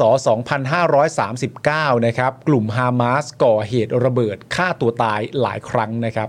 ทำให้ชาวอิสราเอลเนี่ยเสียชีวิตเกือบ 60 คนทำให้ทางอิสราเอลเนี่ยตอบโต้ด้วยการสังหารนายยายาไอยาสนะครับผม ผู้ผลิตระเบิดของกลุ่มฮามาสครับ เหตุขัดแย้งดังกล่าวนะครับ ส่งผลกระทบต่อกระบวนการเจรจาสันติภาพ และทำให้เบนจามินเนทันยาฮู นักการเมืองผู้มีนโยบายขยายอำนาจของอิสราเอลเข้าไปในเวสต์แบงค์ได้เป็นนายกรัฐมนตรีของอิสราเอลในปีนั้นนั่นเองนะครับผม จนกระทั่งถึงปัจจุบัน ใช่คือคือชื่อเขาอยู่มานานแล้วอะครับ นานมากครับ เบนจามินเนทันยาฮูเนี่ย ใช่ นะครับจำได้เลยนะครับ อ่า แล้วก็เหมือนจะมีเหมือนจะมีช่วงหนึ่งมั้งเออน่าจะแบบหลายปีที่แล้วอะถ้าเกิดผมจำไม่ผิดก็คือเป็นคนอื่นขึ้นแทนมั้ง ครับ แต่ว่าก็เนี่ยรอบนี้เขาก็กลับมาแล้วอ่ะ ใช่ ครับ ถ้าตอนนี้ก็เป็นเขานะครับ ครับ จนกระทั่งถึงปัจจุบันนี้นะครับ และทำให้อิสราเอลสหรัฐอเมริกาสหภาพยุโรปและอังกฤษนะครับ พากันขึ้นบัญชีให้กลุ่มฮามาสเนี่ยเป็นกลุ่มก่อการร้าย เพราะการไม่ยอมเป็นเบี้ยล่างของอิสราเอลโดยต่อสู้ทุกวิถีทางของกลุ่มฮามาสนั่นเองครับ โดยช่วงที่ผ่านมานะครับ กลุ่มฮามาสมีการโจมตีอิสราเอลอย่างต่อเนื่อง ที่หนักที่สุดในช่วง 10 ปีที่ผ่านมาเนี่ยนะครับ ก็คือเหตุการณ์ที่เกิดขึ้นในปี 2564 ตอนนั้นกลุ่มฮามาสนะครับ มีการยิงขีปนาวุธมากกว่า 4,000 ลูกนะครับ ข้ามจากฝั่งฉนวนกาซานะครับไปที่อิสราเอล ด้านอิสราเอลเนี่ยนะครับก็ส่งเครื่องบินรบโจมตีทางอากาศหลายร้อยเที่ยวนะครับใส่เป้าหมายในฉนวนกาซาเช่นเดียวกันนะครับโดยในตอนนั้นเนี่ยนะครับอาจารย์โกวิทนะครับได้เขียนบทความวิเคราะห์เหตุการณ์ครั้งนั้นนะครับว่า ต่อไปเหล่าชาติตะวันตก ก็จะเข้าแทรกแซงให้มีการหยุดยิง แล้วก็จะมีช่วงพักสันติภาพพักหนึ่ง แล้วก็ต้องถล่มกันอีกอย่างแน่นอน ตราบเท่าที่ทั้งทางอิสราเอลและฮามาสยังคงมีสปอนเซอร์สนับสนุนอยู่ ทั้งสองฝ่ายอยู่ในรูปสงครามตัวแทน ดังนั้นรูปแบบความสัมพันธ์ระหว่างอิสราเอลและฮามาสก็จะเป็นรูปแบบแบบนี้ซ้ำซากไม่มีวันจบสิ้นนั่นเองครับ นั่นแหละคุณผู้ชม ซึ่งในปี อืม 66 ก็เอาอีกแล้วเลย ก็เอาอีกแล้วครับ ครับผม นะฮะก็เอ่อไอตอน 64อ่ะนะครับที่เหตุการณ์สู้รบระหว่างฮามาสกับอิสราเอลเนี่ยที่สิ้นสุดลงเนี่ยก็หลังจากที่สหรัฐแล้วก็อียิปต์เนี่ยนะครับเข้าไปเป็นตัวกลางในการไกล่เกลี่ยนั่นเองนะครับ ครับ ขณะที่ตอนนี้เนี่ยสื่อหลายสำนักนะครับรายงานว่ากลุ่มฮามาสเนี่ยได้รับการสนับสนุนจากอิหร่าน อืม ทั้งด้านเงินทุน การจัดหาอาวุธ และการฝึกซ้อมรบนะครับ อืม โดยเมื่อวานนี้นะครับประธานาธิบดีของอิหร่านเนี่ยได้แสดงความยินดีกับกลุ่มฮามาส อืม ในระหว่างการประชุมคณะรัฐมนตรีด้วยนะครับ โดยบอกว่านี่คือชัยชนะของปาเลสไตน์นะครับ ครับ ด้านกองทัพอากาศสหรัฐบอกว่าวันนี้นะครับจะส่งเครื่องบินขับไล่เพิ่มเติมจำนวน 20-25 ลำไปประจำการยังตะวันออกกลาง ในอีกไม่กี่วันข้างหน้านะครับ เพื่อป้องกันไม่ให้สงครามในอิสราเอลเนี่ยลุกลามไปยังส่วนอื่นๆ และจะทำหน้าที่เป็นผู้ยับยั้งการแทรกแซงของอิหร่านในทุกรูปแบบเลยนะครับ ก็นั่นแหละครับ มีสหรัฐมีอิหร่าน เออเนี่ยแหละ คุณผู้ชมก็เห็น ช่ไหมฮะ อืม ว่าเหมือนที่เราปูไว้ให้คุณผู้ชมเมื่อสักครู่เนี้ย อืม ว่าเนี่ยมันก็มีทั้งประเด็นของเรื่องอิหร่านกับซาอุดีอาระเบียนะ อืม เออที่แบบจีนเขาจะมาเอ่อเป็นตัวกลางสันติภาพให้ ใช่ใช่ แล้ว ใช่ ก็ย้อนอดีตไปก็มาจนถึงปัจจุบันเนี่ยก็มี อืม ประเด็นเรื่องของนิกายทางศาสนาด้วย อืม มีเรื่องของการสปอนเซอร์ของทางอิหร่านด้วย อืม ใช่ไหมฮะ แล้วก็มีเอ่อทางฝั่งอิสราเอลเองเนี่ยก็ อืม ก็ก็เป็นที่รู้กันอยู่แล้วว่าได้รับการสนับสนุนอย่างไรบ้าง ใช่ อะไรแบบนี้นะครับ คืออย่างที่บอกไปครับคือเรื่องราวมันกว้างมาก อืม แล้วมันก็ลึกมากลึกเนี่ยในแง่ถึงความยาวนาน อืม กว้างเนี่ยในแง่ของความควบรวมของหลากหลายประเทศมารวมกัน อืม ซึ่งเอ่อจากเหตุการณ์ที่มันเกิดขึ้นในครั้งนี้เนี่ยก็ตามหัวข้อข่าวที่เรารายงาน เพราะว่าการเริ่มต้นในครั้งนี้อ่ะ อืม มันเป็นทางฝั่งของปาเลสไตน์ ครับ ที่เริ่มต้นโจมตีในครั้งนี้ อืม แต่ว่าคุณผู้ชมจะสังเกตเห็นว่า เวลาเราอ่านข่าวไปอ่ะเรามักจะใช้คำพูดว่าในครั้งนี้ในครั้งนี้ในครั้งนี้เสมอจริง ใช่ครับ ๆ นะครับผมเพราะว่าอย่างที่บอกไปความกว้างและความยาวนานของมันเนี่ยเอ่อคำว่าในครั้งนี้เนี่ยต้องถูกนำมาใช้ อืม นะครับผมเพราะตลอดระยะเวลาก่อนหน้านี้เนี่ยมันก็ โอ้โหหนัก ใช่ มากนะครับ ใช่นะครับ เออแล้วอยากให้คุณผู้ชมดูอันนี้ครับเออไปทำเป็นตัวชาร์ตอันนี้มาให้คุณผู้ชมเห็นนะครับเออพี่บิวเจอไหมชาร์ตอันนี้เออจำนวนผู้เสียชีวิตจากความขัดแย้งนะครับของอิสราเอลกับปาเลสไตน์ในแต่ละครั้งนะครับ ครับ อันนี้คือเราย้อนไปคือจริง ๆ มันย้อนไปไกลกว่านั้นนะคุณผู้ชม แต่นี่คืออันนี้เราเอาตั้งแต่ปี 2008 นะครับ อืม นะฮะปี 2008 สีฟ้าเนี่ยก็คืออิสราเอล สีแดงเนี่ยนะครับก็คือปาเลสไตน์นะครับคุณผู้ชม ครับผม นะครับ ซึ่งก็ถ้าอย่างปี 2008 เราก็คือเอาเป็นว่าโดยรวมทุกครั้งนะครับคุณผู้ชมพาร์ทที่ อืม คือก็สูญเสียทั้งสองฝ่ายนะครับคุณผู้ชม ครับ นะครับแต่เราก็จะสังเกตเห็นได้ว่ามันก็ค่อนข้างมีความแตกต่างกันพอสมควรนะครับ ครับ นะฮะปี 2014เนี่ยสงคราม 50 วันที่เกิดขึ้นนะฮะชนวนจากการลักพาตัววัยรุ่นอิสราเอล 3 คน จบลงด้วยการเสียชีวิตของชาวอิสราเอล 73 คน และชาวปาเลสไตน์มากกว่า 2,000 คน ครับ นะครับส่วนในของปี 2023 เนี่ยนะครับก็อันนี้คือมันยังไม่จบนะครับคุณผู้ชมนะครับทางอิสราเอลเองเนี่ยก็มีมีผู้ที่เสียชีวิตเนี่ยคืออันนี้ก็ต้องบอกว่าถ้านับในทศวรรษนี้เนี่ยก็ถือว่าอื้อหือมันเยอะที่สุดของเขาเหมือนกัน ใช่ครับ นะครับแต่เรื่องที่น่าเศร้าอ่ะก็คือย้อนไปจากการวิเคราะห์ของอาจารย์โควิดอ่ะ อืม นะครับก็คือว่าวิเคราะห์ออกมาแล้วก็เป็นตามนั้นจริง ครับ ๆนะครับก็คือท้ายที่สุดแล้วเนี่ยการสู้รบกันระหว่างอิสราเอลและปาเลสไตน์หรือว่าจะกับทางฮามาสเนี่ยแหละนะครับมันจะไม่จบลงง่ายๆครับ ใช่ครับ นะฮะคุณผู้ชมเห็นชาร์ตนี้แล้วนะครับก็ อืม ก็มันก็ทำให้เวลาเราดูแล้วก็ติดตามกันนะ อืม คุณผู้ชมมันต้องมันต้องมองในในมันมันไม่ใช่เฉพาะครั้งเนี้ย ใช่ครับ ของทุกอย่างมันมีที่มา ใช่ ที่ไป ใช่ใช่ครับใช่ เอ ครับ อนะครับนะฮะฝากฝากพี่บิวช่วยเอาเอาชาร์ตขึ้นอีกครั้งได้ไหมให้เห็นถึงตัวเลขหน่อยนะครับ อันนี้คือเหล่านี้คือจำนวนผู้เสียชีวิตนะคุณผู้ชม ครับ นะฮะเพราะฉะนั้นคือ เราก็ต้องย้อนกลับไปจริงๆอ่ะ อืม อืม โอเคครับผม ครับ ตามนั้นนะครับคุณผู้ชม เดี๋ยวน่าจะยังต้องติดตามกันเยอะนะครับ ทางสื่ออย่างที่เอ่อคุณผู้ชมอัปเดตมานะนะว่าเหมือนวอชิงตันโพสต์เขาบอกว่ายึดพื้นที่ได้แล้วอ่ะ อืม แต่ก็ทางคุณคุณก๊อฟเองที่อยู่ที่เอออยู่ในพื้นที่ตอนเนี้ยก็บอกว่ายังยิงกันอยู่เลยครับพี่ ใช่ เอ ครั อบ นะครับนะฮะยังไม่จบครับนะฮะคุณคุณโมหรือเปล่าบอกว่าต้นตอของปัญหาคือหลังสงครามโลกอังกฤษแบ่งเขตดินแดนใหม่ไล่เจ้าเจ้าของบ้านเดิมออกประกาศเอาคนนอกย้ายเข้ามาอยู่แทน ตีบ้านเขายึดที่ดินกดดันจนคนต้องออกมาสู้ ไม่มีวันจบสุดท้ายสงครามก็มีแต่สูญเสียกันทุกฝ่ายนะครับเออคือมันย้อนกลับไปจริงๆเนี่ยวันนี้ผมไปนั่งเอ่อย้อนดูอีกทีนึงว่าเอ๊ะเดี๋ยวจะมาเล่าให้คุณผู้ชม ฟังแบบย้อนกันหน่อยไหมอะไรเงี้ยแต่ว่าละเอียดเหมือนกันนะ แบบพี่ซี่จำเรื่อง League of Nation ได้ไหม อ่าฮะ โอ้โหพอผ ยาวนานมาก พอผมมาดูเรื่องรายละเอียดของ League of Nation ปุ๊บ เนี่ย โอ้โห ไม่ธรรมดา เออ นี่มันแบบ คือคือเรื่องความอีลุงตุงนาง ในพื้นที่เนี้ย ใช่ โอ้โห มันมันสุดจริง ๆ คุณผู้ชม อืมก็ นะครับ อย่างที่ว่าแหละค่ะเราก็ อืม จะคือ อ แล้ว ยู่ดีๆ ฟันธงกัน แล้ว แบบง่ายๆ มันก็คงไม่ได้นะฮะ ใช่แล้วก็คือกลับมาที่รัฐบาลไทยอ่ะ อืม ก็คือก็ต้องระวังจริง ๆ เรื่องท่าทีอ่ะ อืม มันแปลกนะ ครับ คือถ้าถ้าคุณคิดว่าถ้าเผื่อว่าเป็นเรื่องแบบจีนไต้หวันเนี่ย อืม นายกอ่ะ อืม จะแบบพลุ่งพล่านขนาดนั้นไหมอะ เออ นั่นน่ะสิ นึกออกปะ นั่นน่ะ แต่ สิ คืออันนี้มันเหมือนแบบมันไกลตัว ใช่ เออ มันไกลจริง คือมองว่าไกลนะแต่จริงๆแล้วแรงงานเราอยู่ที่นั่นเยอะไง ๆ นั่นน่ะสิครับ เออ เป็นหลักพันเลยนะ อืม เป็นหลักพันนะครับ คือแบบคือคือทวีตอันนั้นออกไปอันแรกมันแบบ เฮ้ยเดี๋ยวเดี๋ยวเดี๋ยวเดี๋ยวเดี๋ยวนึกออกปะ แล้วก็คืออย่างที่ทราบกันก็คือ หรือว่าอย่างที่อัปเดตเนี่ยก็คือ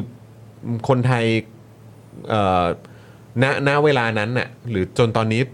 ไม่รู้เคลียร์ครบหรือยังนะครับ แต่ว่าก็คือก็มีที่โดนจับตัวไปด้วยเหมือนกันใช่ไหม ใช่ค่ะ เออ อืม นะครับสามหมื่นเลยเหรอครับ พื้นที่สีแดงห้าพันคือหมายความว่าที่อยู่ตรงนั้นใช่ไหมครับ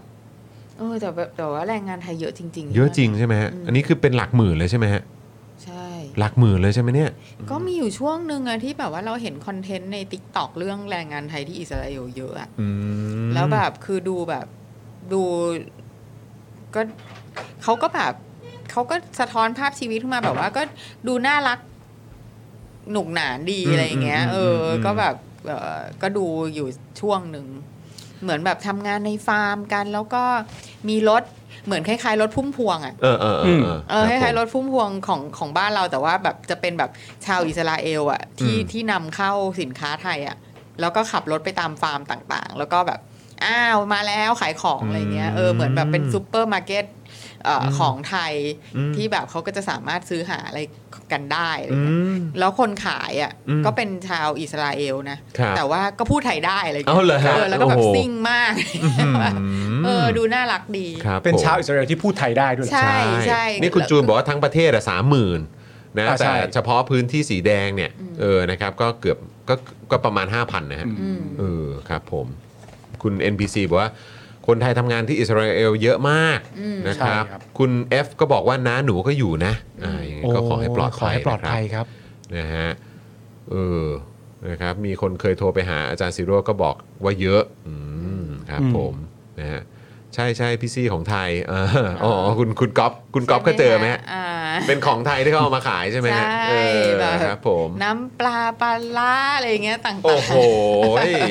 มีปลาร้าด้วยเหรอ มีมีของ ต้องมีแหละ ของครบมา ต้อง ก มีแหละถ้าเกิดว่าชาวไทยเยอะขนาดนั้ ใช่ น แล้ว น่ะ แล้วสั่งได้ด้วยนะ โอ้สั่งได้ เอ ด้ อ วย บอกว่าเนี่ยอยากได้นั่นอยากได้นี่นางก็จะไปหามาให้ จัดให้เลย อ๋อเหรอ โอ้โห ใช่ใช่ ครับผ ใช่ ม เออเออใช่ใช่พูดอีสานด้วยนะบางคันใช่ใช่ โอ้ ใช่ จริงเหรอ คุณก๊ ฮะ ฟบอกใช่ ผู้ดีสารด้วยบางคัน เออแบบน่ารักอ่ะ โอ้โหครับผม อืม นะคุณผู้ชมเอ้ยอ่ะโอเคนะครับ ยังไงก็เอิ่มขอให้ผู้บริสุทธิ์ ทุกคน ะรับปลอดภัยเถอะนะครับ ครับ นะฮะอ่ะโอเคครับคุณผู้ชมครับ เดี๋ยวเราไปกันอีกเอ่อประเด็นหนึ่งนะครับ อืม นะฮะก็ขอขออีกหนึ่งประเด็นละกันนะครั ใช่ครับ ก็คือประเด็นเรื่องของตำรวจประกาศครับ ห้ามชุมนุมสาธารณะในรัศมีเอ่อในรัศมีไม่เกิน 50 เมตร รอบทำเนียบครับ ครับ นะฮะเอ่อซึ่งด้านสมัชชาคนจนเนี่ยก็กางตลับเมตรพิสูจน์กันเลยทีเดียว ก็อยากรู้ไง ก็ขอต่อเนื่องมาจากตรงนี้แล้วกันครับ ต่อเนื่อง ใช่ มาจากไอ้ตรงข่าวสั้นที่เราคุยกันตอนทีแรกอะเนาะ ประเด็นเรื่องคนจนเขารอไม่ได้ ครั นะ บ วิชาการ ผม ก็มีแค่หนึ่งเสียง ค ใช่ รับ ไหม คนจนเขารอไม่ได้ครับนะฮะ ใช่ แต่ว่าถ้าเป็นสมัชชาคนจนนี่ก็ถอยออกไปหน่อย ใช่ ถอยไปหน่อยคลมเขาจะประชุมกัน อืม นะครับ นะครับเมื่อวานนี้นะครับกลุ่มสมัชชาคนจนได้นัดชุมนุมเพื่อเรียกร้องให้รัฐบาลแก้ไขปัญหาของสมัชชาคนจนใน 4 ข้อหลักๆนะครับคือ 1. ปัญหาการสร้างเขื่อนครับ 2. ปัญหาที่ดินทำกิน 3. ปัญหาการใช้ประโยชน์จากป่า และ 4. ปัญหาเรื่องแรงงานครับ โดยก่อนหน้านี้นะครับ กลุ่มสมัชชาคนจนเนี่ยก็ได้เรียกร้องมาหลายรัฐบาลแล้วนะครับ แต่ก็ยังไม่ได้รับการแก้ไขปัญหาครับ โดยเมื่อวานนี้นะครับระหว่างที่กลุ่มสมัชชาคนจนเดินทางมาปักหลักที่หน้ากระทรวงศึกษาธิการครับบริเวณทำเนียบรัฐบาล ได้เกิดการยื้อยุดนะฮะระหว่างเจ้าหน้าที่ตำรวจกับผู้ชุมนุมครับ เพราะตำรวจไม่ยอมเปิดทางให้ผู้ชุมนุม เดินทางเข้าไปด้านใน แต่ภายหลังก็มีการเจรจากันอยู่สักพักนะครับ ผมเจ้าหน้าที่ก็ถึงยอมเปิดทางให้ครับ อย่างไรก็ดีนะครับ ในเวลาต่อมาพลตำรวจโททิติแสงสว่าง ผู้บัญชาการตำรวจนครบาลครับ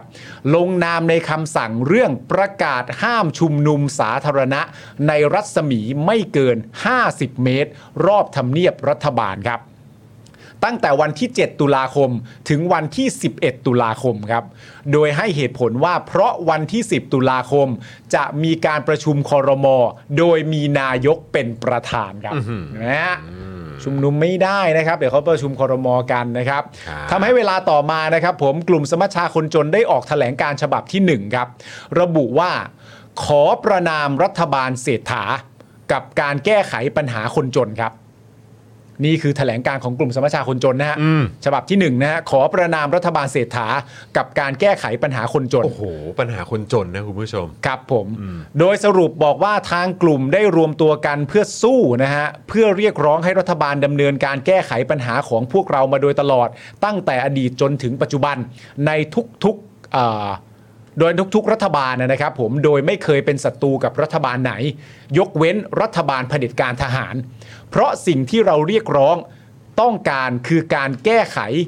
ปัญหาด้วยความเป็นประชาธิปไตย อืม นี่คือกลุ่มนี้เขาบอกว่าเขาไม่เคยมีปัญหากับรัฐบาลไหนเลยนะครับผมและเขาก็ต้องการจะเรียกร้องแก้ไขปัญหาด้วยความเป็นประชาธิปไตย รัฐบาลที่เขามีปัญหาเพียงแค่รัฐบาลที่เป็นรัฐบาลทหารเท่านั้น อืม นะครับผม ครับ และยังบอกต่อด้วยนะครับว่า เราไม่ได้สนใจแม้กระทั่งว่าการเข้ามาเป็นรัฐบาลแต่ละชุดอาจจะไม่สง่างาม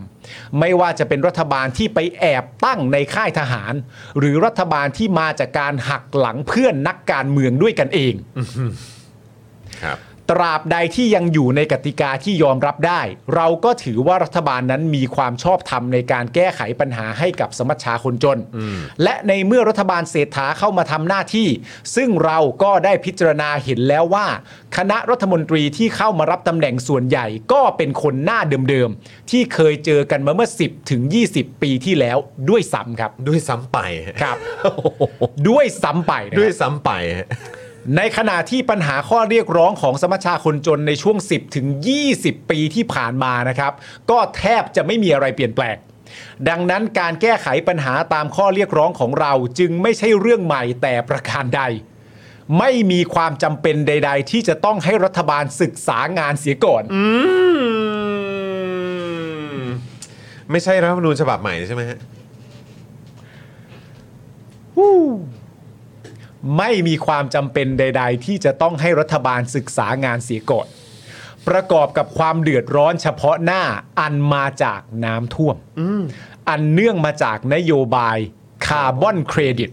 ที่กำลังเข้ามาแย่งยึดที่ดินของเรา เราจึงได้แจ้งการชุมนุมกับเจ้าหน้าที่ตำรวจที่รับผิดชอบตามกฎหมายทุกประการ แต่ปรากฏว่าทางเจ้าหน้าที่ตำรวจกลับสร้างเงื่อนไขในการชุมนุมขึ้นมา โดยอ้างว่าเราชุมนุมอยู่ห่างจาก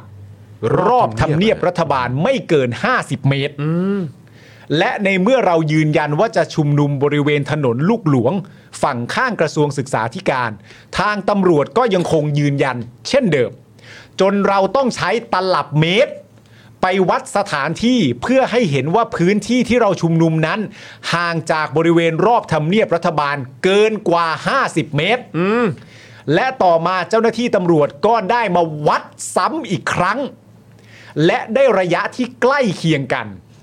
แต่ทางเจ้าหน้าที่ตำรวจกลับยืนยันให้ไปชุมนุมหน้าสำนักงานสหประชาชาติ ซึ่งจะเป็นการรบกวนต่อการสัญจรไปมายิ่งกว่าเดิม อีกทั้งเป็นการยากในการดูแลรักษาความปลอดภัยให้แก่กลุ่มผู้ชุมนุมด้วย ซึ่งเราไม่เห็นด้วย และยืนยันที่จะใช้สิทธิเสรีภาพของเราตามกฎหมาย ตามรัฐธรรมนูญ และตามกฎบัตรสหัสประชาชาติต่อไป ต่อเนื่องนะคุณผู้ชมฮะ เราขอประนามการกระทำดังกล่าวของรัฐบาล ว่าเป็นการกระทำที่ชั่วร้ายเลวทราม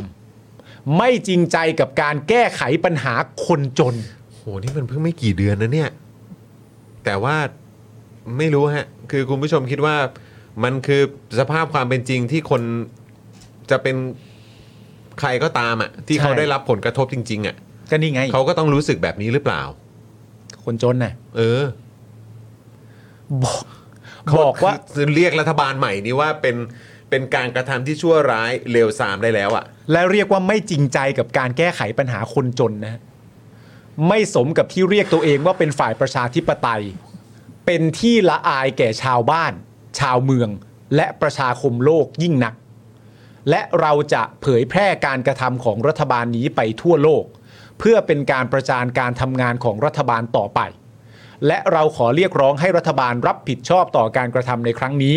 และเร่งดำเนินการเจรจากับเราเพื่อหาข้อยุติในการแก้ไขปัญหาของเราต่อไปครับ โถคุณผู้ชม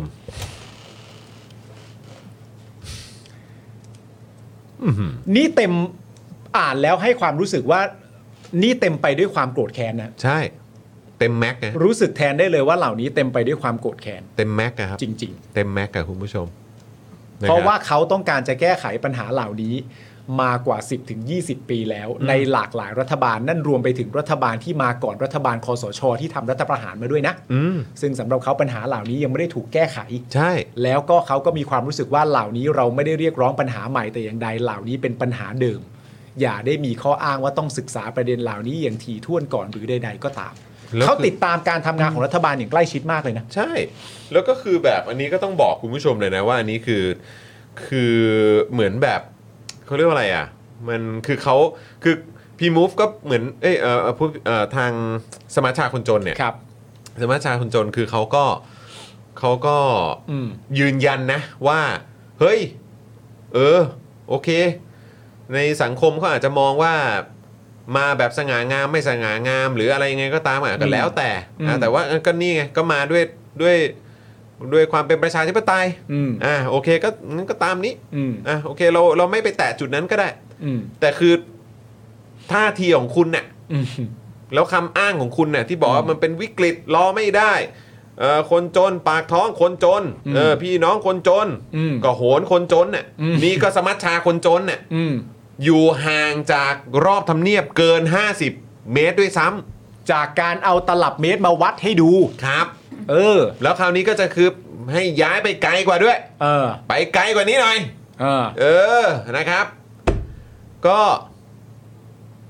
จะให้รู้สึกไงกับคำกล่าวคำอ้างคำโหนที่บอกว่าปากท้อง คนจน คนจนมาก่อน ประชาชน คนที่เดือดร้อนมาก่อน อืม ก็เนี่ยคนเดือดร้อน คนที่เขาได้รับความเอ่อได้รับผลกระทบ ใช่ และคนที่เขาเรียกตัวเองกันว่า เราคือสมัชชาคนจนน่ะ อืม อืมยังไงอ่ะ คือสำหรับสมัชชาคนจนนะ รัฐบาลที่เขาจะไม่คุยด้วยนะ เท่าที่ผมฟังเนี่ย มันก็คือเป็นรัฐบาลที่ทำรัฐประหารมาโดยตรงอ่ะ ใช่ อันนั้นนะเขาไม่คุยด้วย ครับ แต่ว่า สิ่งที่เพื่อไทยทำอ่ะเขายังนับนะ อืม ว่าเป็นรัฐบาลประชาธิปไตย แล้วพอย้อนกลับไปประเด็นเรื่อง นักวิชาการทุกคนก็มีหนึ่งเสียงเท่ากัน อืม แต่ประเด็นที่เราจะทำเนี่ย ประชาชนเนี่ย ถ้าเขาไม่มีเงินเติมไปให้ในกระเป๋าเขาตอนนี้ที่เขาสามารถจะจับจ่ายใช้สอยเนี่ย คนจนเขารอไม่ได้ อืม นักวิชาการก็ส่วนนักวิชาการ แต่คนจนเขารอไม่ได้ก็ต้องเข้าใจกันด้วย อืม นะครับ ผม ไม่แล้วคือยุคยุคสมัยของการใช้คำนวลนวลๆนะครับ แล้วก็หลีกเลี้ยวไปทางอื่น หรือเอาตรงๆก็คือคำที่คุณผู้ชมก็น่าจะเริ่มคุ้นเคยกันแล้วแหละไอ้คำว่าแบบ gaslighting อ่ะ เออ ของแบบของผู้มีอำนาจอ่ะ อืม แล้วก็เครือข่ายของผู้มีอำนาจอ่ะปัจจุบันนี้ก็คือรัฐบาลเพื่อไทยครับ อืม นำโดยคุณเศรษฐา อืม นะครับแล้วก็เครือข่ายไม่ว่าจะเป็นในระดับของในพักเอง ในระดับของบางกลุ่ม บางพวกที่ก็สนับสนุนพัก อืม และการกระทำอะไรแบบเนี้ยคือคนเขาดูออก อืม คนเขาไม่เล่นด้วย อืม ไปจนถึงคนเขาจะรังเกียจเอานะครับ อืม ในยุคปัจจุบันนี้มันมีตัวอย่างและมีสิ่งที่ทำให้ได้เห็นกันชัดเจนแล้ว ว่าการพูดอย่างตรงไปตรงมาเคลียร์ชัดเจน อืม ตอบคำถามที่ประชาชนต้องการคำตอบ ตอบคำถามที่สื่อในฐานะตัวแทนประชาชน ก็เอาคำถามจากสังคมเนี่ยมาถามคุณเนี่ยคุณก็ต้องตอบ แต่พอคุณเบี่ยงไปเบี่ยงมา แล้วก็มาเบลม บอกว่าคนถามเนี่ยแบบคือมาเบลมคนถามอะ อืม เออ หรือมาแบบแก๊สไลท์อ่ะคำถามเหล่านั้นที่มันแฟร์อะ อืม คือความชอบธรรมหรือความสง่างามของคุณนะมันก็จะลดลงไปเรื่อยๆอะใช้คำง่ายๆเลยเครดิตของคุณนะมันก็จะลดลงไปเรื่อย อืม ๆ แล้วคุณคิดดูดิ นี่คือเขาเป็นรัฐบาลมานานเท่าไหร่แล้วพี่ซี่ ตั้งแต่เริ่ม ไม่ไม่ไม่ไม่ถึง สองเดือน สักสองเดือนไหม สองเดือนไหม อืม เออประมาณสอ ยังไม่ถึง เดือน สองเดือนด้วยซ้ำมั้งผมว่า อืม เขาสมัชชาคนจนน่ะซึ่งอยู่มาเป็น 10 ปีแล้วเนี่ย อืม 20 ปีแล้วสิ แต่เรามีความรู้สึกว่า อืมเขายังพูดเลย ปัญหาปัญหามันคืออะไรรู้ป่ะ คืออะไรครับ คือสมัชชาคนจนน่ะ อืม คือเขาต้องการการแก้ปัญหาเชิงโครงสร้างไง ใช่ มันคือการ อ๋อ ใช่ไหมการ เพราะ ป เพ ฏิ ราะ รู เขา ปที่ ทำมา ดิน 20 ปีแล้วอ่ะ ใช่ปัญหา เออ สิ่งแวดล้อม ครับ ไม่แต่ว่าด้วยจำนวนระยะเวลามันก็ต้องโครงสร้างไง ใช่ เพราะว่าตอนเริ่มต้นเป็นยังไงไม่รู้แต่ความหมักหมมมาเป็น 10 20 ปีอะยังไงมันก็ชนโครงสร้าง มัน อยู่ มัน แล้วอะ มันเป็นปัญหาโครงสร้างไงคือ ซึ่งพักเพื่อไทยอ่ะไม่ได้ต้องการจะแตะไง ใช่ อืม ถูกไหม อืม คือคือคือรัฐบาลที่ที่ผ่านๆมาไม่มีใครอยากจะแตะปัญหาโครงสร้างอะ ใช่ รวมทั้งพักเพื่อไทยด้วย พรรคเพื่อไทยไม่อยากแตะหรอกครับ ใช่ อืม ซึ่งซึ่งไอ้เรื่องเงินดิจิตอลหนึ่งหมื่นอ่ะมันก็ไม่ได้แตะโครงสร้างอะไรเลยไง ใช่ครับ อืม อืม ถูกไหม อืม แล้วการการแก้รัฐธรรมนูญมันคือการแก้ปัญหาโครงสร้าง การเอ่อปฏิรูปกองทัพคือการแก้ปัญหาโครงสร้าง การปฏิรูปที่ดินคือการแก้ปัญหาโครงสร้าง การปฏิรูปตำรวจคือการแก้ปัญหาโครงสร้าง อืม อืม ซึ่งเหล่านี้เนี่ย คือเพื่อไทยก็จะไม่แตะครับ ไม่ อืม ไม่จะไม่แตะไง แล้วแล้วจำนำข้าวเนี่ยก็ไม่ได้แตะปัญหาโครงสร้าง ใช่ อืม ถูกไหม อืม มันก็คือคือไม่ได้แตะเรื่องการผูกขาดเรื่องข้าว เรื่องปัญหาเออของการระบบชลประทาน อืม เรื่องอะไรปฏิรูปที่ดินอะไรเงี้ย อืม คือจำนำเข้าวก็ไม่แตะเลย ใช่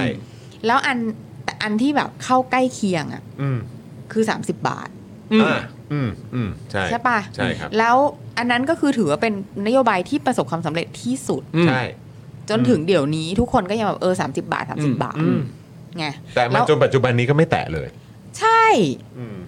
คือ ไม่แล้วมันยิ่งหนักในสายตาประชาชนไงว่าเวลาที่คุณไม่แตะไปถึงโครงสร้างอะ อืม แล้วคุณไม่มีนโยบายอะไรที่มันเกี่ยวข้องกับโครงสร้างอย่างชัดเจนอะแล้วคุณก็ไปแก๊สไลท์มันโดยการพูดว่าสิ่งที่เราทำทั้งหมดเนี่ย เราเรียกมันว่าการอยู่บนโลกแห่งความจริง อืม ซึ่ง เข้าใจ แบบ ปะ แม่งคือแม่งเป็นอะไรที่แบบแม่งน่ารังเกียจอะ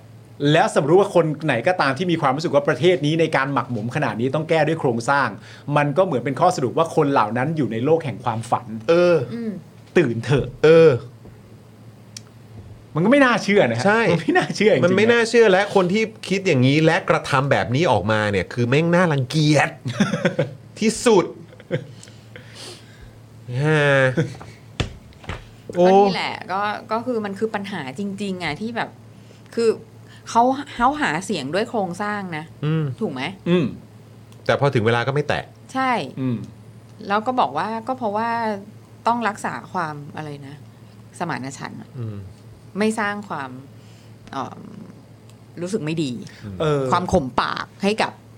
ให้กับเอ่อเขาเรียกอะไรอะ อืม establishment ไม่หรอกแล้วมันก็เป็นเรื่องแบบ คือไอ้คำพูดอะเวลาที่แบบว่าเราชอบแบบแซวใช่ไหมแล้วเป็นความน่ากังวลอะที่แบบว่าเราเราชอบแซวคำพูดของพักพักประชาธิปัตย์อะ อืม ที่มันจะมีคำพูดของพักประชาธิปัตย์ที่ชอบพูดว่า จริง ๆ ในประเด็นนี้เราเป็นพักแรกนะครับ ที่อะไรอย่างเงี้ยใช่ป่ะที่เราชอบแซวเราจริง ๆ ในประเด็นนี้ถ้าดูกันจริงๆเนี่ยเราเป็นพักแรกนะครับที่พูดถึงประเด็นนี้ และในประเด็นนั้นเนี่ยเราจริง ๆ ที่เราพูดออกไปเราเป็นพักแรกนะครับที่เมนชั่นเรื่องเหล่านี้ขึ้นมา จนคนเขาแบบ เออ กูว่าใครพูดคนแรกอ่ะ กูเริ่มไม่นับแล้วไอ้เหี้ยกูเอาคนทำอ่ะ แล้วแล้ว เอา คือ คนทำมาอยู่ไหน แล้วแล้วแล้ววันก่อนที่คุณถามมาร่วมจัดรายการกับเราอะแล้วก็ อืม บอกว่าเฮ้ยจริง ๆอะหลาย ๆ เรื่องเนี่ย เพื่อไทยเนี่ยก็เป็นพักแรก ก็เป็นพักแรกจริง ที่ทำเรื่องนั้นเรื่องนี้ แต่พอถึงวันนี้ปุ๊บเนี่ยก็คือกูไม่เอาเลย ๆ อันนี้ก็เป็นพักจริงๆอ่ะประเด็นนี้เนี่ยเพื่อไทยเป็นพักแรกนะครับ ที่เสนอนโยบายนี้ขึ้นมา คุณก็แรกอยู่เยอะเหมือนกันนะครับ คุณก็แรกอยู่เยอะเหมือนกันนะ แต่ตอนเนี้ยตอนเนี้ยหรืออันนั้นฝัน อันนี้ตื่นแล้วเหรอหรือยังไง สุดเลยฮะ สุดจริงๆฮะเออพอไม่แลนสไลด์ก็เลยอะไรฮะก็เลยสไลด์อะไรฮะครับผมพอไม่แลนสไลด์ก็เลยมามาสไลด์เออครับผม สไลด์เลย วิววิว คุณผู้ชมครับ สมัชชาคนจนเนี่ยเขาก่อตั้งขึ้นมาอย่างเป็นทางการเนี่ยเมื่อปี 38 นะครับ อืม วันที่ 10 ธันวาคมครับ เป็นการรวมตัวของเครือข่ายชุมชนที่ได้รับผลกระทบจากการพัฒนาของรัฐหลายปัญหา โดยการชุมนุมครั้งแรกของสมัชชาคนจนที่ทำเนียบรัฐบาลเนี่ยเกิดขึ้นตั้งแต่สมัยรัฐบาลบรรหารศิลปะอาชานะครับปี 39 นะครับ ครับ โดยตอนนี้เนี่ยนอกจากกลุ่มสมัชชาคนจนแล้วนะครับก็ยังมีการชุมนุมของกลุ่ม P-Move ที่ปักหลักชุมนุมที่ประตู 5 ของทำเนียบรัฐบาล มาตั้งแต่ต้นเดือนตุลาคมนะครับ ซึ่งวันนี้ตัวแทนจากกลุ่ม P-Move ก็ได้พูดคุยกับคุณธรรมนัทนะฮะรัฐมนตรีเกษตรนะครับ โดยคุณธรรมนัทก็บอกว่า เอ่อจะมีคณะกรรมการแก้ไขปัญหาความเดือดร้อนขึ้นมา โดยมีคุณภูมิธรรมครับ คุณภูมิธรรม เออแล้วแบบพอ เป็น ได้ยิ ประธานครับ ได้ยินคำว่าคณะกรรมการก็จะอ้วกอ่ะ เออ แล้วนี่แล้วนี่คุณภูมิธรรมเป็นประธานด้วย เออแล้วนี่คือแบบคือเพื่อไทยไม่รู้ปัญหาเหรอ นั่นน่ะสิ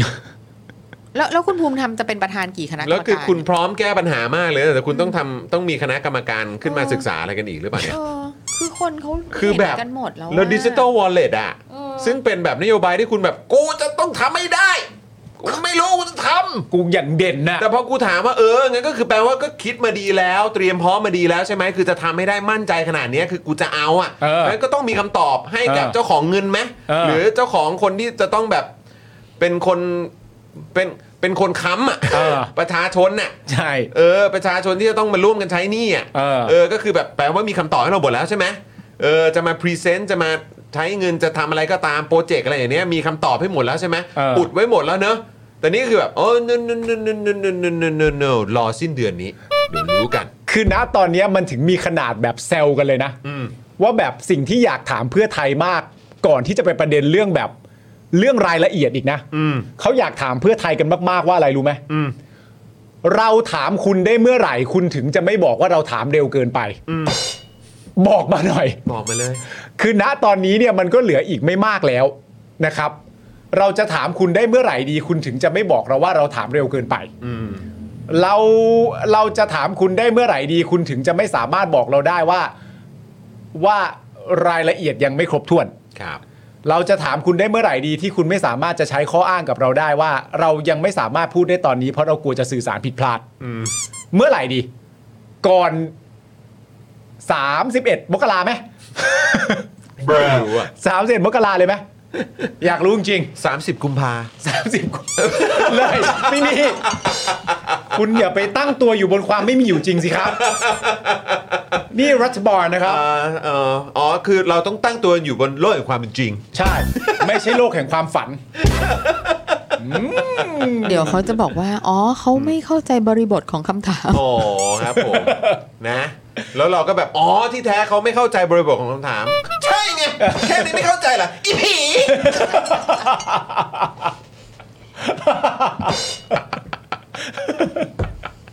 ตอนนี้คือสู้ไม่ได้กูก็อีผีไว้ก่อนเออครับผมนะเออ น่ารักดี พิมพ์ น่ารักดี พิมพ์ยาวๆไว้ก่อน น่า แล้ว รั ก็ กดี อีผี น่ารักดี ครับผม น่ารัก นะครับผมนี่ผมเอาตามพ่อหมอ เออ เออพ่อหมอพิมพ์อย่างนั้นมันก่อน ไอ้ยน่ารักดีกระ สือปอบ แม่งเอ้ยแม่งถึงจุดที่แบบ โหยเฮียแม่งคือแบบแม่งแม่งคือแบบ เข้าใจปะแม่งเหมือนแบบยังไงดีอะคือแบบ คนที่เราเคยคิดว่าแบบโอ้โหแบบแม่งโหแจ๋วอะอะไรอย่างเงี้ยแต่คือแบบเฮ้ยเล่นอย่างงี้เหรอเนี่ยโอ้โหอืมนะฮะ กระสือ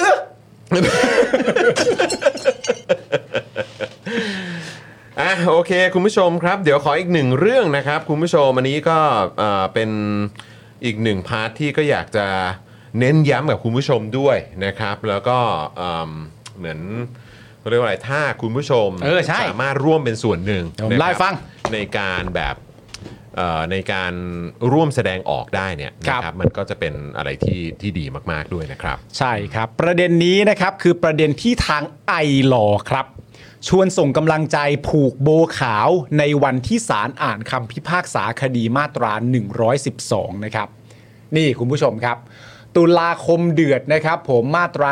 112 มีนัดพิพากษา 15 คดี ชวนทุกคนส่งกำลังใจนะครับ ผมผูกโบขาวที่ข้อมือทุกวันที่มีนัดอ่านคำพิพากษา เพื่อสื่อสารกับคนรอบข้างว่าวันนี้อาจจะมีคนต้องเข้าเรือนจำเพิ่ม เอ่ออีกอันหนึ่งก็คือไปศาลนะครับเพื่อร่วมเป็นสักขีพยาน ฟังการอ่านคำพิพากษา เพื่อให้พวกเขารู้ว่ามีคนสนใจและใส่ใจในสิ่งที่เกิดขึ้นนะครับผมเอ่อไอรอนะครับคุณผู้ชมระบุว่าในเดือนตุลาคมนะฮะปี 66เนี่ยมีนัดฟังคำพิพากษาคดีมาตรา 112 มากถึง 15 คดีนะครับ ไม่เคยมีช่วงไหนที่มีนัดติดๆกันมากขนาดนี้มาก่อนนะ ไอรอบอกว่าในช่วง 1-2 เดือนก่อนหน้านี้นะครับ เมื่อศาลชั้นต้นและศาลอุทธรณ์มีคำพิพากษาแล้ว แม้คดียังไม่ถึงที่สุด แต่อัตราส่วนของคนที่ได้รับการประกันตัวก็น้อยลงมากครับ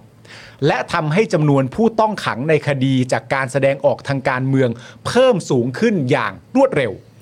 นับถึงต้นเดือนตุลาคมเนี่ยมีอย่างน้อยนะฮะ35 คน แม้สังคมไทยจะพยายามกลับเข้าสู่ระบบประชาธิปไตย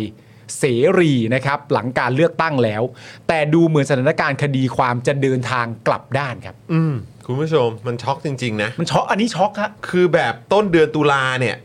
35 คนนะครับ เออ แล้วเดี๋ยวคือจะมีลิสต์ให้คุณผู้ชมดูด้วย ใช่ ว่ามันเยอะขนาดไหน ใช่ครับ อืมเนี่ยเนี่ยเนี่ยเนี่ยเนี่ย นี่อ่ะคุณผู้ชม ครับอืม แล้วดูสารเนี่ยนะครับ อืม หลายต่อหลายที่เลย อันนี้คือตลอดเดือนตุลาคมนะครับ ใช่ครับ ตุลานะเฉพาะตุลานะคุณผู้ชม ครับผม นะฮะทางไอรอนะครับจึงขอชวนให้ทุกคนทำกิจกรรมร่วมกัน เพื่อเป็นการให้กำลังใจ และให้ผู้ที่ถูกดำเนินคดียังทราบว่าพวกเขาไม่ได้โดดเดี่ยว และไม่ได้กำลังถูกลืมเลือนนะครับ กิจกรรมแรกครับคุณผู้ชม คือร่วมฟังคำพิพากษาคดีมาตรา 112 ในห้องพิจารณาคดีเคียงข้างกับจำเลยในทุกคดี เพื่อร่วมเป็นสักขีพยานในการอ่านคำพิพากษาแต่ละคดีด้วยตาและหูตัวเอง พร้อมให้กำลังใจผู้ที่กำลังถูกตัดสินโทษด้วย ข้อหาจากการแสดงออกทางการเมืองครับนะฮะพี่บิวขอดูอีกทีมันเยอะจริง นี่นะฮะนี่ก็คือกิจกรรมนะครับ ส่วนนี้ก็คือ วันที่ชื่อจำเลยและศาลนะครับ ใครใกล้ที่ไหนก็ไปที่นั่นนะครับ ผมพร้อมกับผูกโบขาวนะครับ กิจกรรมที่ 2 ครับคือ ผูกริบบิ้นสีขาวไว้ที่ข้อมือครับ ในวันที่มีการอ่านคำพิพากษา เพื่อสร้างการตระหนักรู้ถึงสถานการณ์ที่กำลังเดินหน้าไปให้คนรอบข้างได้รับรู้ หากมีใครถามถึงสาเหตุและความหมายของริบบิ้น ก็จะเป็นโอกาสให้เปิดการสนทนา และอธิบายข้อมูลว่าในวันนั้นๆกำลังมีคำพิพากษา และอาจมีคนต้องเข้าเรือนจำเพิ่มขึ้นเรื่อยๆนะครับ ไอรอว์ระบุว่าทุกวันที่มีคนผูกริบบิ้นขาว วันนั้นหมายความว่าอาจจะต้องมีคนก้าวขาเข้าคุกนะครับ โดยพรุ่งนี้ครับศาลจังหวัดเชียงใหม่ได้นัดฟังคำพิพากษาคดีมาตรา 112 และพรบอคอมพิวเตอร์นะครับของคุณตี้วันวลี กับเพื่อนอีก 2 คนครับ ซึ่งทั้ง 3 คนนะครับถูกสมาชิกกลุ่มไทยพักดีเชียงใหม่กล่าวหาครับ และทั้ง 3 คนต้องเดินทางจากกรุงเทพไปเชียงใหม่ เพื่อสู้คดีมากว่า 3 ปีนะครับ ขณะที่วันนี้นะครับศาลยังไม่ให้ประกันตัวเวหา ที่อดอาหารประท้วงเป็นวันที่ 47 แล้วครับ และถูกคุมขังระหว่างถูกอ่าระหว่างต่อสู้คดีมา 145 วันครับ ด้านของคุณวรุณีนะครับ อดอาหารประท้วง 48 วันแล้ว และถูกคุมขังมากว่า 102 วันแล้วนะครับ โดยวันที่ 10เอ่อโดยวันนี้นะครับผมเป็นวันที่ 14 แล้วนะฮะ ที่ทนายอานนท์นำพาถูกขังระหว่างอุทธรณ์ในคดีมาตรา 112 นะครับ ซึ่งทนายความนะฮะซึ่งทนายความได้เข้ายื่นหนังสือถึงผอบอเรือนจำพิเศษกรุงเทพ โดยระบุว่าเมื่อ 29 กันยายน และ 3 ตุลาคม 66 ทนายอานนท์ไปศาลอาญาโดยใส่พันธนาการที่ข้อเท้าทั้งสองข้างตลอดเวลา ซึ่งลดศักดิ์ศรีความเป็นมนุษย์อย่างร้ายแรง ทั้งขัดรัฐธรรมนูญ และละเมิดข้อกำหนดแมนเดลาของ UN จึงขอให้ผอบอเรือนจำกรุงเทพทบทวนเรื่องดังกล่าว เพื่อเคารพต่อศักดิ์ศรีความเป็นมนุษย์ของผู้ต้องขัง ซึ่งยังเป็นผู้บริสุทธิ์ และไม่มีพฤติการในการหลบหนีครับ อันนี้ก็เป็นเรื่องที่ไอรอนะครับผมก็มีแคมเปญนี้ขึ้นมานะครับผมอย่างที่บอกไปว่าเดือนตุลาคมเนี่ย ก็คือพรุ่งนี้แหละ เราเชิญชวนให้ผูกโบขาวกัน อืม ค่ะ นะครับผมผูกโบขาวนะ คุณผู้ชมไว้ที่ข้อมือลักษณะนี้นะ หรือจริง ๆ ก็ส่วนใดก็ได้เนอะ ใช่ จะผูกเป็นตรงไหนก็ได้นะฮะ ขอให้ ค่ะ เป็นโบวขาวแล้วก็เอ่อถ้ามีโอกาสที่มีใครถามนะครับ ผมสมมติจำนวนเป็นจำนวนเยอะจริงๆ ถ้ามีใครถามเนี่ยก็จะถือโอกาสวันนั้นที่ได้รับการพูดคุย แล้วก็ได้รับการอธิบายจากประชาชนคนอื่นๆที่เขายังไม่รู้ว่าเหตุการณ์ณตอนนี้เป็นอย่างไรนะครับ ผมหลังจากที่เราผ่านการเลือกตั้งเป็นที่เรียบร้อยแล้ว ค่ะ หลังจากที่เราจะเข้าสู่ประชาธิปไตยเสรี ค่ะ อย่างที่สากลโลกเขาจะเป็นกัน เราว่ากันว่าเราจะเป็นอย่างนั้น แต่คดีที่กำลังเดินทางตอนนี้ในประเด็นของมาตรา1นึในสิทธิเสรีภาพของการส่งเสียงในการพูดเนี่ยมันกลับด้านกันคุณผู้ชม ค่ะ นะฮะเพราะฉะนั้นก็ติดโบขาว ติด นะค ข่า รั ว บ ข่าวกันนะครับ แล้วถ้าเผื่อว่าสะดวกก็ถ่ายรูปแล้วก็โพสต์ลงโซเชียลของตัวเอง อืม อะไรอย่างเงี้ย ใช่ สร้าง ครับผม awareness TikTok อะไรก็ว่ากันไป ครับ ครับ ผมนะฮะอินสตาแกรมก็ได้ TikTok ค่ะ ก็ได้ Twitter X ก็ได้นะค ครั รับ บ Facebook ก็ได้นะครับนะฮะหรือว่าจะเปลี่ยนโปรไฟล์นะฮะรูปโปรไฟล์ก็ได้ด้วยเหมือนกัน ครับ นะครับ ผม คุณผู้ชม คุณผู้ชมครับ ขออัปเดตทิ้งท้ายอีกนิดนึงพอบอทบสั่งเด้งเจ้ากรมสัมภวุฒิทบพร้อมกำลังพลสีนายเส้นน้ำมันหาย 2 0 0แสนลิตรครับ คุณคิดว่าเด้งคืออะไร เด้งก็คือเด้งเบบีเด้งเบบีฮะ ผมก็ เราได้เรียนรู้แล้วไงฮะว่าเด้งคืออะไร คือผมแค่รู้สึกว่าแหมพอรับเอ้ยพอแบบเข้าสู่รัฐบาลประชาธิปไตย เออ ใช่ไหมแล้วก็คุณสุทินก็ชื่นชมแบบกองทัพมาก เออ เออดีดีดีอย่างนั้นดีอย่างนี้ดีดีดีดีดีดีดีมากดีสุดดีดีดีดีเขารับผิดชอบเขา ขอบคุณ ดี ขอบคุณ เขา ขอบ ดี คุ เขาข ณ อบคุณเขาขอบคุณเออเขาน่ารักนะนู่นนี่ขอบคุณครับขอบคุณครับดีดีดีดีดีอะไรต่างๆ เหล่านี้เออนะครับผมก็เลยอยากรู้ว่าเด้งคืออะไรเพราะผม อ่า เข้าใจว่าอุ้ยถ้าเด้งอย่างเงี้ยไล่ อ่า ออกแน่ ใช่ ๆเออนะเราต้องมีคนโดนกันแบบเป็น 10บสคนน่ะ อ่า เพราะอะไรเพราะว่าเอ่อเท่าไหร่นะ2 0 0 0 0 0 ลิตรใช่ไหม ใช่ น้ำมันตั้ง 2 0 0 0 0 0 ลิตรหายไปเนี่ย ครับผม โอ้ยมันคงไม่ใช่4ี่ห้าคนหรอกมั้ง อ่า อะไรแบบนี้ อืม นะครับ ผมก็เลยตามตามตามข่าวแล้วก็ เอ้า ครั พ บ อบอทบสั่งเด้งเจ้ากรมสัมภวุฒิทบก็คือ 1 แล้ว อืม เจ้ากรมสัมภวุฒิก็ต้อง 1 คน ใช่ แล้วก็กำลังพลอีก 4 นาย เอ้า สรุปก็เป็น 5 เป็นห้าเหรอ 5 คนครับโอ้โหผมก็เลยแบบเอ๊ะเด้งมันคือยังไงวะ เพราะว่าเด้งนี่เราก็เคยคุยกับคุณวรุษ ใช่ ใช่ไหมฮะเอ่อที่บอกว่าเอ่อเด้งของตำรวจเนี่ยก็คือ เออ แค่โยกย้าย ก็ย้ายที่ ย้ายที่ เออ เออเราก็แบบเฮ้ยทหารไทยจะเป็นอย่างนี้เหรอ คุณ เออ สุทินก็เชิดชูไว้ซะขนาดนี้ มันต้องไม่เป็นอย่างนั้นแน่ ผมก็เลยตามอ่านข่าวนิดนึง มันว่าไงวะเพื่อน พอบอทบสั่งย้ายครับ อ่า โอ้โหย อุ้ย สพบทบสั่งย้ายเจ้ากรมสัมพวุธทหารบก พร้อมกำลังพลอีก 4 นาย เป็นห้า ครับ ย้ายไปไหน เส้นน้ำมันหาย 2 0 0 0 0 0 ลิตร อ่า เปิดทางคณะกรรมการสอบพยานหลักฐานเพิ่มเติม อุ้ย อันนี้เดี๋ยวคุณสุทินก็จะมาชมอีกป่ะ โอ้ยมาชมแน่ ๆ แหละ เปิดคณะกรรมการแล้ว เขาเขาทำการตรวจสอบภายในนะ เขาทำสอยไปไหน เขาเขาตรวจสอบกันเองอยู่แล้ว ถ้าเขาทำแล้วไม่ได้เพิ่มสิเราค่อยว่าเขา เออใช่เขาเขาดีเขาดี เขาดีอเขาดีอ ใช่โหเขาไม่ธรรมดา เขาดีไม่ได้ธรรมดาเดี๋ยวผัดกับข้าวให้กินเลยเออครับผมนะฮะเอ่อมีการเปิดเผยนะครับว่าพลเอกเจริญชัยหินเทาอืม ครับ นะฮะผู้บัญชาการฐานบกนะครับ แต่งตั้งให้คณะกรรมการตรวจสอบกรณีพบความผิดปกติในการเบิกจ่ายน้ำมันของหน่วยทหารในพื้นที่จังหวัดสระบุรี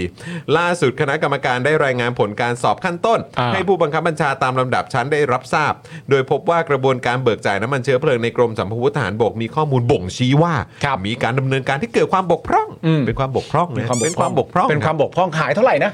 สองแสนครับ อุ้ยบกพร่องนี่วะ บกพร่องก็ก็โอ้โหพร่องเลย เออ บกพร่องพร่องเร็วเลยอะ เออบกอ่ะ พ ก ร่ อ อง ง ทัพ เร็ว บ เล ก ย เนี่ยพร่อง เลย โอ้โห พร่องพร่องไปสองแสน โอ้พร่องไปสองแสน คือ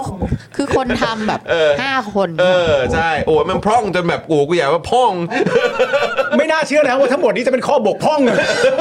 โอ้ ข้อข้อข้อข้อบกพร่องเออ ทำให้คิดถึงนมพร่องมันเนยขึ้นมาอีกเลย เออครับผมโอ้โหนะ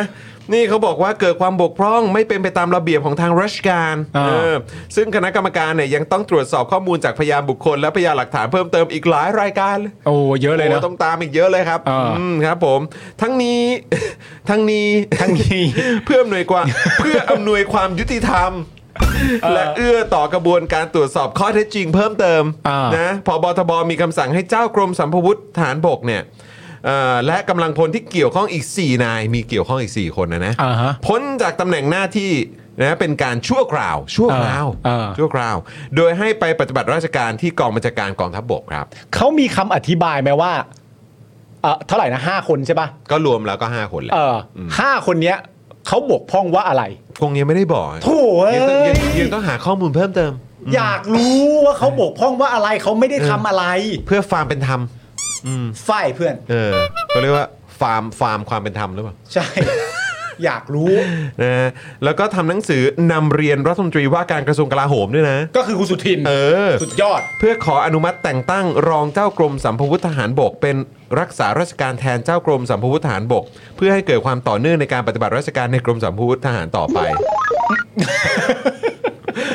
นี่นี่เออเออ ทำไมโตเร็วอ่ะ เออทางโฆษเอ่อโฆษกกองทัพบกก็กล่าวว่า เออก องทัพบกให้ความสำคัญกับการควบคุมยุทโธปกรณ์ เออ และสิ่งอุปกรณ์ทุกประเภท เออ ให้เป็นไปตามระเบียบราชการ อืม รวมถึงยังคงมาตรการตรวจสอบภายในองค์กรอย่างเข้มงวด เออ เพื่อให้ยุทโธปกรณ์มีความพร้อมในการปฏิบัติงานด้านความมั่นคง และพัฒนาประเทศต่อไป ครับ นี่ซึ่งกูก็อยากจะถามโฆษกกลับว่าเอาแล้วที่ผ่านมาไม่ทำเหรอ เออ หายไปตั้งสองแสนเนี่ย เออ คือยังไง อืม ยังไงเราอะ เด้ง เดบิเด้ง เด้งเบบีเด้ง ที่ปาหีใช่ไหม ก็นี่แหละค่ะ ปัญหาเชิงโครงสร้าง ปัญหาเชิงโครงสร้างนะคุณ ครับ ผู้ช ผม นะแต่ว่าแตะไม่ได้อย่าเพิ่งแตะเพราะประชาชนก็รอไม่ได้ เออ นะครับ ถ้ารอไม่ได้ก็ก็อย่าเพิ่งมาอยู่ใกล้ทำเนียบแล้วกัน ใช่ นะไปแบบอยู่ไปรอแถวสหประชาชาติ หรือไม่ก็พกตลับเมตรมา เออตลับพงตลับเมตรมาหน่อยเพราะว่า วัด ต้อง ให้ดูหน่อย 50 เมตรนะนะฮะเพราะเดี๋ยวเขาจะมีประชุมคลม ใช่ นะครับ นี่อาจารย์วีระกับคุณสุทธิชัยหยุ่นเนี่ย ทำไมฮะ เขาก็วิพากษ์วิจารณ์ประเด็นเรื่อง กรับ 1 0,000ดิจิตอลวอลเล็ตกันอย่างต่อเนื่อง เอาเลยฮะ เออ มเดี๋ยวก็โดนคอรหาหรอก ไม่ผมเปิดดูในทวิตเตอร์นี่พอดี เนี่ยเขากำลังคุยกันอยู่เลย อ๋อ เออวิพากษ์วิจารณ์ เดี๋ยวเขาจะคอรหากันอืมเดี๋ยว ใช่ คอร ใช่ หา ใช่ ว่าแบบเออเนี่ยก็มีเสียงเท่ากันนะ อืม นะครับผม ใช่ใช่ใช่ใช่ใช่ใช่ใช่ใช่ เดี๋ยวเดี๋ยวโดนคอรหานะว่าแบบ อะไรทำไมสมัยรัฐบาลที่แล้วอ่ะ เออ อมสากอยู่หรือเปล่าเนี่ย เออ อมซากมาพูดก็ไม่เชื่อ เฮ้ยหน้าเนื้อใจเสื้อยางเธอ ต้องร้องให้เหมือนด้วย อุ้ยกูจะคบเป็นพิเศษก็เนี่ยเขาต้องแบบใคร เออมึงต้องแบบอยากเดินเข้าไป บอก ว่า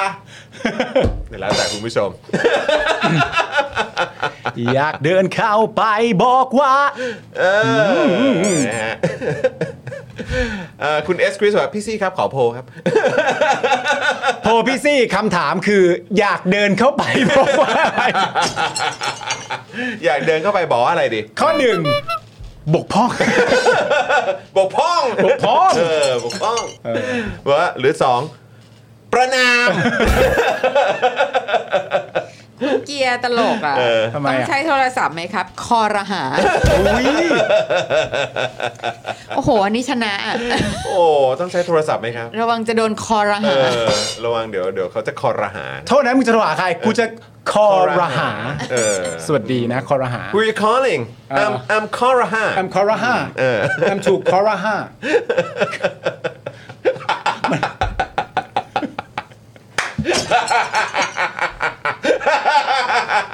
คุณเฟบ อะไร คุณ วะ เฟบ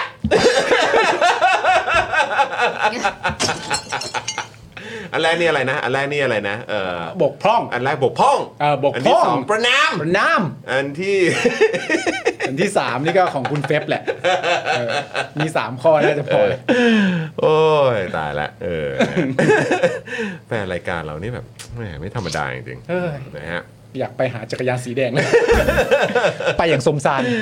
เออ นะครับ อ่ะ โอเค คุณผู้ชมครับ โอ้โห นี่จะ2องทุ่มแล้ว อ่า นะครับ ไปไปมามานี่จะสองทุ่มนะครับ อ่ะ คุณผู้ชมครับ ก็เอิ่ม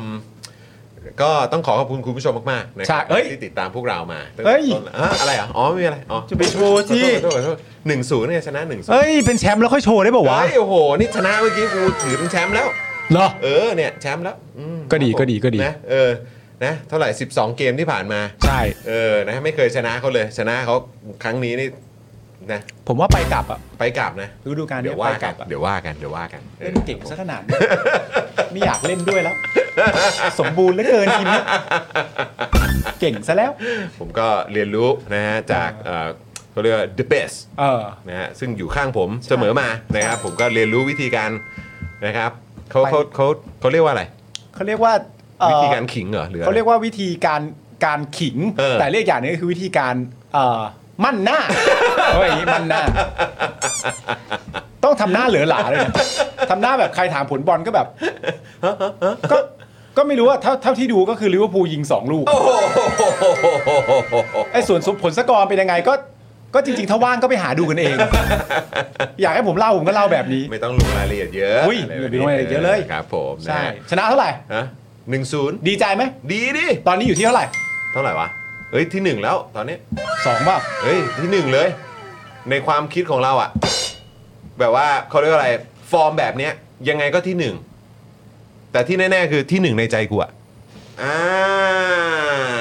จบอันแรกดีกว่า เอาอันแรกดีกว่าล่ะ เอาตั้งแต่แบบฟอร์มอย่างเงี้ยยังไงก็เป็นที่หนึ่ง ฟอร์มอย่างเงี้ยยังไงก็ก็เป็นที่หนึ่งเออครับผม ถึงแม้ว่าไม่ใช่ที่หนึ่งก็ให้ให้มันไปเถอะ เอ ออะไรแบบนี้ ใช่ใช่ โอเค ใช่ โอเคต้องต้องขอ ใช่ ฝึกฝนอีกหน่อยเออ สำหรับใครที่เชียร์แมนซีเนี่ย ผมก็ขอโทษแทนเพื่อนผมด้วยนะ ไม่ ค เป็ รั นไรบเพื่อ ฮะ นผมชอบ เครับผม ชอบแซวเรื่องฟุตบอลชอบอะไรอย่างเงี้ย ที่หนึ่งไม่ไหวนะ ใช่ อืมครับผม ที่หนึ่งไม่ไหว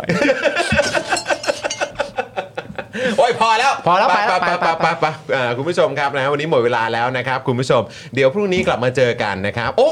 พรุ่งนี้พิเศษด้วยพรุ่งนี้เรามีแขกนี่ เหรอ ใช่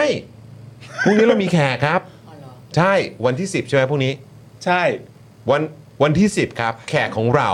ก็คือ คือ อาจารย์พิษครับ ครับผมอ้าว อาจารย์เขารู้ใช่ไหม รู้ คุยกันในเอ่อเขาเรียกว่าอะไร DM กันอยู่เออเช็คเลย คุณผู้ชมได้ยินเปล่า เมื่อกี้บิวบอกว่าเดี๋ยวผมเช็คคิวตัวเองก่อน พรุ่งนี้อาจารย์พีชเออ เอ้า เออ เดี๋ยวแป๊บนึงเอาใหม่ต้องแบบเอา เออ เอาเล่นเล่นใหม่แล้วกูเหมือน อ่ะ กูเหมือนรู้ได้ป่ะ อ่าโอเคโอเค คุณผู้ชมครับ อ่าน นะพรุ่งนี้เรามีแขกนะครั แน่นอนครับคุณผู้ชม เออ ใช่แล้วพรุ่งนี้เรามีแขก ไม่ใช่แค่จอนกับปาล์ม ไม่ใช่แค่จอนกับปาล์มแน่นอนครับ เออไม่ใช่แค่เนี่ยนะฮะเอ่ออา พี่ซีพี่ ใช่ บิวนะครับนะพรุ่งนี้นะครับอาจารย์พิชจะมาครับ อาจารย์พิชจะมา โอ้โห โอ้ผมนี่เฝ้ารอแล้วผมก็รู้มาโดยตลอดเลย ครั ว่า บผม พรุ่งนี้เนี่ยอาจารย์พิชจะมาร่วมรายการกับเราในวันอังคารเนี่ย ครับผม ผม เ รอมาตลอดเลย นะ อยาก เออ คุยกับอาจารย์พิษมากนะครั ครับ บ เป็นอี ผ ก ม หนึ่งคนที่ผมอยากจะคุยด้วยมาตั้งนานแล้วเพราะผมชอบเอ่อชั้นเชิงแล้วก็มุมมองในการพูดคุยกับอาจารย์พิษ อ่า และการที่เขาจะมาพรุ่งนี้เนี่ยมันเป็นไปไม่ได้ที่ผมจะเพิ่งมารู้ตอนนี้หรอกครับ รู้มาอยู่แล้ว โธ่ นะเออนะครับเดี๋ยวพรุ่งนี้เจออาจารย์พิชนะครับ เอาแล้ว นะฮะเออเดี๋ยวก็คอยติดตามกันนะครับ อ่ะ นะฮะคุณก๊อฟบอกว่าว่างว่างมากนักก็อะไรนะ มาช่วยประชาชนตัวเองในอิสราเอลบ้าง อันนี้คือ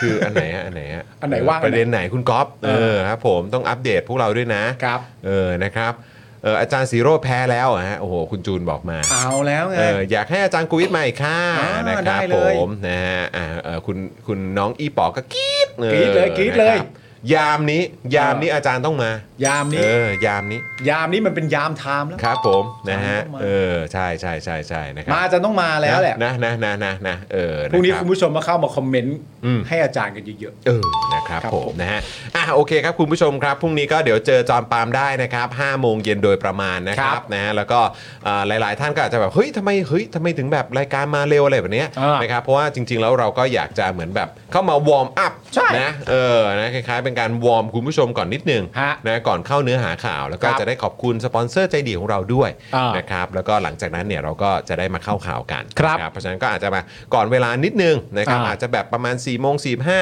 สี่โมงห้าสิบอะไรแบบนี้นะครับ คุณผู้ชมก็สามารถเอ่อติดตามกันได้ตั้งแต่ตอนนั้นเลยนะครับ ครับผม นะฮะอ่ะโอเคนะครับ คุณผู้ชมครับ วันนี้หมดเวลาแล้วนะครับ ผมจอมินยูนะครับ คุณปาล์มนะครับ ครับ พี่บิวซาวมาสเตอร์ของเรานะครับ พี่โรซี่ด้วยนะครับ พวกเรา 4 คนลากันไปก่อนนะครับ สวัสดีครับ ๆ สวัสดีครับคุณผู้ชมครับ บ๊ายบายครับ บ๊ายบายครับผม อย่าลืมสมัครกันด้วยนะ เป็นเมมเบอร์กันนะ เปิดเมมกัน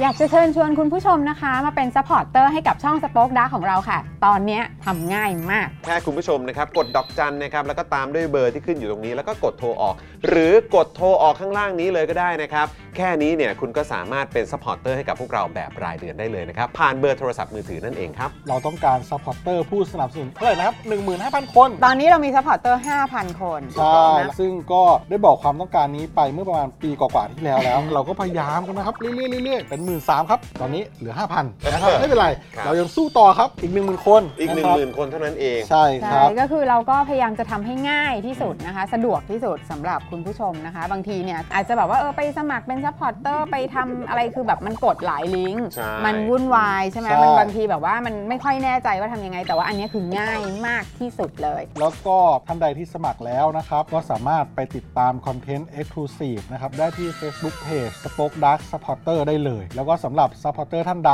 ที่เป็นผู้สนับสนุนอยู่แล้วทาง YouTube หรือ Facebook นะครับ ก็สามารถทักแชทเข้าไป บอกเป็น Supporter อยู่แล้วอยากเข้ากลุ่มลับ Exclusive สำหรับผู้สนับสนุนเท่านั้นนะครับ รีบสมัคร แล้วก็รีบทักแชทกันไปได้เลยนะครับ มากันเยอะๆนะคะ อืมสมัครกันเลยครับผม อีก 1 0,000 คนจะถึงเป้าแล้ว มาสนับสนุนพวกเรากัน เย้ Daily t o p i c กกับจอห์นวินยู